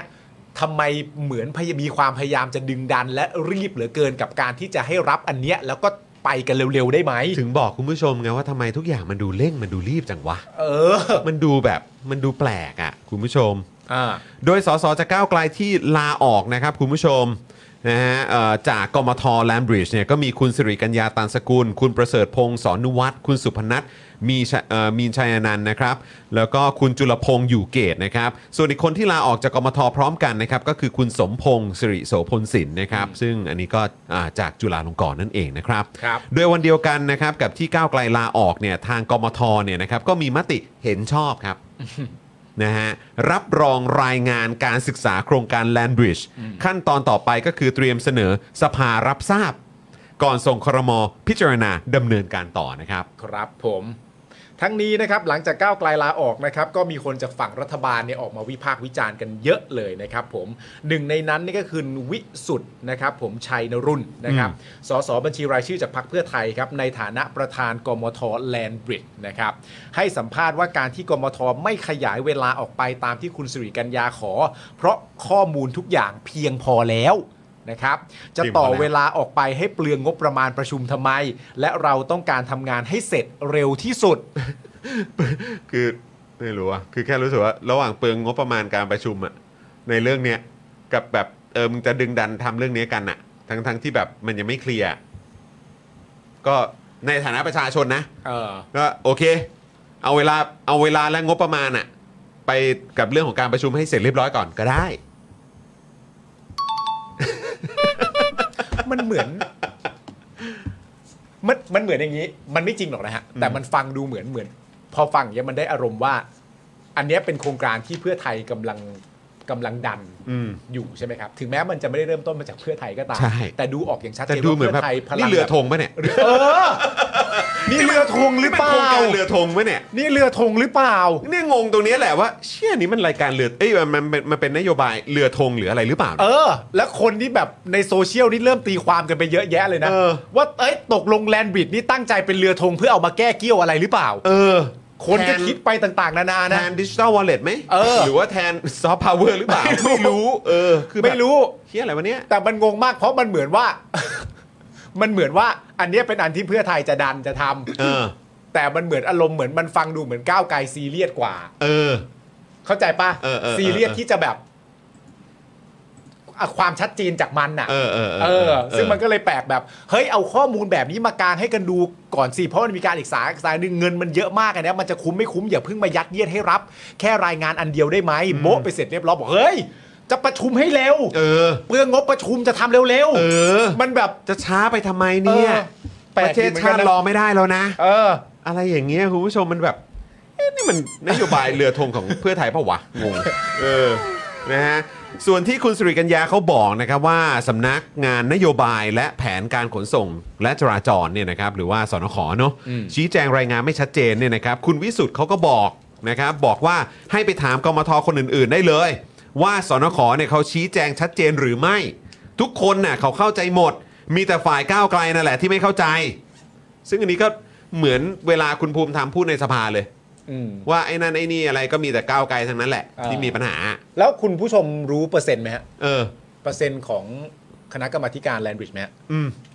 มาจากฝากฝั่งรัฐบาล 70%นะฮะ เจ็ดสิบเปอร์เซ็นต์ครับ แล้วมาจากฝ่ายค้านนี่ 30%นะฮะ ครับ ซึ่งใน 30%นี้ก็มีก้าวไกล 6 คน อืม แล้วอยู่ดีๆ จากทางฝั่งเพื่อไทยก็บอกว่า ให้ไปถามคนในที่ประชุม ก็คงไปถามแล้วก็คงเจอ 70%นั้นมันก็คงดูเยอะอะครับ คือแบบ เฮ้ย เวลาจะพูดอะไรออกมา คือเขาดูเขาตรวจเขาอะไรกันได้หมด แม่งดูถูกสติปัญญาจริง ๆ เนี่ย เออดูเจาะขอตื้นดีกว่า เออ นะฮะ เนี่ยบอกว่ามีแต่ก้าวไกลนั่นแหละที่ไม่เข้าใจนะฮะ ถ้าเกิดว่าเป็นทุกคนคนอื่นๆน่ะในกมทอ่ะเขาเข้าใจกันหมดแหละนะครับ เอ่อก้าวไกลเนี่ยมีมีอยู่พักเดียวเลยที่แบบไม่เข้าใจนะครับ มีแต่ก้าวไกลนั่นแหละที่ไม่เข้าใจพยายามซักลงไปในรายละเอียดถึงขั้นที่ว่าจะมีเรือสัญชาติใดบ้าง มีกี่ลำมาเข้าร่วมในโครงการ เหมือนกับพยายามไม่เข้าใจ นะครับก็คือบอกว่าก้าวไกลพยายามจะไม่เข้าใจอ่ะแล้วก็บอกว่าไปหลอกลวงให้ต่างชาติมาร่วมลงทุน ซึ่งเป็นไปไม่ได้ เพราะโครงการนี้เป็นเมกะโปรเจกต์บริษัทต่างชาติต้องศึกษามาเป็นอย่างดีก่อนจะมาลงทุน จะไปหลอกได้ยังไง ขณะนี้มีบริษัทต่างชาติติดต่อมาขอร่วมลงทุนจำนวนมาก แม้แต่ตัวแทนกมทพักประชาธิปัตย์ที่เป็นฝ่ายค้านเนี่ยก็ยังลงมติเห็นด้วยกับผลการศึกษา เพราะมองว่าทำให้คนภาคใต้ได้ประโยชน์ มีแต่ก้าวไกลนั่นแหละที่ไม่เอา ขณะนี้เนี่ยเรื่องแลนบริดจ์เนี่ยเป็นแค่ขั้นตอนการศึกษา ขึ้นอยู่กับสภาจะเห็นด้วยหรือไม่ ถ้าเห็นด้วยก็ส่งเรื่องให้รัฐบาลพิจารณาต่อไป ถ้าสภาไม่เห็นด้วย เรื่องก็จบไป รวมถึงต้องดูผลการศึกษาผลกระทบด้านสิ่งแวดล้อมประกอบด้วย โอ้ยยังมีอีกหลายขั้นตอนครับ ครับ ผม ถ้าสภาไม่เห็นด้วยก็จบไปก็เหมือนดิจิตอลวอลเล็ตเลยเนาะ อ่าใช่เพราะมาถึงจุดนั้นก็ผ่านไปแล้วก็จบไป มันมาจบที่คล้ายกันหมดนะครับผมนี่ มีความเป็นประชาธิปไตยสูงถามนิดนึงดิเวลาถ้าสมมติว่าคิดภาพคุณเป็นก้าวไกลนะ อ่า เวลาได้ฟังจากคุณวิสุทธ์อย่างเงี้ย แล้วมาให้ความเห็นคุณว่าเฮ้ยขนาดประชาธิปัตย์เขายังโหวตเห็นด้วยเลยคุณจะรู้สึกอะไรปะแบบ แบบอะไรอ่ะ แล้วทำไมอ่ะ อะไรอ่ะ แล้วมันทำไมเหรอ คือแบบไม่อ่านข่าวเหรอที่ผ่านมา คุณผู้ชมจะรู้สึกยังไง ถ้าคุณถ้าคุณผู้ชมกำลังแย้งอะไรบางอย่างอยู่อะแล้วมีใครพยายามจะเถียงคุณว่า คุณจะเถียงประเด็นนี้จริงๆเหรอ คิดดีๆนะ ขนาดประชาธิปัตย์เขายังโหวตเห็นด้วยเลยนะ โอ้เคลียร์เหลือเกิน คุณผู้ชมจะแบบเออ กูก็ไม่น่าเลยอย่างนี้เหรอ อะไรอย่างนี้เหรอครับ เออไปครับพูดไปไม่เป็นไร นี่มันอะไร ดี๋ อั วน เนี่ย ว่ากั เออนะครับเอ้ยคุณผู้ชมเดี๋ยวนิดเดียวนะครับเอ่อตอนนี้โพลพี่ซี่มาแล้ว คุณผู้ชม ฮะ ไปร่วมทำโพลของพี่ซี่ก่อนได้เลยนะครับนะฮะแล้วก็ระหว่างนี้เราก็จะเล่าเอ่อเล่าเรื่องแลนบริดจ์ไปด้วย ใช่ครับ นะครับ คุณพิสุทธิ์นะครับยังบอกว่าไม่อยากทะเลาะกับเด็กให้เป็นดราม่า โอ้โหครับผมเด็กอีกแล้วครับ เด็กอีกแล้วนะครับ เด็กอีกแล้วครับ ทำไมสิริกัญญาไม่ลาออกจากกมทวิสามันก่อนหน้านี้ แต่มาลาออกในนาทีสุดท้าย วันสุดท้ายก่อนจะลงมติ ทั้งที่รู้อยู่แล้วว่าโหวตไปฝ่ายตัวเองก็แพ้ เพราะเสียงข้างมาก เพราะเสียงข้างน้อยโอเค อืม ขอให้ทำอะไรตรงไปตรงมา หัดมองโลกให้กว้างควรมีเหตุผล ไม่ใช่ไม่พอใจอะไร แล้วก็ออกไปโวยวายอย่าจ้องเล่นแต่การเมืองอย่าใช้อารมณ์อายุยังน้อยอยากเป็นรัฐมนตรีคลังต้องใจเย็นๆ โอ้ อย่า นี่ ใจ คือ ร้อน นี่คือประธานกรรมาธิการเหรอเนี่ยพูดอย่างเงี้ยเหรอเนี่ย ใช่อายุ อยากเป็นรัฐมนตรีคลังต้องใจเย็นอย่าใจร้อ อย่าน ใจร้อนถ้าไม่เห็นด้วยก็รอไปชี้แจงในสภาทีเดียว ผมอยากรู้เหมือนกันว่า ถ้ารู้ว่าจะโหวตแพ้ในสภาจะกล้าลาออกจากสสหรือไม่ฮะ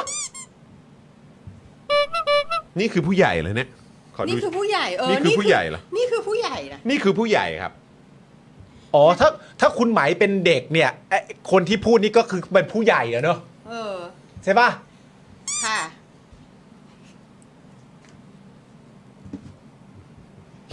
ไม่อยากทะเลาะกับเด็กให้เป็นดราม่า อยากดูอยากดู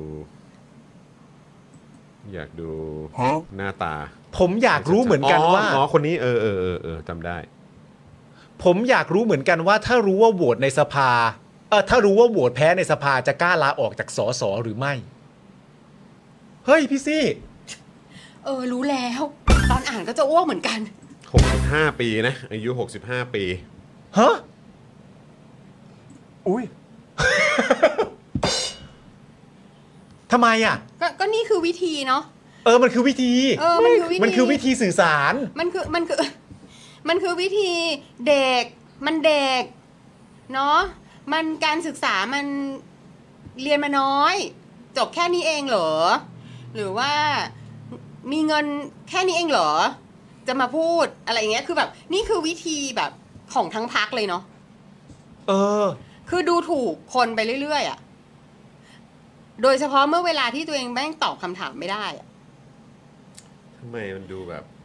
แล้วเขาก็เขาก็อยู่ในกมทนี่มาเขาก็พยายามที่จะทำงานไง จนสุดท้ายแล้วเขาก็เห็นแล้วว่าอ๋อ นี่คือ ไม่ได้ตั้งใจจะหาคำตอบอะไรจริงจังหรอกก็แค่เป็นตายาง เขาก็บอกเออเขาไม่อยู่เขาลาออก คือแบบอันนี้ ไม่และที่ออกมาของก้าวไกลอ่ะไม่ได้ออกทั้งหมดด้วยนะ เออ เออ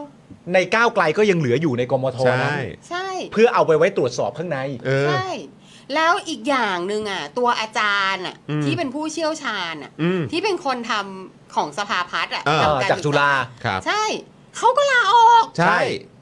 เพราะเขาก็เขาก็ไม่ไหวเหมือนกันป่ะ ใช่ อืม ใช่ เออ คือเนี่ยคือมันยิ่งชัดถึงความมี loser mentality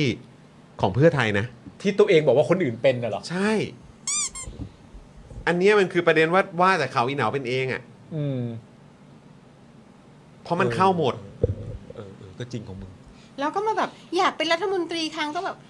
เขามีสิทธิ์จะเป็นรัฐมนตรีครั้งเพราะเขาชนะเลือกตั้งมึงโว้ย ใช่แล้วรัฐมนตรีคลังอะ่ะ เข้าเข้ากระทรวงสักกี่ครั้ง เออ จนคนในกระทรวงเขาก็สายหัวหมดแล้ว แล้วตอนนี้รัฐมนตรีครั้งอะเป็นไงดิจิตอลวอลเล็ตเนี่ย เอออะไร อยากเป็น วะย รัฐมนตรีคลังต้องใจเย็นอย่าใจร้อนอยากเป็นรัฐมนตรีคลังชนะการเลือกตั้งแล้วเป็นก็ได้เนอะ ใช่ ต้องใจเย็นใจร้อน อ่ะโอเคครับคุณผู้ชมครับ ประเด็นก็มาสู่วันนี้นะฮะในช่วงเช้าเนี่ยนะครับ ผมก็ในรายการของกรรมกรข่าวคุยนอกจอนะครับ ก็ได้มีการดีเบตกันนะครับผมระหว่างคุณสิริกัญญานะครับ ผมและก็คุณธีรรัตน์สำเร็จวานิชจากพรรคเพื่อไทยนะครับ ซึ่งคุณธีรรัตน์เนี่ยเป็นโคศกกมทแลนบริดจ์นะ อืม เออก็คือ ใช่ ว่าทางทางเพื่อไทยก็ก็ส่งโคศกมาเลย อ่ะ นะครับ ก็ให้ ผม โคศกของกมทเนี่ยมาเลย ใช่สอ ค ส รั อบ อิ่มนะครับผม อืม โดยสรุปบางช่วงนะครับในรายการนะฮะ เช่นที่คุณธีรรัตน์เนี่ยบอกว่าสนขชี้แจงข้อมูลหมดแล้ว แต่ว่าคุณสิริกัญญาต้องการข้อมูลลึกมากกว่านั้น ขณะที่คุณสิริกัญญาบอกว่ายังไม่ได้รับคำตอบที่เคลียร์ เช่น เรื่องความคุ้มค่า หรือเรื่องท่อส่งน้ำมัน ที่นายกเอามาพูดเรื่องนี้ไปทั่วแล้วว่าจะมีท่อส่งน้ำมัน แต่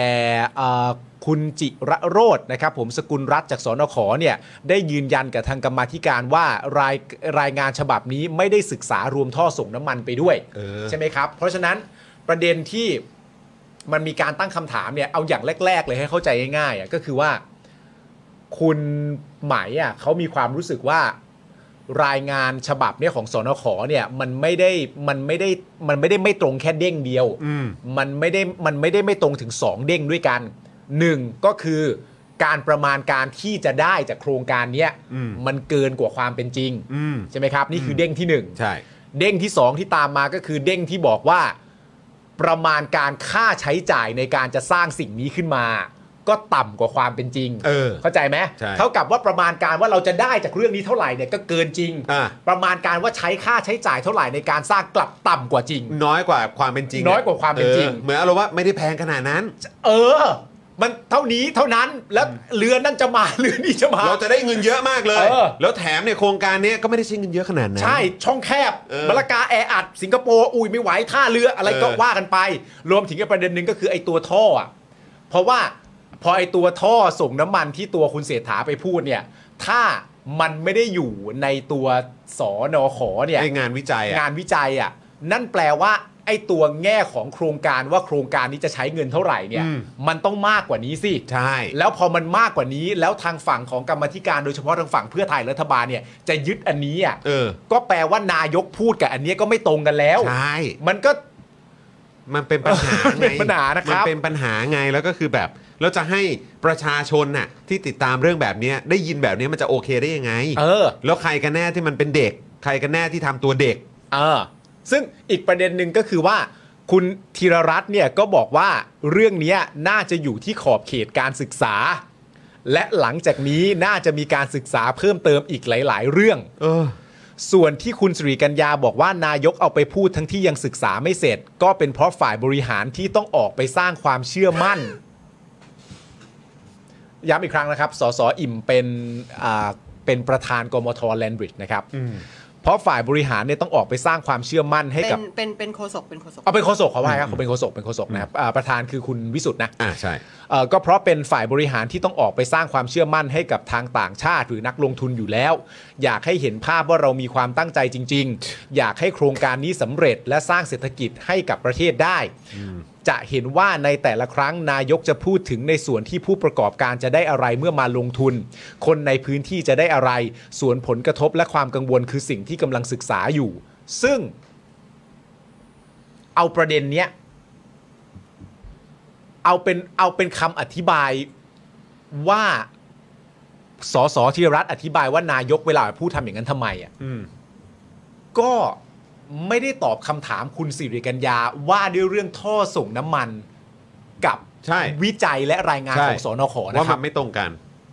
อันเนี้ยคือพูดว่านายกช่างเก่ง ใช่บอกว่านายกมีความตั้งใจจริงๆ นายกก็เลยไปพูดอย่างนี้ เพื่อสร้างความมั่นใจหรือความเชื่อมั่นกับต่างชาตินักลงทุนก่อน ใช่ ซึ่งแบบไม่เราถามว่า ข้อมูลมันไม่ตรงกันอะ เราถาม ว่า ในในชั้นของกมทอ่ะ อืม ที่คุณสิริกัญญาอยู่และอีกหลายคนอยู่อ่ะเขาไม่ได้ว่ากันด้วยเรื่องประเด็นว่านายกออกไปพูดอะไรถูกไหม เออ เขาว่ากันด้วยเรื่องงบประมาณความคุ้นค่าที่ต้องทำกับที่จะได้ ใช่ และรายงานการศึกษา แต่และคุณสิริกัญญา ไม่ตอบอะไร ก็เลยยกว่า เฮ้ย ถ้ามีประเด็นเรื่องท่อน้ำมัน และท่อน้ำมันจะเกิดขึ้นจริง ๆ อันนี้มันไม่ตรงนะ คุณธีรรัตน์ก็ไปพูดประเด็นว่า นายกไปพูดเพื่อสร้างความมั่นใจ ซึ่งก็ไม่ตรงอีกแล้ว โอ้ย อ่ะคุณจอห์นเชิญตอน อ่ะคุณสิริกัญญาเนี่ยก็เล่าว่าก่อนหน้านี้เนี่ยนะครับประธานกมทนะครับบอกว่าสามารถเลื่อนเวลาศึกษาออกไปได้ คุณวิสุทธ์ใช่ไหม อืม คุณวิสุทธ์บอกว่าสามารถเลื่อนเวลาศึกษาออกไปได้ เพื่อให้สนขเนี่ยตอบคำถามที่คุณสิริกัญญาและก้าวไกลถามจนสิ้นข้อสงสัย คือเอาให้เคลียร์อ่ะเราขยายเวลาออกไป เออ ใช่ไหมเพื่อที่จะได้ให้เขาไปหาคำตอบมา เออ แล้วมาตอบคุณมันจะได้เคลียร์แล้วก็สิ้นข้อสงสัย อืม แต่พอถึงวันประชุมจริงครับ กลับมาบอกว่าต้องลงมติเลยครับ อ่า ต้องลงมติเลย อืม คุณสุริกัญญาก็บอกว่าอ้าวแล้วคำถามที่ตนถาม ได้ถามหน่วยงานที่เกี่ยวข้องต่างๆ หลายรอบแล้ว อืม แต่ได้รับคำตอบไม่เคลียร์บางครั้งตอบผิดอีก แล้วจะให้ลงมติยังไงอ่ะ อืม นะฮะ ครับ คุณธีรรัตน์ก็บอกว่าหน่วยงานที่กมทเชิญมาชี้แจงอ่ะได้พยายามตอบคำถามของคุณสิริกัญญาแล้ว แต่อาจจะตอบไม่ตรงใจของคุณสิริกัญญาก็ทรงเดียวกันแหละก็คือแบบเนี่ยก็คือ เหมือนพูดเหมือนคุณวิสุทธ์แหละ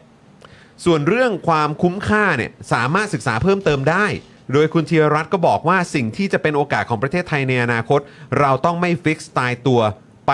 ทั้งหมดก็ได้ อึ้งเหมือนกันเนอะอึ้งเหมือนกันเนอะ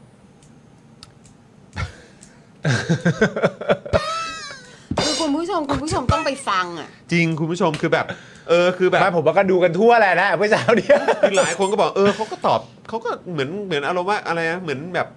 เออมีเว้นช่วงให้คุณสิริกัญญาตอบก่อนไม่แทรกไม่นันนูนนี่แต่คือแบบ แต่ประเด็นมันไม่ได้อยู่ตรงนั้นครับประเด็น เอางี้ มัคื ละกัน คำตอบครับ ถ้าเราแบบ เดี๋ยวมันจะมีข่าวต่อนะ เออ แต่ผมมีความรู้สึกว่า มันก็สนุกดีเหมือนกันนะ ถ้าในเอาแง่ของความแบบเขาเรียกว่าอะไรนะเขาเรียกเอาความสมน้ำสมเนื้อของการดีเบต ใช่ไหมครับ อืม ผมอ่าแบบสิ่งที่ประชาชนจะได้ออกมาจากประเทศนี้ เพราะว่าแน่นอนว่าเมื่อมันเป็นโครงการของใครอ่ะ อีกฝั่งหนึ่งอ่ะเขาจะเป็นคนถาม ใช่ และประชาชนจะได้อะไรอ่ะมันได้จากคำตอบนี่แหละ ใช่ ไหมฮะเบสิกมันก็เป็นอย่าง That's นั้ the นอ point ยู่เลยแล้วมันเป็น That's อย่า the งนั้นอ point ยู่แล้ว เลยใช่ครับ แต่ทีเนี้ยที่เฝ้าติดตามมาในโซเชียลถ้าคุณผู้ชมติดตามโซเชียลอ่ะไม่ไม่ไม่รู้สึกคุณผู้ชมรู้สึกเหมือนผมหรือเปล่า แต่ผมมีความรู้สึกโหมันสมน้ำสมเนื้อมาก เนอะ นะฮะเพราะว่าคุณสิริกัญญาเนี่ยเท่าที่ผมเห็นเนี่ยก็จะโดนชมในการเอาข้อมูลมาฟาด อ่า เอาข้อมูลมาถาม เออ ส่วนคุณธีรรัตน์เนี่ยก็โดนชมในประเด็นเรื่องการมีวุฒิภาวะ ผมก็เลยมีความรู้สึกว่าโอ้โหมัน สุดยอดมาก สมน้ำสมเนื้อมากครับ ฝั่งหนึ่งมีวุฒิภาวะอีกฝั่งหนึ่งก็มีข้อมูล ไม่วุฒิภาวะแปลว่าอะไรอ่ะ นั่นน่ะสิ พอมึงสรุปเมื่อกี้แล้วแม่งแย่มาก ก็ใช่ไง ฝั่งหนึ่งมีวุฒิภาวะอีกฝั่งหนึ่งมีข้อมูล มึงมึงไปสรุปของกูอย่างนั้นทำไม กูว่ากูพูดของกูก็ดีอยู่แล้ว ผมกำลังจะพูดว่าทั้งสองฝ่ายต่างก็ถูกชม โดยฝั่งที่อาจจะชื่นชอบหรือฝั่งที่จะรับฟัง คนหนึ่งเขาก็ถูกชมว่าเออมีข้อมูลมาถาม อยากรู้แล้วก็อธิบายว่าทำไมมันถึงเป็นอย่างนี้ อีกฝั่งหนึ่งก็ถูกชมว่า เออ มีวุฒิภาวะ ก็ใช่ไง ก็ฝั่งหนึ่งมีวุฒิภาวะฝั่งหนึ่งมีข้อมูลไง ก็น่าชื่นชมก็มีวุฒิภาวะ มันไม่ใช่ว่าคนทุกคนตรงนั้นต้องมีวุฒิภาวะอยู่แล้วเหรอ เออ มันก็ควรจะต้องมีอยู่แล้วไง คือวุฒิภาวะนี่ มันเป็นเบสิกฮะ แบบ ที่คุณควรจะต้องมีอยู่แล้วครับ แล้วคือคือมันไม่ใช่แบบเขาเรียกอะไรนะ เป็นแบบ default เหรอวะว่าทุกคนแม่งที่อยู่ถึงตรงนั้นแล้วมันต้องมีวุฒิภาวะ คืออารมณ์ว่ากดปุ่มรีเซ็ตมา วุฒิภาวะต้องอยู่พร้อมแล้วอ่ะก็แต่ปะไม่ต้องมานั่งเซตใหม่อ่ะ เออใช่ใช่ เบ ใช่ สิกมันควรจะเป็นอย่างนั้นอยู่แล้วไง แต่มันก็เป็นเรื่องที่ดีไม่ใช่เหรอ แต่ วะ ก็โอ เพื่อน เคคำชื่นชมที่เขาบอกก็คือฝั่งหนึ่งมีวุฒิภาวะอีกฝั่งหนึ่งก็มีข้อมูล ใช่ ตามนั้นล่ะครับ อ๋ออันนี้คือชมแล้วใช่ไหม ชมแล้วล่ะครับ มาบอกคุณสสอิมมีวุฒิภาวะในการตอบ อืม มาก ครั อะ บ ไรอย่างเงี้ยเออตอบแบบเอ่อนิ่งๆ ตอบแบบมีวุฒิภาวะ ครับผม ครับผม อ่ะ ถึงไหนแล้ววะ คุณสิริกัญญานะครับ ก็บอกว่าโครงการใหญ่ 1 ล้านล้านบาทแบบนี้เนี่ยจำเป็นต้องมีการศึกษาความคุ้มค่า โดยบางอย่างที่ถามไปอ่ะนอกจากสนขตอบไม่ได้แล้ว ก็ยังมั่วอีก แล้วจะเชื่อผลการศึกษาของสนขได้ยังไงอ่ะ อืมครับผม ใช่ไหมฮะ อืมครับ ทั้งนี้นะครับคุณธีรรักษ์ก็พูดในรายการประมาณว่า อยากให้ดูภาพใหญ่มากกว่านะ เอาละฮะ มามาดูภาพใหญ่กัน รายละเอียดยิบย่อยอ่ะถ้า มาดู move ภาพใหญ่กัน มาดูภาพใหญ่กัน รายละเอียดยิบย่อยอ่ะถ้า move on ได้ก็ให้ move on มาแล้วนะ move on อ๋อ เข้าใจแล้ว เข้าใจแล้ว เข้าใจแล้ว เข้าใจแล้ว ให้ดูภาพใหญ่ไอ้พวกยิบย่อยอ่ะ move on ไป ขณะที่คุณสิริกัญญาพูดประมาณว่า ถ้าจะทำให้เกิดความเชื่อมั่น นายกก็ควรพูดข้อมูลที่ถูกต้อง ไม่ใช่เอาข้อมูลจากหน่วยงานราชการที่ไม่ถูกบ้างเอ่อที่ถูกบ้างไม่ถูกบ้างเนี่ยไปพูด เออถ้าสมมติว่าคุณเอ่อทางสสธีรรัตน์เนี่ยอยากจะพูดเองว่าที่นายกออกไปอ่ะ เออ ออกไปเรียกความเชื่อมั่นในการลงทุน เออที่บอกตั้งใจมากอะ สิ่งที่สำคัญมากและเป็นเครดิตกับประเทศและตั้งใจมากเนี่ยมันก็ควรจะเอาอันที่ถูกไปพูดใช่ไหม ใช่ นี่เครดิตของประเทศแล้วเครดิตของประเทศสำคัญมากเลย อ่ะ นะ อืม โอเค ใช่ไหมฮะ คุณเทวรักษ์ก็ตอบว่าวันนี้นายกมั่นใจมากครับ เมื่อกี้เป็นตั้งใจมากนะครับ ตอนนี้ก็เป็นนายกมั่นใจมากนะครับ เพราะรู้สึกว่าโครงการเดินหน้าต่อได้หรือไม่ได้ ผู้นำมีส่วนสำคัญ วันนี้ยังไม่เห็นใครไม่เชื่อมั่น นักลงทุนก็สนใจมากมาย ถ้าบอกว่านายกพูดไม่ถูกต้องคงเป็นการกล่าวร้าย และนายกมีรายงานอีกหลายฉบับที่นายกได้ศึกษามาแล้วครับ คือจริงๆอ่ะ มันมีมุมหนึ่งนะว่าแบบ คือประเด็นเนี้ยต้องยอมรับมันเป็นประเด็นฮอตใช่ไหมฮะ ใช่ครับ มันเป็นประเด็นฮอตแล้วก็พอรู้ว่าจะมีสิ่งนี้เกิดขึ้นน่ะ คนก็จะรอฟัง ใช่ ซึ่งในมุมหนึ่งในอันอันย้อนกลับมาประเด็นเรื่องเดิมในแง่ของในแง่ของการสื่อสารน่ะในแง่ประเด็นเรื่องเฉพาะการสื่อสารให้ประชาชนเข้าใจนะเอ่อในในในครั้งนี้ก็เป็นเป็นอีกครั้งหนึ่งที่ตลอดระยะเวลาในหลาย ๆ ช่วงตลอดทั้งรายการเนี่ยเอ่อคุณธีรัตน์ก็จะย้อนกลับมาชม ตัวนายกเศรษฐาอยู่อย่างสม่ำเสมออ ม ซึ่ง หลาย ๆ คนก็แซวกันว่าเออคาแรคเตอร์นี้ก็เป็นคาแรคเตอร์ที่คุณธีรรัตน์เนี่ยสวมอยู่เวลาอยู่ในสภาด้วย ครับ ใช่ไหมครับ ก็มีการพูดถึงในลักษณะแบบนี้เอ่อเช่นเดียวกัน ซึ่งผมมีความรู้สึกว่าในแง่ของการสื่อสารน่ะ อืม จริง ๆ วันนี้ทิ้งประเด็นนี้ไปก่อนได้เนาะ ใช่ นึกไหมทิ้งทิ้งประเด็นการแวะกลับไปพูดเรื่องความตั้งใจ การแวะกลับไปพูดเรื่องความมั่นใจ เพราะเพราะคำถามก็คือว่า who are you trying to impress เออใช่ คุณคุณพยายามที่คุณออกมาให้สัมภาษณ์เนี่ย คุณพยายามจะ impress ประชาชน หรือคุณพยายามจะ impress นายกหรือใครกันแน่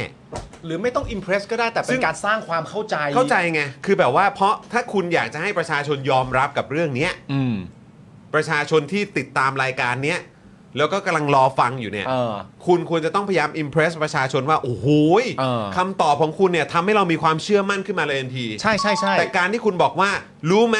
นายกมั่นใจเรื่องนี้มาก รู้ไหมนายกตั้งใจเรื่องนี้มาก อืม คือแบบถามจริงประชาชนอิมเพรสเหรอ ผมผมเอาในมุมผมนะ ผมมีความรู้สึกว่าพาร์ทพาร์ทชมนายกอะสำหรับรายการและคอนเทนต์เมื่อเช้าอะ เออ พาร์ทชมนายกอะเป็นพาร์ทที่ประชาชนน่ะปล่อยผ่าน ใช่แล้วมันไม่จำเป็น ใช่เพราะมันอย่างนี้ครับ ถ้าเกิดว่าข้อมูลที่สสที่รัฐเอามาวางไว้โบ๊ะตรงหน้าโต๊ะอธิบายประชาชนได้ฟังอ่ะ ถ้ามันเยี่ยมอ่ะ นั้นน่ะนายกได้อยู่แล้ว ใช่แล้วอีกอย่างเรื่องนี้ไม่ได้พูดถึงเรื่องประเด็นนายกกันอยู่ ใช่ กำลังพูดถึงประเด็นของไอ้ตัวโครงการนี้ เออ ถึงแม้ว่าคุณสิริกัญญาจะเมนชั่นเรื่องนายก แต่คุณสิริกัญญาเมนชั่นประเด็นเรื่องนายกกับประเด็นเรื่องท่อส่งน้ำมัน ใช่กับเรื่องข้อมูลที่ออกไปนำเสนอหรือออกไปพูดกับต่างชาติและนักลงทุนน่ะ อืม กับสิ่งที่มันไม่มีข้อมูลอยู่ในงานวิจัยไง อืม เออ ใช่ครับ ก็คือเนี่ยถามจริงๆอะครับ ก็คือว่าเวลาออกมาเนี่ยอย่างคุณสุทินก็เหมือนกัน อืม ซอฟต์พาวเวอร์ซอฟต์พาวเวอร์ต้องแวะ เออ คุณธีรรัตน์อย่างเมื่อเช้านี้ก็นายกมั่นใจมาก นายกตั้งใจมาก อยู่ในสภาก็ท่านนายกนั่นนู่นนี่ อะไรแบบเนี้ยคือแบบเนี่ยเวลาตอบอะไรกันแบบเนี้ยคือแบบ อืม คุณพยายามอิมเพรสใครอะ อยากให้ใครประทับใจ ซึ่งผมแค่มีความรู้สึกเฉยๆว่า ในฐานะเป็นสมาชิกสภาผู้แทนราษฎรเนี่ย คุณควรจะอิมเพรสประชาชนนะ ใช่ ไม่ใช่พยายามจะมาอิมเพรสนายก หรือว่าลูกนายหรือว่าหัวหน้าพัก เพราะถ้าคุณอิมเพรสประชาชนน่ะคือรัฐบาลได้อยู่แล้ว ใช่ มัได้อัตโนมัติ ใช่ อันี้มันออร์แกนิก ใช่ นะ แล้วก็แต่อันนี้มีอีกมีอีกประเด็นหนึ่งนะ ที่แบบสงสัยไว้แล้วยิ่งพอมาย้ำประเด็นเรื่องรายละเอียดยิบย่อยถ้า move on ได้ก็ให้ move on อ่ะ อันนี้แบบคำใหญ่มากนะ คือ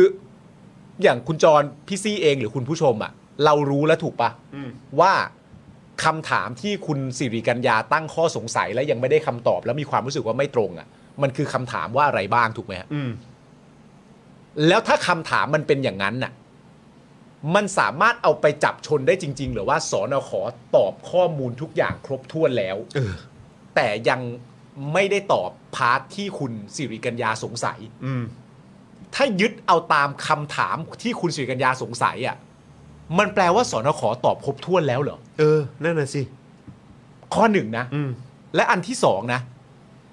คำถามที่คุณสิริกัญญาถามอะ่ะ มันเข้าเครือข่ายของการเป็นเรื่องรายละเอียดยิบย่อยปะอันนี้ผมถามคุณผู้ชมนะ เออ แล้วเรื่องมูลค่า เรื่องความคุ้มค่าของโครงการ เรื่องปริมาณสินค้า และเรื่องทางเดินเรือ อันเนี้ยมันอยู่ในข่ายที่สสอิ่มสามารถจะอยู่ในบริบทที่พูดได้ว่าเรื่องรายละเอียดยิบย่อยอะ่ะเรา move on กันได้ไหม หูมันก็มันก็จะสะดวกมากเลยนะเว้ย ไปไกลครับ แล้วก็แบบ โอ้โหนี่คือแบบเล่นอะไรกัน เออ เล่นอะไรกัน เนี่ยอย่างที่บอกครับนะฮะว่าเอ่อคุณธีรรัตน์ก็บอกนายกมั่นใจมากนะ แล้วก็นายกก็ศึกษารายงานมาหลายฉบับแล้ว แล้วก็ในช่วงหนึ่งเนี่ยนะครับ คุณเอ่อสรยุทธ์เนี่ยก็ถามถึงประเด็นที่ประธานวิปรัฐบาลบอกว่าคุณสิริกัญญาเป็นห่วงสิงคโปร์สิริกัญญาตอบว่ามันง่ายเกินไปที่จะแปะป้ายกันแบบนี้ อืม ในกมทแลนบริดจ์เนี่ยสิริกัญญาก็โดนหาว่ารับเงินต่างชาติ อืม เพื่อไม่ให้โครงการนี้เกิดขึ้น อืม ซึ่งเรื่องนี้มันอยู่ในชาวเลขแน่นอน อืม โดยคุณเทียรัตน์ก็บอกว่าตนไม่ได้อยู่ในเหตุการณ์แต่แนะนำให้คุณสิริกัญญาฟ้องร้องถ้าเกิดเสียหาย ครับ โดยช่วงท้ายรายการเนี่ยนะครับ คุณธีรรัตน์ก็บอกด้วยนะครับว่า ถ้าเป็นสมัยก่อนตอนเป็นฝ่ายค้านด้วยกัน ถ้าเป็นรัฐบาลชุดเก่าตนก็ไม่เชื่อมั่นว่าโครงการนี้มันจะสำเร็จ แต่พอเป็นรัฐบาลชุดนี้ก็รู้สึกว่าเรามีการพูดคุยกับต่างประเทศ จึงเชื่อมั่นว่าสมัยนี้ เราสามารถทำโครงการใหญ่ ๆ ที่ยากๆสร้างความมั่นใจให้ต่างชาติได้ อ๋อ นี่เป็นรัฐบาลใหม่เหรอสรุป คือผมอะกำลัง ก็ ตอนตอน รัฐบาล นั่ง ที่นำโดยเพื่อไทย ใช่ นักบริหารมืออาชีพ ตอนที่นั่งฟังอยู่อะแล้ว พอคุณคุณคุณธีรรัตน์พูดขึ้นมาว่าเออก็จริง ๆ ก็เข้าใจว่าแบบเออถ้าเป็นรัฐบาลเก่าอะแล้วจะมาทำโครงการแบบเนี้ย เราก็อาจจะอยู่ในภาวะที่ไม่เชื่อใจก็ได้ใช่ไหม อืม แล้วผมก็ฟังแล้วผมก็มีความรู้สึกว่าอ้าวก็ถ้าเกิดว่าไม่เชื่อมั่นในรัฐบาลเก่า แล้วทำไมทำไ ร่วมรัฐบาลนี้แหละครับ แล้วไปร่วมกับมันทำไมครับ ไม่เชื่อมั่นเลยเหรอครับ แล้วก็คิดในใจอีกขึ้นมาอีกประเด็นหนึ่งก็คือ อย่าให้เห็นว่าชมนะ อย่าให้เห็นว่าชมอีกเลยนะ ไม่เชื่อมั่นแล้วอะเราเห็นโฉมรัฐบาลนี้แล้วใช่ไหม แต่คุณธีรรัตน์เนี่ยสสธีรรัตน์เนี่ยเข้าใจนะ ว่าถ้าเป็นรัฐบาลเก่าอ่ะทำไมโครงการแบบนี้เราถึงจะไม่เชื่อมั่น เอาแล้วทำไม แล้วทำไมไป เอา ชนช็อกมิ้นท์กัน เอาแล้วโอ้โห มันก็เวลาครับ มันเวลามันได้ยินอะไรอย่างนี้มันก็มันก็มันก็สะกิดหูอยู่นิดนึงเหมือนกันนะ ครั ฮะ บ ไม่ด้ได้ าน ว่าอะไร ด้านคุณสิริกัญญาก็แย้งนะครับว่า รายงานนี้มันทำในสมัยรัฐบาลที่แล้ว ก็ใช่อะแล้วใช่อะ ซึ่งคุณธีรรัตน์ก็ตอบว่าเราเปลี่ยนผู้นำแล้วไง แล้วคุณสิริกัญญาก็ตอบว่าเปลี่ยนผู้นำแต่รายงานยังไม่ได้แก้ คุณธีรรัตน์ก็ตอบว่า แต่เชื่อสิ วิสัยทัศน์ของผู้นำจะไม่ได้เชื่อตามรายงานไปทั้งหมดหร อก มันต้องมีความคิดที่เป็นนักบริหารเพิ่มเติมเข้ามา ตนจะสนับสนุนรัฐบาลที่สร้างความเชื่อมั่นให้กับเราได้ ก็คือสรุปว่าโปรดจงเชื่อฉัน ใช่ ใช่ แค่นั้นแหละ มันจะมีประเด็นหลัก ๆ ก็อยู่ที่เอ่อประเด็น ประเด็นเรื่องความตั้งใจ เซล อะ ล์เดียวมากเลยอะ มันหลักๆ จริง ๆ นะ เท่าที่ได้ยินนะ มันก็จะมีประเด็นเรื่องความตั้งใจอ่ะความตั้งใจ ความมั่นใจ ความตั้งมั่น ความอยากทำความอยากพัฒนาประเทศ ความจริงใจอะไรประมาณอย่างเงี้ยนะครับผมซึ่งก็เท่าที่เราฟังมาคุณสิริกัญญาก็ไม่เคยแย้งประเด็นเรื่องความมั่นใจตั้งใจตั้งมั่นจริงใจอะไรพวกนี้ก็ไม่ได้พูดประเด็นนั้นนะ ใช่ก็ไม่ได้บอกว่าเออแบบนายกดูไม่ไม่ตั้งใจ นายกดูไม่อะไรอย่างเงี้ยเขาไม่ได้พูดไง ใช่ พูดเรื่องตัวรายงาน แล้วคุณสิริกัญญาก็ถามต่อนะครับว่า เอ๊ะเราไม่เขินบ้างเหรอ เวลาที่นายกต้องไปพูด มีช่องทางจากแอฟริกามาเอเชียใต้เนี่ยนะครับ คุณธีรัตน์ก็ตอบว่า คุณสิริกัญญาอาจมีชุดข้อมูลที่แตกต่างจากนายกว่าเราทำไม่ได้ เราก็จะทำไม่ได้อยู่อย่างนั้น แต่ถ้าวันใดที่เรามีชุดข้อมูลใหม่ที่รู้สึกว่าโอกาสมันอยู่ข้างหน้านะ คุณเดินไปคว้ามัน แล้วทำมันให้ได้ ตนก็มั่นใจว่าเราจะทำมันให้สำเร็จ ด้วยการสนับสนุนจากทุกๆ คน เหมือนกับสิ่งยากๆ ในอดีตที่เราทำสำเร็จที่คนบอกว่าทำไม่ได้ เช่น นโยบาย 30 บาทรักษาทุกโรค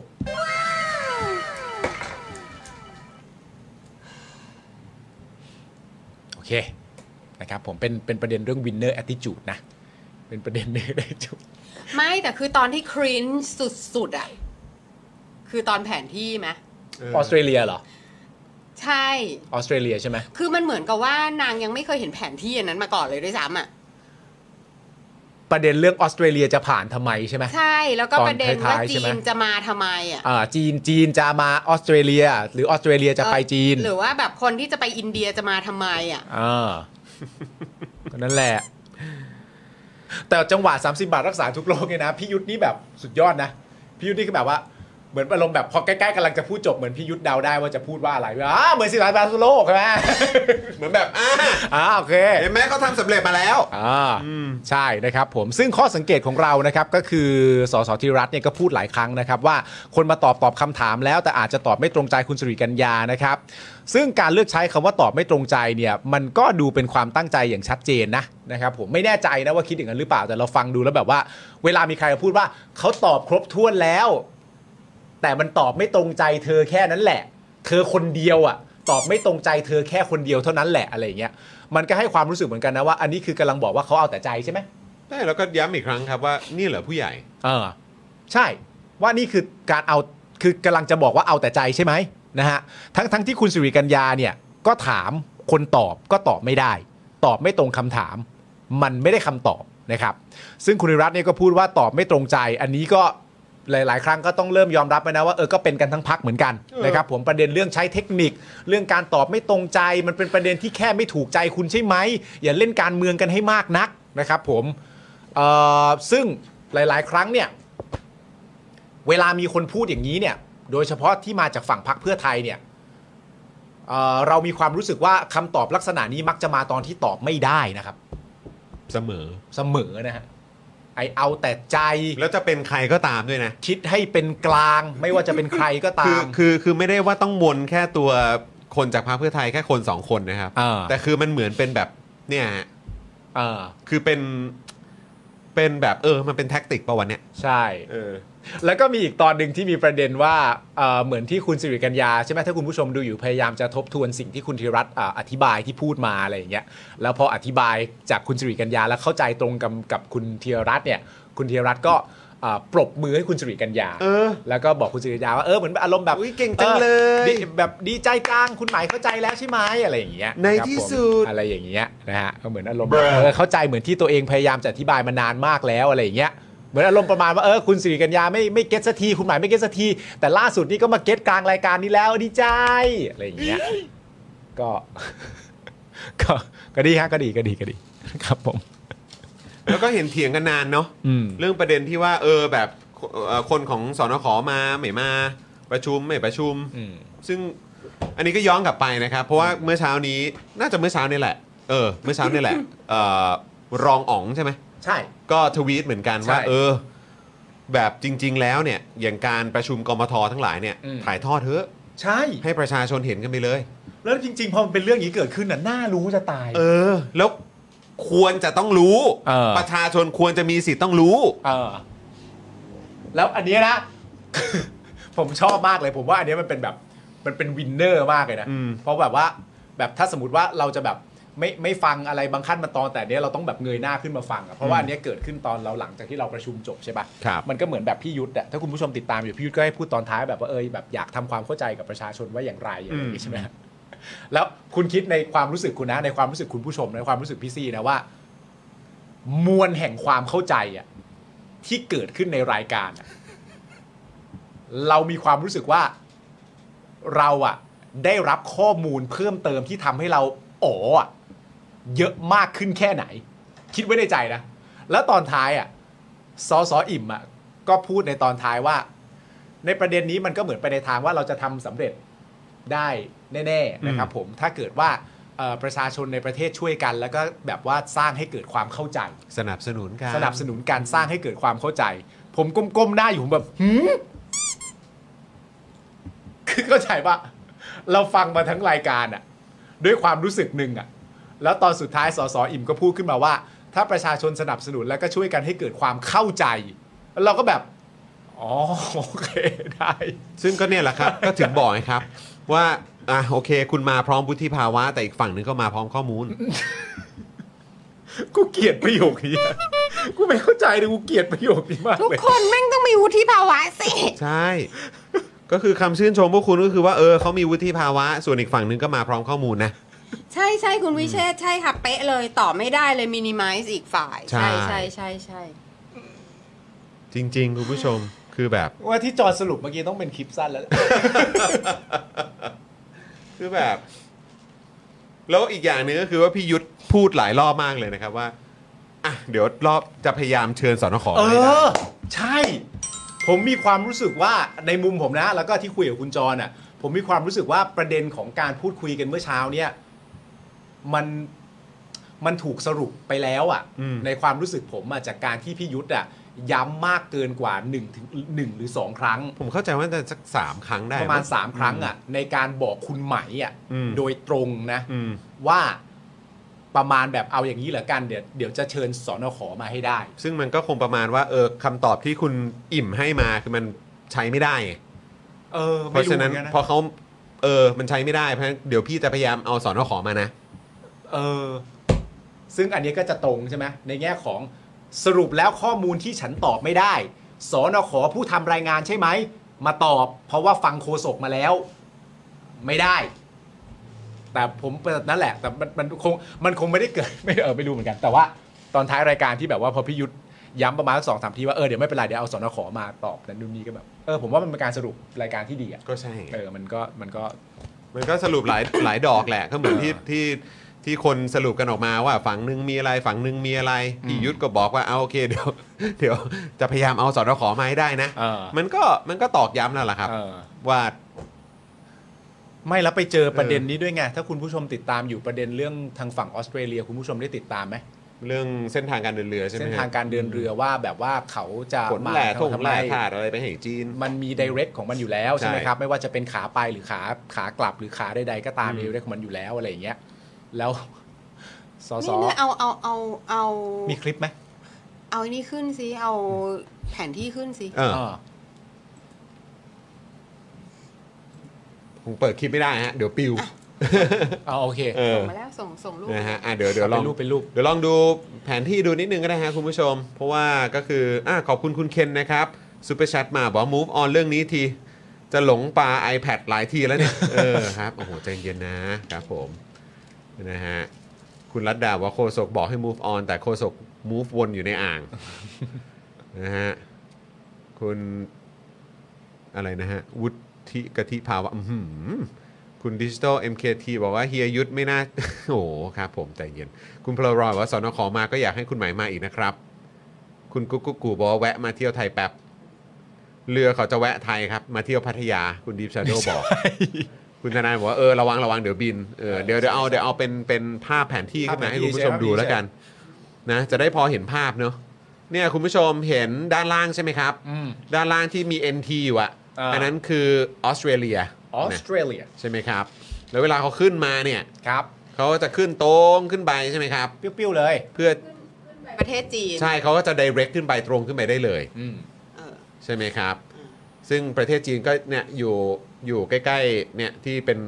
อ่าด้านบนของพม่าใช่ไหมที่เห็นเซาท์ไชน่าซีใช่ไหมครับอ่านะฮะที่มีวงวงๆอยู่ข้างหนะคุณผู้ชม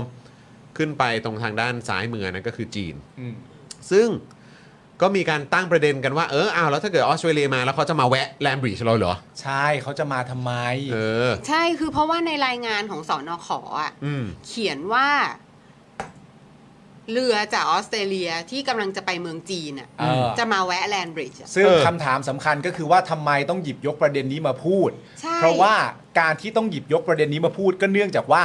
การที่บอกว่าออสเตรเลียเนี่ยจะมาแวะที่แลนบริดจ์ของเราเนี่ยมันถูกบวกเข้าไปในงบไอ้ยไม่ใช่ในงบในค่าในสิ่งที่เราจะได้เม็ดเงินกลับมา ใช่เงินที่คาดว่าจะได้ เออเงินที่คาดว่าจะได้เนี่ยมันถูกบวกเข้าไปด้วย เออ โอเค ความสำคัญมันอยู่ตรงนี้ อ่ะ นะครับ เราจำกันได้ดีความสำคัญอยู่ตรงนี้ อ่ะ พอเกิดตั้งคำถามนี้แล้วก็มีการเอาไปชี้ที่ตรงแมปปิ้งที่เปิดในรายการพี่ยุทธเมื่อเช้าเนี้ยแล้วคุณไหมก็ตั้งคำถามลักษณะนี้อ่ะซึ่งก็เหมือนที่พี่ซี่บอกก็คือว่าความสำคัญมันคือว่าอันเนี้ยมันถูกบวกเข้าไปกับเขาเรียกว่าอะไรพี่ซี่ที่ รายได้ที่คาดว่าจะได้ รายได้ที่คาดว่าจะได้ เออ เมื่อตั้งคำถามแบบนี้ปั๊บเสร็จเรียบร้อยเนี่ย คุณอิ่มสอสออิ่ม ก็ตอบประมาณว่า ก็ถ้าเกิดว่าคุณไหม คิดว่าเขาจะไม่มา หรือคิดว่าเขาจะไม่จำเป็นต้องมา แล้วคุณไหมจะมาถามทำไมล่ะคะว่าเขาจะมาไหม เออ เออ ซึ่งอันนี้คือแบบ ก็รายงานมันบอกว่าจะมา แล้วเขาก็เลยจะถามว่าแล้วจะมาทำไม มีมันแล้วเขาก็เลยถามว่าอ่ะมันมีบริษัทเรืออันไหนเหรอที่เขาบอกว่าเขาจะมา เออ หรือยังไง อืม ก็ตอบไม่ได้ ใช่ไง แต่อันนี้มันคือเกิดความความงงมากก็คือว่าประเด็นที่เราเข้าใจกันดีเนี่ย ที่มันตั้งแต่แรกที่เกิดการทำให้มีการออกมาจากตัวตัวคณะกรรมาธิการเนี่ย อืม มันว่าด้วยประเด็นเรื่องแบบ เฮ้ย คุณจะพยายามให้ฉันเป็นตายางรับรองรายงานการศึกษาของสอนขทั้งทั้งที่มันมีอันอื่น ใช่ ที่ต่างกันคนละขั้วเลยเนี่ยมันมีอยู่ เออ เพราะฉะนั้นเนี่ย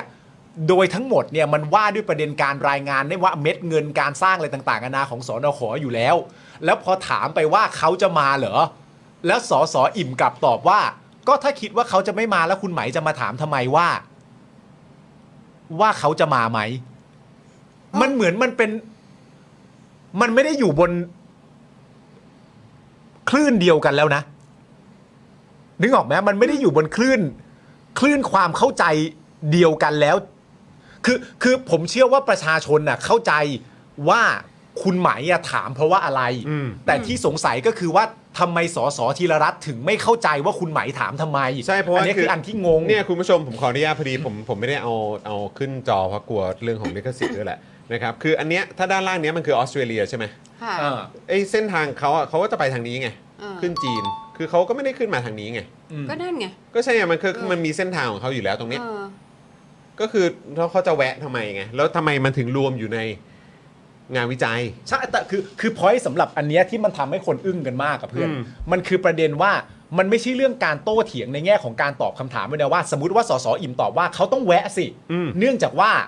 4 5 6 ก็ว่าไป อืม แต่พอยต์มันวางด้วยการพูดว่าสอสออิ่มไม่เก็ตว่าสอสอไหมายถามทำไมอ่ะ อืม มันเลยยิ่งเข้าไปใหญ่ไงเพราะว่าถ้าถามแล้วได้คำตอบ แปลว่าอยู่ไม่รู้เหรอ เออ มันงงไง แล้วจริง ๆ ตอนเนี้ยมันก็อยู่ในช่วงที่ เป็นภาวะที่แบบ หันไปถามพี่ยุทธว่าเข้าใจไหมคะ เออ พี่ยุทธก็ตอบว่าไม่เข้าใจ แล้วพูดพูดจบประโยค ก็ใช้คำพูดตอนท้ายประโยคว่า พูดมาอย่างนั้นอย่างนี้อย่างนี้อย่างนี้อย่างนี้แล้วก็ถ้าถามว่าจะถามว่าจะถามทำไมถูกต้องไหมคะ ทุกคนก็นิ่ง เพราะว่าไม่รู้ว่าจะไปถูกต้อง จะให้ ไหม ตอบ คะ ยังไง กับ อะ กับคำตอบว่า เออ กับคำตอบว่าอะไร เพราะยังไม่ได้ได้คำตอบมา เออ แล้วพอย้ำอีกคำหนึ่งประเด็นเรื่องเข้าใจไหมคะอีกรอบหนึ่งก็เลยต้องให้พี่ยุทธอะ ส มา รุป มาสรุปรวบจบให้ แล้วก็เลยกลับไปถามคุณไหมให้เป็นตอนท้ายอีกครั้งหนึ่ง ซึ่งก็เลยเกิดความงงงวยกันมาก แต่ถามว่าในความเป็นจริงอะ่ะ ผมมาเข้าใจสอสออิ่มไหมอะ่ะ ถ้าในมวลทั้งหมดที่เขาพูดมา ผมเข้าใจว่าสอสออิ่มอาจจะพูดอะไร อืม แต่มันแค่ไม่ค่อยเวิร์กมากเท่านั้นเอง อืม แต่ถามถึงขนาดว่าไม่เข้าใจเลยไหมว่าสอสออิ่มจะพูดอะไร ผมไม่ถึงขนาดนั้น อืม อันนี้ไม่ได้ทำหน้าที่โคศกด้วยนะ อืมอืม แต่เข้าใจจริง อืมอืม ว่าสอสออิ่มพยายามจะพูดว่า เราจะทำอะไรก็แล้วแต่อะถ้าเราทำได้ดีอ่ะมันก็จูงใจให้มาเอง คือถ้าเราทำได้ดีอ่ะเดี๋ยวเขาจะมาเองแหละ เดี๋ยวเขาจะเดี๋ยวเขาจะเซตรูทอะไรสักอย่างที่เขาจะแวะมาเองแหละ ถ้าทำได้ดีอ่ะใครก็อยากมา อืม มันมันมันเหมือนอารมณ์แบบความจำเป็นหรือความไม่จำเป็นมันวัดที่ดีไหม เออ ผมเข้าใจว่าอย่างนั้น ประมาณนั้นแหละ อันนี้ผมไฟท์แทน เออ อันนี้อันเอออันี้อ่ะอ่ะพยายามจะนั่นให้นะ แต่ว่าคุณผู้ชมเห็นด้วยหรือเปล่า อันนี้ก็อีกเรื่องหนึ่งนะ ใช่ อันนี้ผมต้องไฟให้แทนเพราะว่าหลาย ๆ คนบอกไม่เข้า ใจ ไม่เข้าใจสสอิ่ม แต่ผมเข้าใจว่าสสอิ่มพยายามจะอธิบาย ในประเด็นวันนี้ทั้งหมดเนี่ยอยู่บนพื้นฐานของการที่ว่า ไม่ต้องไปถามหรอกว่าเขาจะมาไหมสสอิ่มพูดด้วยว่าบริษัทไหนจะมาหรือบริษัทไหนจะไม่มามันเป็นสิทธิ์ของเขา เออ อ๋อแน่นอนใช่ไหม ก็ ล่ะ อ่านใช่อันนี้รู้อยู่แล้ว แต่ว่าที่ผมกำลังจะบอกก็คือว่า สสอิ่มพยายามจะอธิบายว่า ถ้าดีเขาก็มาเองแหละ ซื้อ ไหมซื้อไหม ถ้าดีอ่ะเขาก็มาเองรู้ว่ามีทาง i r เรกอยู่ แต่ถ้ามาแล้วมันจูงใจอ่ะ เออ มันอาจจะไม่ได้เล็กแต่อาจจะอยากมาก็ได้ที่ผมว่าสสอิมพยายามจะตอบอย่างนี้ ที่เขาจะเอาเรือเดินสมุทร เออ ขนาด อะไรนะ ขนหนึ่งหมื่นคอนเทนเนอร์สองหมื่นคอนเทนเนอร์มา เออ แวะ แล้วก็คือ ดู แบบ ความดีของเรา อีก เอออี อีกอันหนึงเนาะที่แบบเหมือน อ่ะแล้วก็ดูอีกอีกแมปหนึ่งเนาะ ครับอ่ะ มหาสมุทร โอเค เอ่อเรื่องของอินเดียบ้าง โอเคครับ อันนี้คือเรือที่มาจากแอฟริกา เออ อ่าคุณผู้ชมเห็นประเทศไทยเนาะเห็นแลนบริดจ์ที่ตรงทางภาคใต้เนาะ อืมตรงคำว่าอันดามันซีอ่ะ ค่ะ ตรงกาฟอฟไทยแลนด์อ่ะ ตรงนั้น อ่า อะ แล้วทีนี้เนี่ยเขาบอกในรายงานน่ะบอกว่า เรือที่มาจากแอฟริกาซึ่งอยู่ทางด้านซ้ายของแผนที่ที่เรามองไม่เห็นนะนะคะ ครับ ที่มีเนี่ยตรงโอมานตรงอะไร อันนั้น ค่ะ ขยับไปอะนะฮะขยับไปทาง ขยับไปทางซ้ายของ เออ โอมานน่ะ อ่า ก็จะเป็นแบบ อืม แอฟริกาใช่ไหมคะ ครับ ครับ ที่จะมาที่เจนไนหรือศรีลังกา อืม คุณดูว่าเจนไนคืออินเดียถูกไหม ครับ เจนไนก็คือเอ่อเนี่ยตรงตรงเบย์ออฟเบงกอลอ่ะ ค่ะ อ่า นะคะ ทางซ้ายเนาะหรือว่าศรีลังกา ซึ่งก็เป็นท่าเรือใหญ่ ครับ นะคะ ครับ แล้วเขาบอกว่าสองเจ้าเนี้ย อืม จะมาเจนไนอ่ะก็จะมาที่แลนบริดจ์เราก่อน เออ อ่า แล้วก็ ถ้าจะมาตรงนี้จะมาแลนด์บริดจ์เราก่อน ใช่ แล้วก็ค่อยขนของลงเรือเล็ก แล้วก็ขนกลับไป เพราะว่า เพราะว่าเขา เพราะว่านี่อันนี้เขาตอบนะ อืม เพราะว่าก็เขาก็อาจจะมาขนสินค้าจากเราไปด้วยไง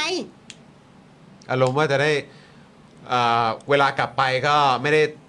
ไปเรือเปล่าอ่ะ ใช่ใช่แต่ ไม่ เข้าใจ ไม่ไม่ไม่ เออ ไม่มาเรือเต็มเต็มๆที่จะ ใช่ มา ใช่ เจน ใช่ ไน ใช่ อ่ะ ใช่แต่คือ เออ หมายความว่าก็คือถ้าเกิดว่าเอาของลงปุ๊บ แล้วก็ขนของจากไทยอ่ะ เออก ลับไป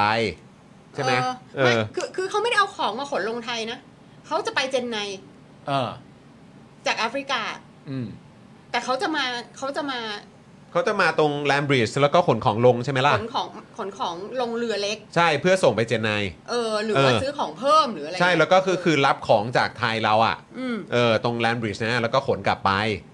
เออ เออเวลาตีเรือกลับไปจะได้ ไม่ใช่เรือเปล่า ใช่ใช่แต่ว่าอันนั้นน่ะมันเป็นความคาดหวัง ใช่ ของทุกอย่าง เออ เออแล้ว อ แล้ว ยู่แล้วอ่ะ แล้ว เออ ถามว่าขนอะไร เออ ก็เราก็จะมีอุตสาหกรรมมากมาย ล้วนแล้วแต่ศึกษามาแล้ว อุตสาหกรรมอะไรอ่ะก็ยังไม่มีแต่ว่าเดี๋ยวจะมีก็เนี่ย เดี๋ยวเขาจะมาลงทุนอะไรนะ จีนจะมาลงทุน EV อ๋อ จะมาลงทุน คือนึกออกป่ะว่ามันแบบ คือมันเจมันมันมันมัน มันไม่มีอะไรที่เป็น เป็นชิ้นเป็นอันแบบ ชัดเจนเลยอะ อืมแล้วก็มีประเด็นเรื่องไม่ได้คำนวณเวลาด้วยนะ บอกว่าอีกอันหนึ่งที่เป็นแรงจูงใจ เพราะว่าของเรานี่คือส่งส่งส่งส่งที่หนึ่ง อืม ข้ามประเทศ ไปรอรับ ไปรอรับ อันนี้เร็ว อืม ใช่ไหมครับผม ซึ่งก็อย่างที่บอกไปตอนต้นรายการก็คือว่า ณล่าสุดเนี่ยเหมือนอารมณ์แบบยังไม่ได้ แล้วก็บอกว่าเร็วกว่า เหมือนใช้เวลาสอง สองวัน สองวัน ใช่ เร็วกว่า 2 วัน เร็วกว่า 2 วันแล้วก็แล้วก็มีเหมือนประมาณแบบยังไม่ได้คำนวณ ไอ้การขน การ ขึ้น ขน ขน น่ะ ลง แล้วก็การขนส่ง ขนขึ้น ข้ามพื้นคือข้ามไปอ่ะ ไปขนลง อืม ซึ่งใช้เวลาซึ่งรู้สึกว่ารายการของคุณสุริชัยหยุ่นก็ได้เอ่อมีโอกาสได้สัมภาษณ์ ใช่ ใช่ไหมครับ แล้วก็บอกโอ้โหก็ใช้เวลาเยอะนะ ใช่ นะฮะ แล้วอีกอย่างเนี่ยก็คือที่จะเอ่อคือเมื่อกี้ก็ก็มันก็มีประเด็นเกี่ยวกับเรื่องของว่าเออเนี่ยเอ่อถ้าตรงช่องแคบมะละกาเนี่ย เดี๋ยวมันก็จะเรือมันจะหนาแน่น อืม ใช่ไหมแล้วก็คืออ่าใช่แล้วก็คือทางเอ่อในรายการของคุณเอ่อของคุณสุทธิชัยอ่ะ อืม ก็คือตัวผู้ที่มาให้สัมภาษณ์ แล้วก็คุยเกี่ยวเรื่องของการขนส่ง อืม เรื่องของเวลาอะไรต่างๆเนี่ยเขาก็พูดมาด้วยเหมือนกันว่า ในอนาคตเนี่ยมันมีแต่ว่าเอ่อเรือมันปริมาณมันอาจจะน้อยลง แต่เป็นเรือที่ใหญ่ขึ้น อืม ใช่ไหมเพราะว่ามันคุ้มค่ากว่า ถ้ามองจากในแง่ของธุรกิจการเดินเรืออ ม ใช่ไหมเอาเรือใหญ่ขึ้นขนของได้เยอะกว่าอะไร อืม แบบเนี้ยใช่ไหมครับ ซึ่งปัจจุบันเนี่ยมันก็จะมีอยู่ประมาณสักเอ่อที่เขาที่เมื่อเช้านี้คุณอิ่มพูดเนี่ยก็คือมีประมาณสักแสนลำต่อปีใช่ไหมครับแล้วก็บอกแล้วคุณอิ่มก็บอกว่าเออต่อไปเนี่ยมันอาจจะขึ้นไปถึงแสนห้าก็ได้ อืม ก็เลยกำลังคิดอยู่ว่าแบบเอ๊ะ มันไม่ตรงกันเนอะเพราะเขาว่ากันว่ามีแต่จะน้อยลงเนอะ นั่นน่ะสิ แต่เดี๋ยวต้องรอดูฮะเป็นข้อมูลแต่จริงๆเอาข้อมูลออกมาเยอะๆก็ดีครับ เพราะว่าการที่มีข้อมูลเยอะๆอ่ะ ก็จะได้ถกกันไง ผมว่ามันแฟร์กับประชาชนมากกว่าในประเด็นที่ว่า จะได้ไม่ต้องมาวัดกันหรือมากล่าวหากันว่าใครมีวินเนอร์แอตติจูด อืม ใครมีลูเซอร์เมนเทลิตี้ ใช่ หรือว่าอะไรต่างๆนานาที่ชอบพูดกันก็แล้ว แต่เพราะว่ามันเหมือนอารมณ์แบบเนี่ยประเด็นเรื่องสิงคโปร์ใช่ไหมครับ ประเด็นเรื่องสิงคโปร์เนี่ยเอ่อที่ฟังในรายการเนี่ยตัวสอเอ็มก็พูดว่า ก็ถ้ามองเห็นเขาทำแล้วอย่างนั้นน่ะ แล้วไม่คิดจะแข่งแล้วไม่คิดจะสู้อ่ะ แล้วก็เมื่อไหร่มันก็จะชนะอะเมื่อไหร่มันจะทัดเทียมเมื่อไหร่มันจะอะไรต่างๆกันานาจะมีโครงการที่เป็นนั่นนู่นนี่บ้างอะไรเงี้ยซึ่งผมก็เข้าใจว่าในสโคปความคิดเนี้ยทางพรรคเพื่อไทยเองก็คงจะมองว่าเนี่ยคือวินเนอร์แอตติจูดใช่ไหมครับ แต่ว่าไอ้ตัววินเนอร์แอตติจูดเนี่ย มันจะสมเหตุสมผล แล้วมันก็จะเพอร์เฟกมาก ๆ แล้วประชาชนก็จะยอมรับวินเนอร์แอตติจูดนี้ไปด้วยอ่ะมันต้องมีสิ่งที่เรียกว่าข้อมูล อืม ใช่ไหมฮะ ใช่ ข้อมูลอาจจะกรอบเป็น winner attitude ใช่ เพราะว่าถ้ามี winner attitude ทำให้คุณ อย่าง เป็ ดี น ยว ผู้ชนะอย่างแท้จริงครับ ใช่ แล้วไม่มีข้อมูลมาด้วยอ่ะหลาย ๆ คนเขาก็แซวว่าถ้าไม่มีถ้าถ้าถ้าอยากชนะอย่างเดียว แต่ไม่มีรูปเกม ไม่มีการวางแผน ไม่มีอะไรต่างๆนานาไม่มีการทำงานที่เป็นหรืออะไรอย่างเงี้ย หลาย ๆ คนก็แซวว่าถ้าอย่างนั้นเขาเรียกว่าเพอร์เจอร์ อืม ก็มีเหมือนกันใช่ไหมฮะมันก็มาพร้อม ๆ กันก็จะดีครับ ใช่แล้วการพูดว่า สิ่งที่คำถามมันคอนเซิร์นอะก็คือเป็นรายละเอียดปลีกย่อยอะ ยิบย่อยอ่ะ เออรายละเอียดยิบย่อยอ่ะคือแบบเหรอ คือคือ คือเธอจะไปเวรคืนที่ตั้งมหาศาลเลยนะ ม มันไม่ใช่ยิบย่อยนะ อืม อันนั้นมัน ที่ เรื่อง ที่ ให เธ ญ่ อจะ นะ ทำสิ่งนี้ขึ้นมา แล้วมันกระทบกับสิ่งแวดล้อมขนาดไหน มันกระทบกับชาวบ้านแถวนั้นขนาดไหน มันกระทบกระทบกับประประชาชนคนไทยขนาดไหน ใช่ แล้วแล้วคุณสิริกัญญาเขาก็พูดว่าเขาไม่ได้ไม่เห็นด้วยกับการพัฒนาอุตสาหกรรมในภาคใต้ไง โอ้ยอันนั้นใครก็เห็นด้วย ใช่ เออ แต่คือแบบเราจะต้องเห็นด้วยแล้วจะต้องทำถึงขนาดนี้ โดยที่ข้อมูลมีแค่นี้จริงเหรอ โดยที่คุณ อืม ตอบไม่ได้อะ แล้วแล้วไอ้ท่าเรือที่สร้างขึ้นมาแล้วไม่ได้เคยใช้สักวันเดียว อืม แล้วเสียเงินไปโดยเปล่าประโยชน์ เออ เป็นพันล้านอะ เป็ เนาะ นพันล้านก็ยังมีอยู่ให้เห็นอ่ะ อันนั้นคือยุคสมัยคุณยิ่งรักษณ์นะครับ เออ นั่นคือยุคสมัยของเพื่อไทยเหมือนกันนะครับ คือแล้วแล้วปัญหาของมันคืออะไรรู้ป่ะ ปัญหาของมันคือสร้างขึ้นมาแล้วไม่มีใครบริหาร อืม อืม ไม่มีใครรับบริหาร อืม ซึ่งอ้าวมันไม่ใช่ว่าไอ้คนบริหารมันต้องรู้ตั้งแต่ที่ตอนที่มันจะสร้างป่ะ เออ ใช่ ต้องรู้แล้ว ใช่ เออว่าใครจะบริหารป่ะ เอ ต้อง อ รู้แล้วโหเรื่องใหญ่ ๆ ขนาดนี้ คือแบบ คือสรุปว่าไงอ่ะ จ่ายค่าก่อสร้าง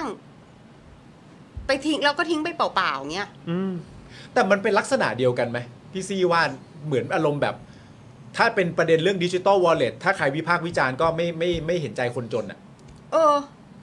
อันนี้ก็ใครวิพากษ์วิจารณ์ก็อะไรนะ ขัดขวางความเจริญ เออ ใช่ แล้วก็เหมือนแบบ เข้าข้างสิงคโปร์ เออเข้าข้างสิงคโปร์คุณจิรัตน์บอกว่าคิดว่ารัฐบาลเชื่อโดยบริสุทธิ์ใจว่ามันจะเวิร์กแน่ ๆ หรือเปล่าครับ อันนี้ถามคุณผู้ชมใช่ไหมฮะ หรือว่าถามพวกเรา ถามถามคุณผู้ชมแล้วกัน ไม่ไม่คุณจิรัตน์พิมพ์ประโยคต่อไปเลยที่จะพิมพ์อ่ะ ไม่ต้องมาทำเป็นถาม ไม่ต้องมาทำเป็นถาม จะพิมพ์ประโยคต่อไปจะพิมพ์อะไรอยู่ที่ยังไม่ได้กดกดเลยกดมาเลย ร้ายนะร่อน ร้ายนะ เอออ่ะคุณผู้ชมครับโพลพี่ซี่ครับ ตอนนี้ 2,000 กว่าโหวตแล้วนะครับ เดี๋ยวอีกสักครู่ห นึ่งเราจะปิด 2,000กว่าโหวตแล้วเหรอ ใช่ครับ เดี๋ยวอีกสักครู่เราจะปิดโพลกันแล้วนะครับนะฮะคุณผู้ชมมาร่วมทำโพลกันเร็ว มามามามามานี่ผมกำลังเน้นย้ำคุณผู้ชมอยู่ นี่นะฮะ ถ้าเปลี่ยนนายกเดือนเมษายนจริง ๆ คุณมโนเห็นหน้าใครครับช้อยที่หนึ่งลูกสาวคนชั้นบนบนน่ะ ช้อยที่ 2 เสียก่อสร้างมหาดไทย ช้อยที่ 3 รมตค่าไฟค่าน้ำมัน ครับ และช้อยที่ 4 พาวเดอร์เมืองพะพะเยาครับ นี่คือฉายาเขาเหรอ ครับผม เอา คุณผู้ชมคิดว่าใครครับ ตอนนี้ 2,000 กว่าโหวตนะครับ มีคุณผู้ชมดูไลฟ์ของเราอยู่ 4,000 กว่าท่านนะครับ ครับ มามามามามาอีกครู่เดียวครับนะเราจะปิดโหวตแล้วนะครับ คุณผู้ชมมาร่วมทำโหวตกันหน่อย อยากจะฟังความเห็นคุณผู้ชมจริง ๆ อยากจะรู้นะครับว่าคุณผู้ชมเนี่ยนะครับ รู้สึกว่ามีความคิดเห็นว่าอย่างไรนะครับเอ่อคุณจิตรกรนะครับมาต่อเมมกับเราขอบพระคุณนะครับ แล้วก็เมื่อสักครู่นี้นะครับมีคุณนัทวงศ์หรือเปล่า นะครับนะมาเปิดเมมกับเราด้วยขอบพระคุณมาก ๆ เลยนะครับ คุณผู้ชมมาเปิดเมมกันนะครับมาสนับสนุนพวกเรากัน Daily Topics นะครับเรายังต้องการอ่าการสนับสนุนจากคุณผู้ชม เช่นเคยนะครับ คุณผู้ชมสามารถมาเปิดเมมกับเราได้ เพื่อเป็นส่วนหนึ่งนะครับในการเป็นผู้สนับสนุน ครับ นะให้พวกเรามีกำลังในการผลิตคอนเทนต์ให้คุณผู้ชมได้ติดตามกันนะครับ นะฮะแล้วก็ย้ำอีกครั้งใครที่เปิดเมมกับเรานะครับ ก็สามารถติดตามคอนเทนต์เอ็กซ์คลูซีฟของจักรวาลสป o อ e ดาร์ ใช่แล้ว ได้เลยนะครับ ทั้งเจาะข่าวตื้น ทั้ง Daily Topics ได้ด้วยเหมือนกันนะครับนะฮะขอบคุณคุณคุณคุณคุณอะไรคุณคุณแอเรียปะ area เออนะครับ ที่ซูเปอร์แชทเข้ามาด้วยนะครับ ขอบพระคุณ น มากๆครับ นะฮะคุณนวะบอกว่าอยากดูคุณหมายมาอีกค่ะอ๋อเดี๋ยวต้อง ไม่ไม่ เดี๋ยวเดี๋ยวอาจจะต้องหาจังหวะเนาะ ครับ เออ ผม นะครับเชิญคุณหมายมาอีกนะครับ หมายคงจะยุ่งยุ่งๆอยู่นะ อ่ะคุณผู้ชมอีกหนึ่งนาทีครับ เดี๋ยวเราจะปิดโพลแล้วนะครับโอ้โหดีใจจังคุณผู้ชมมาร่วมทำโพลกันจะ 2,500โหวตแล้วคุณครับผมโอ้โหสุดยอดมากนะครับมามามา เออ ที่แบบคุยกันก่อนเข้ารายการใช่ไหมว่าจริง ๆ แล้วอ่ะเอ่อทั้งทั้งตัวเอ่อสสอิ่มใช่ไหมครับผมแล้วก็ตัวเอ่อคุณหมายสิริกัญญาเนี่ย ต่างก็มีฐานแฟนใช่ไหมครับผมที่ชื่นชอบ แล้วก็เอ่อฐานแฟนของทั้งสองท่านเนี่ยว่าด้วยประเด็นการดีเบต เมื่อเช้าเนี่ยก็ล้วนแล้วแต่ก็ชื่นชม อืม ใช่ไหมครับผมชื่นชมไปในไปในแบบรูปแบบที่แตกต่างกันกับชมคุณคุณสสอิ่มว่าดีอย่างนี้ ชมสสหมายว่าดีแบบนี้ อืม ใช่ไหมครับผมก็บอกหูเอ่อสสอิ่มทำหน้าที่เอ่อได้ดียอดเยี่ยมตอบคำถามได้เอ่อยอดเยี่ยมส่วนมีวุฒิภาวะ เออ ส่วนคุณไหมก็แบบโอ้ยชอบถามอะไรต่างๆก็ว่าไปใช่ไหมครับ ในขณะเดียวกันฝั่งสองไม้โอ้โหมีข้อมูลมาฟาด หลาย ๆ คนบอกโอ้โหแบบกำลังจริงๆพอเห็นลิสต์รายชื่อ แล้วก็แบบอ่าก็รอลุ้นว่าแบบเออจะเป็นยังไงบ้างเออคุณไหมมีฟาดด้วยข้อมูลทำไมสอสออิมตอบไม่ได้หรืออะไรต่างๆนานาก็ว่าไป ก็จะมีเอ่อกองเชียร์แล้วก็ผู้ดูติดตามอยู่ก็จะวิพากษ์วิจารณ์กันไปทั้งสองฝั่งในลักษณะแบบนี้อะไรเงี้ย อืม แต่ว่าจริง ๆ มันก็มี เพราะประเด็นเรื่องแลนบริดจ์เนี่ยมันต้องฮอตแน่ๆถูกป่ะแล้วมันจะยังไม่หายไปแน่ ครับ ๆ แล้วพอมาดูกันจริงๆอ่ะคือเอ่อตัวสอสออิ่มเนี่ยเป็นโคศก กมท ของกมท ใช่ แลนบริดจ์เลย ครับ เพราะฉะนั้นจริง ๆ แล้วอ่ะในอีกมุมหนึ่งอ่ะถ้าถามว่าเวิร์กไม่เวิร์กได้ผลหรือไม่ได้ผลเอ่อทางทีมที่ส่งมาชอบไหม ประชาชนเข้าอกเข้าใจไหมอะไรพวกเนี้ยมันมีในมุมหนึ่งมันก็อาจจะวัดกันได้จากจำนวนการไปออกรายการหลังจากนี้ด้วยปะ อ๋อ ถ้าว่าด้วยประเด็นเรื่องเรื่องเรื่ ฟังขึ้นน่ะ และแลนบริดถ้าฟังขึ้นประชาชนเข้าใจ ถ้าเคลียร์ ถ้าเคลียร์ตอบคำถามได้ฉาฉานไปแล้วไม่พลาด อะไรอย่างเงี้ยมันเราก็คงจะได้เห็นหน้าตัวคุณไหมออกรายการหน่อยต่อไหน แล้วก็พูดประเด็นเรื่องแลนบริดจ์อย่างต่อเนื่อง อืม และในขณะเดียวกันเราก็คงจะได้เห็นสอสออิ่ม ไปออกรายการไหนต่อไหน แล้วก็พูดประเด็นเรื่องแลนบริดจ์อย่างต่อเนื่องเช่นเดียวกัน อืม ถ้าเกิดว่าทั้งสองฝั่งมีความรู้สึกว่า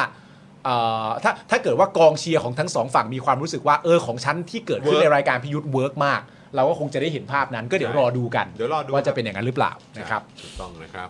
คุณจูนิสนะครับ โอ้โห แวะแวะมาเช็คสถานะ พี่ๆอวยพรให้หน่อยให้หางานทำให้ได้ อยากต่อเมมไปเรื่อยๆ โอ้ย เป็นกำลังใจให้นะครับนะแล้วก็ขอให้คุณจินิสเนี่ยนะครับโอ้โหได้เอ่องานแบบโอ้โหยังยังไวเลยนะครับนะแล้วก็เอ่อที่สำคัญที่สุดเนี่ยก็ขอให้เป็นงานที่เรามีความสุขด้วยนะครับในการที่เราจะเอ่ออยู่กับมันในทุกๆวันด้วยนะครับ ใช่ครับ ขอ นะฮะ ให้ไปเจองานที่ดีนะครับ ผมขอให้เจอวัฒนธรรมขององค์กรที่ดี ที่โอเค นะครับ ผมอยู่ได้แล้วสบายใจ ใช่ นะครับผมอยู่ได้แล้วมีความสุขพร้อมกับเอ่อได้ทำงานที่ตัวเองรักใคร่ อืม ถูกใจนะครับ ผมขอให้ขอให้สมบูรณ์แบบในทุกการทำงานครับ ถูกต้องครับ ครับ ผ ผม ม นะฮะขอบคุณที่สนับสนุนพวกเราอยู่เสมอมานะครับนะขอบคุณมาก ๆ เลยนะครั ข บ อบคุณมากๆครับ เอาละครับ ตอนนี้ถึงเวลาแล้ว เราปิดโพลแล้วครับ ฮะ พี่ดำครับ ปิดโพลได้เลย 2,530 กว่าโหวตแล้วเออนะครับนะฮะเดี๋ยว ฮ้ย เรามา วัน ดู นี้วัน กัน เกิดคุณชัยมงคลนะฮะ อ่าใช่ แฮปปี้เบิร์ดเดย์ครับคุณชัยมงคลครับ มีความสุขมาก ๆ นะครับ อ่า ขอให้ทุกรอยสัก เออครับผม ล้วนแล้วแต่ประทับใจลูกค้าทุกผู้ทุกคน เออนะ ขอให้กิจการรุ่งเรืองนะครับ ถูกต้องครับผมนะฮะขอให้มีความสุขมาก ๆ นะครับ สุขภาพกายและใจแข็งแรงนะครับ แล้วก็อ่าการงานของเราเจริญรุ่งเรืองด้วยแล้วกันนะครับ ครับ นะฮะ โอเคนะครับ ตอนนี้สรุปผลโหวตมาแล้วนะครับ คุณผู้ชม โพลพี่ซี่ครับโอ้โหเป็นคำถามที่หลายต่อหลายคนก็ โอ้โหแบบ โอ้โห เดี๋ยวกันนะ นี่มันขาดมากเลยนะเนี่ย ถ้าเปลี่ยนนายกเดือนเมษาจริง คุณมโนเห็นหน้าใคร อันดับหนึ่งครับ ลูกสาวคนชั้นบนบนๆครับ อันนี้ยังไงฮะ อันนี้คือ โอ้โห 72เปอร์เซ็นต์นะฮะ แลนสไลด์ฮะ อันนี้แลนด์สไลด์ของจริงฮะ ยินดีด้วยนะฮะ โอ้โห โอ้โห เอา 3 พักที่เหลือ เอ้ยไม่ใช่เอา 3คำตอบที่เหลือ รวมกันยังไม่ถึงเลย ไม่ถึงครึ่งเลย นะฮะ 72%ครับ ลูกสาวคนชั้นบนบนๆนะฮะ คุณผู้ชมคิดว่าอย่างนั้นนะครับ ครับ 15%รองลงมาคือเสียก่อสร้างมหาดไทยครับ โอ้โหครับผม อันดับ 3 powder เมืองพะเยา ฮะ 6%นะครับ ครับ และ 4%อันดับสุดท้ายคือรอมตอค่าไฟค่าน้ำมันนั่นเองนะครับ โอ้โหนี่ผมตอบเป็นข้อที่อันดับสองนะ เหมือนกัน อ๋อเหรอ เหมือนกันครับ เห เห มื มื อ อน น กัน กันครับ เหมือนกันครับ เออ นะฮะ อ่ะ โอเค คุณผู้ชมครับ นี่บอกว่าเดี๋ยวมีคิวเจเจกับจานเหมาเลยฮะ เดี๋ยวเราต้องเข้าไป อ้าว เดี๋ยว ใช่เขาเริ่มแล้ว อ้าว ขาริ่ม งั้นเดี๋ยวก็ แล้ ต้องรอฟังเอ่อเรื่องของ ประเด็นนี้ป่ะ ประเด็นประเด็นนี้เลยป่ะ คำถามเนอะ ใช่ อ้าวจริงว่ะ เดี๋ยววันนี้เราคงจะได้รู้กันนะคุณผู้ชมนะฮะว่าความคิดเห็นของอาจารย์เหมาเนี่ยนะฮะเป็นอย่างไรนะค ค รั รั บบ ผม อืมนะฮะก็เดี๋ยวติดตามกันได้นะครับ วันนี้ขอบคุณคุณผู้ชมมาก ๆ เลยนะครับ ขอบคุณมาก ที่ติด ฮะ ตามพวกเรานะครับคุณผู้ชมอย่าลืมกดไลค์ทิ้งท้ายกันหน่อยนะ กดแชร์กันด้วยและคุณผู้ชมที่ติดตามพวกเรา และอยากสนับสนุนพวกเราก็เปิดเมมกันนะครับใครเปิดเมมแล้วอยากจะเอ่อเขาเรียกว่าเติมพลังให้กับจอห์นปาล์มพี่ซี่พี่ ครับ บิว ดิวนะครับทีมงาน Daily Topics ทุกคนนะครับทั้งเบื้องหน้าเบื้องหลังเนี่ยนะครับก็เติมพลังให้กับพวกเราได้ เป็นการเลี้ยงข้าวพิธีกร ใช่ ผ่า แล้ น ว ทางระบบสเฟอร์นั่นเองนะครับห ครั รื บ อผ่านทางบัญชีกสิกรไทยที่ขึ้นอยู่ด้านล่างนี้ก็ได้ด้วยเหมือนกันนะครั ครับ บผม แล้วก็ฝากคุณผู้ชมนะครับให้ติดตามพวกเราที่ Tik t o อกกันด้วยนะครับคุณผู้ชม ฮะ นะฮะตอนนี้ก็มีคลิปสั้นออกมาอยู่เรื่อย ครับ ๆ นี่ไง คุณชัยมงคลบอกว่าขอบคุณมากครับจัดสเฟอร์ไปให้แล้ว อุ๊ยขอบพระคุณมาก โยขอบคุณนะครับ ขอบพระคุณ ขอบคุณมาม ากๆกๆ เลย ครับ นะครับ คุณชัยมงคลบอกว่าง่ายมาก นี่กอไก่แทบจะล้านตัวเลย ใช่ นะครับนะ คุณ ฮะ พี่ถามว่าพี่ๆสองคนจะไปไหมคะเยือนบ้านไปอยู่แล้วฮะ เดี๋ยวเดี๋ยวแวะไปเดี๋ยวแวะ เดี๋ ไป ยวแวะไป เสียหายนะครับนะฮะอ่ะโอเค คุณผู้ชม วันนี้ก็หมดเวลาแล้วเนอะ ครับ นะครับขอบคุณคุณผู้ชมมากๆนะครับที่ติดตามพวกเราย้ำอีกครั้งอย่าลืมกดไลค์กดแชร์กันด้วยนะครับวันนี้นะครับผมจอห์นวินยูนะครับคุณปาล์มนะครับพี่บิวของเราแล้วก็พี่โรซี่นะครับพวกเราทุกคนต้องขอตัวลากันไปก่อนฝากเจาะข่าวตื้นตอนใหม่ด้วยนะครับใครยังไม่ได้ดูก็ไปดูกันได้ อย่าลืมเข้ากรุ๊ปนะฮะสป็อคดักสปอร์เตอร์กันได้นะฮะหรือว่ามาเปิดเมมกันนะครับคุณผู้ชม วันนี้หมดเวลาแล้วนะครับพวกเราทุกคนลาไปก่อนนะครับสวัสดีครับ สวัสดีครับคุณผู้ชมครับ บ๊าย ส บาย วัส ครั ดี บ ค่ะ Daily t o p i c กกับจอห์นวินยู อยากจะเชิญชวนคุณผู้ชมนะคะ มาเป็นซัพพอร์ตเตอร์ให้กับช่องสป็อคดาของเราค่ะ ตอนเนี้ยทำง่ายมาก แค่คุณผู้ชมนะครับ กดดอกจันนะครับ แล้วก็ตามด้วยเบอร์ที่ขึ้นอยู่ตรงนี้ แล้วก็กดโทรออก หรือกดโทรออกข้างล่างนี้เลยก็ได้นะครับ แค่นี้เนี่ยคุณก็สามารถเป็นซัพพอร์ตเตอร์ให้กับพวกเราแบบรายเดือนได้เลยนะครับ ผ่านเบอร์โทรศัพท์มือถือนั่นเองครับ เราต้องการซัพพอร์เตอร์ผู้สนับสนุนเท่าไหร่นะครับ 15,000 คน ตอนนี้เรามีซัพพอร์ตเตอร์5,000 คน ใช่ซึ่งก็ได้บอกความต้องการนี้ไปเมื่อประมาณปีกว่าๆที่แล้วแล้ว เราก็พยายามกันนะครับ เรื่อยๆเรื่อยๆเป็น 1 3ื่นครับ ตอนนี้เหลือ 5,000นะครับไม่เป็นไร ครับ เรายังสู้ต่อครับอีก 1 0,000 คน อีก1 ะครับ 0,000คนเท่านั้นเอง ใช่ค ใช่ รับ ก็คือเราก็พยายามจะทำให้ง่ายที่สุดนะคะ สะดวกที่สุดสำหรับคุณผู้ชมนะคะ บางทีเนี่ยอาจจะแบบว่าเออไปสมัครเป็นซัพพอร์ตเตอร์ไปทำอะไรคือแบบมันกดหลายลิงก์ ใช่ มันวุ่นวายใช่ไหม ใช่ มันบางทีแบบว่ามันไม่ค่อยแน่ใจว่าทำยังไง แต่ว่าอันเนี้ยคือง่ายมากที่สุดเลย แล้วก็ท่านใดที่สมัครแล้วนะครับ ก็สามารถไปติดตามคอนเทนต์ Exclusive นะครับ ได้ที่ Facebook Page Spoke Dark Supporter ได้เลย แล้วก็สำหรับ Supporter ท่านใดที่เป็นผู้สนับสนุนอยู่แล้วทาง YouTube หรือ Facebook นะครับ ก็สามารถทักแชทเข้าไป บอกเป็น Supporter อยู่แล้วอยากเข้ากลุ่มลับ Exclusive สำหรับผู้สนับสนุนเท่านั้นนะครับ รีบสมัคร แล้วก็รีบทักแชทกันไปได้เลยนะครับ มากันเยอะๆนะคะ อืมสมัครกันเลยครับผม อีก 1 0,000 คนจะถึงเป้าแล้ว มาสนับสนุนพวกเรากัน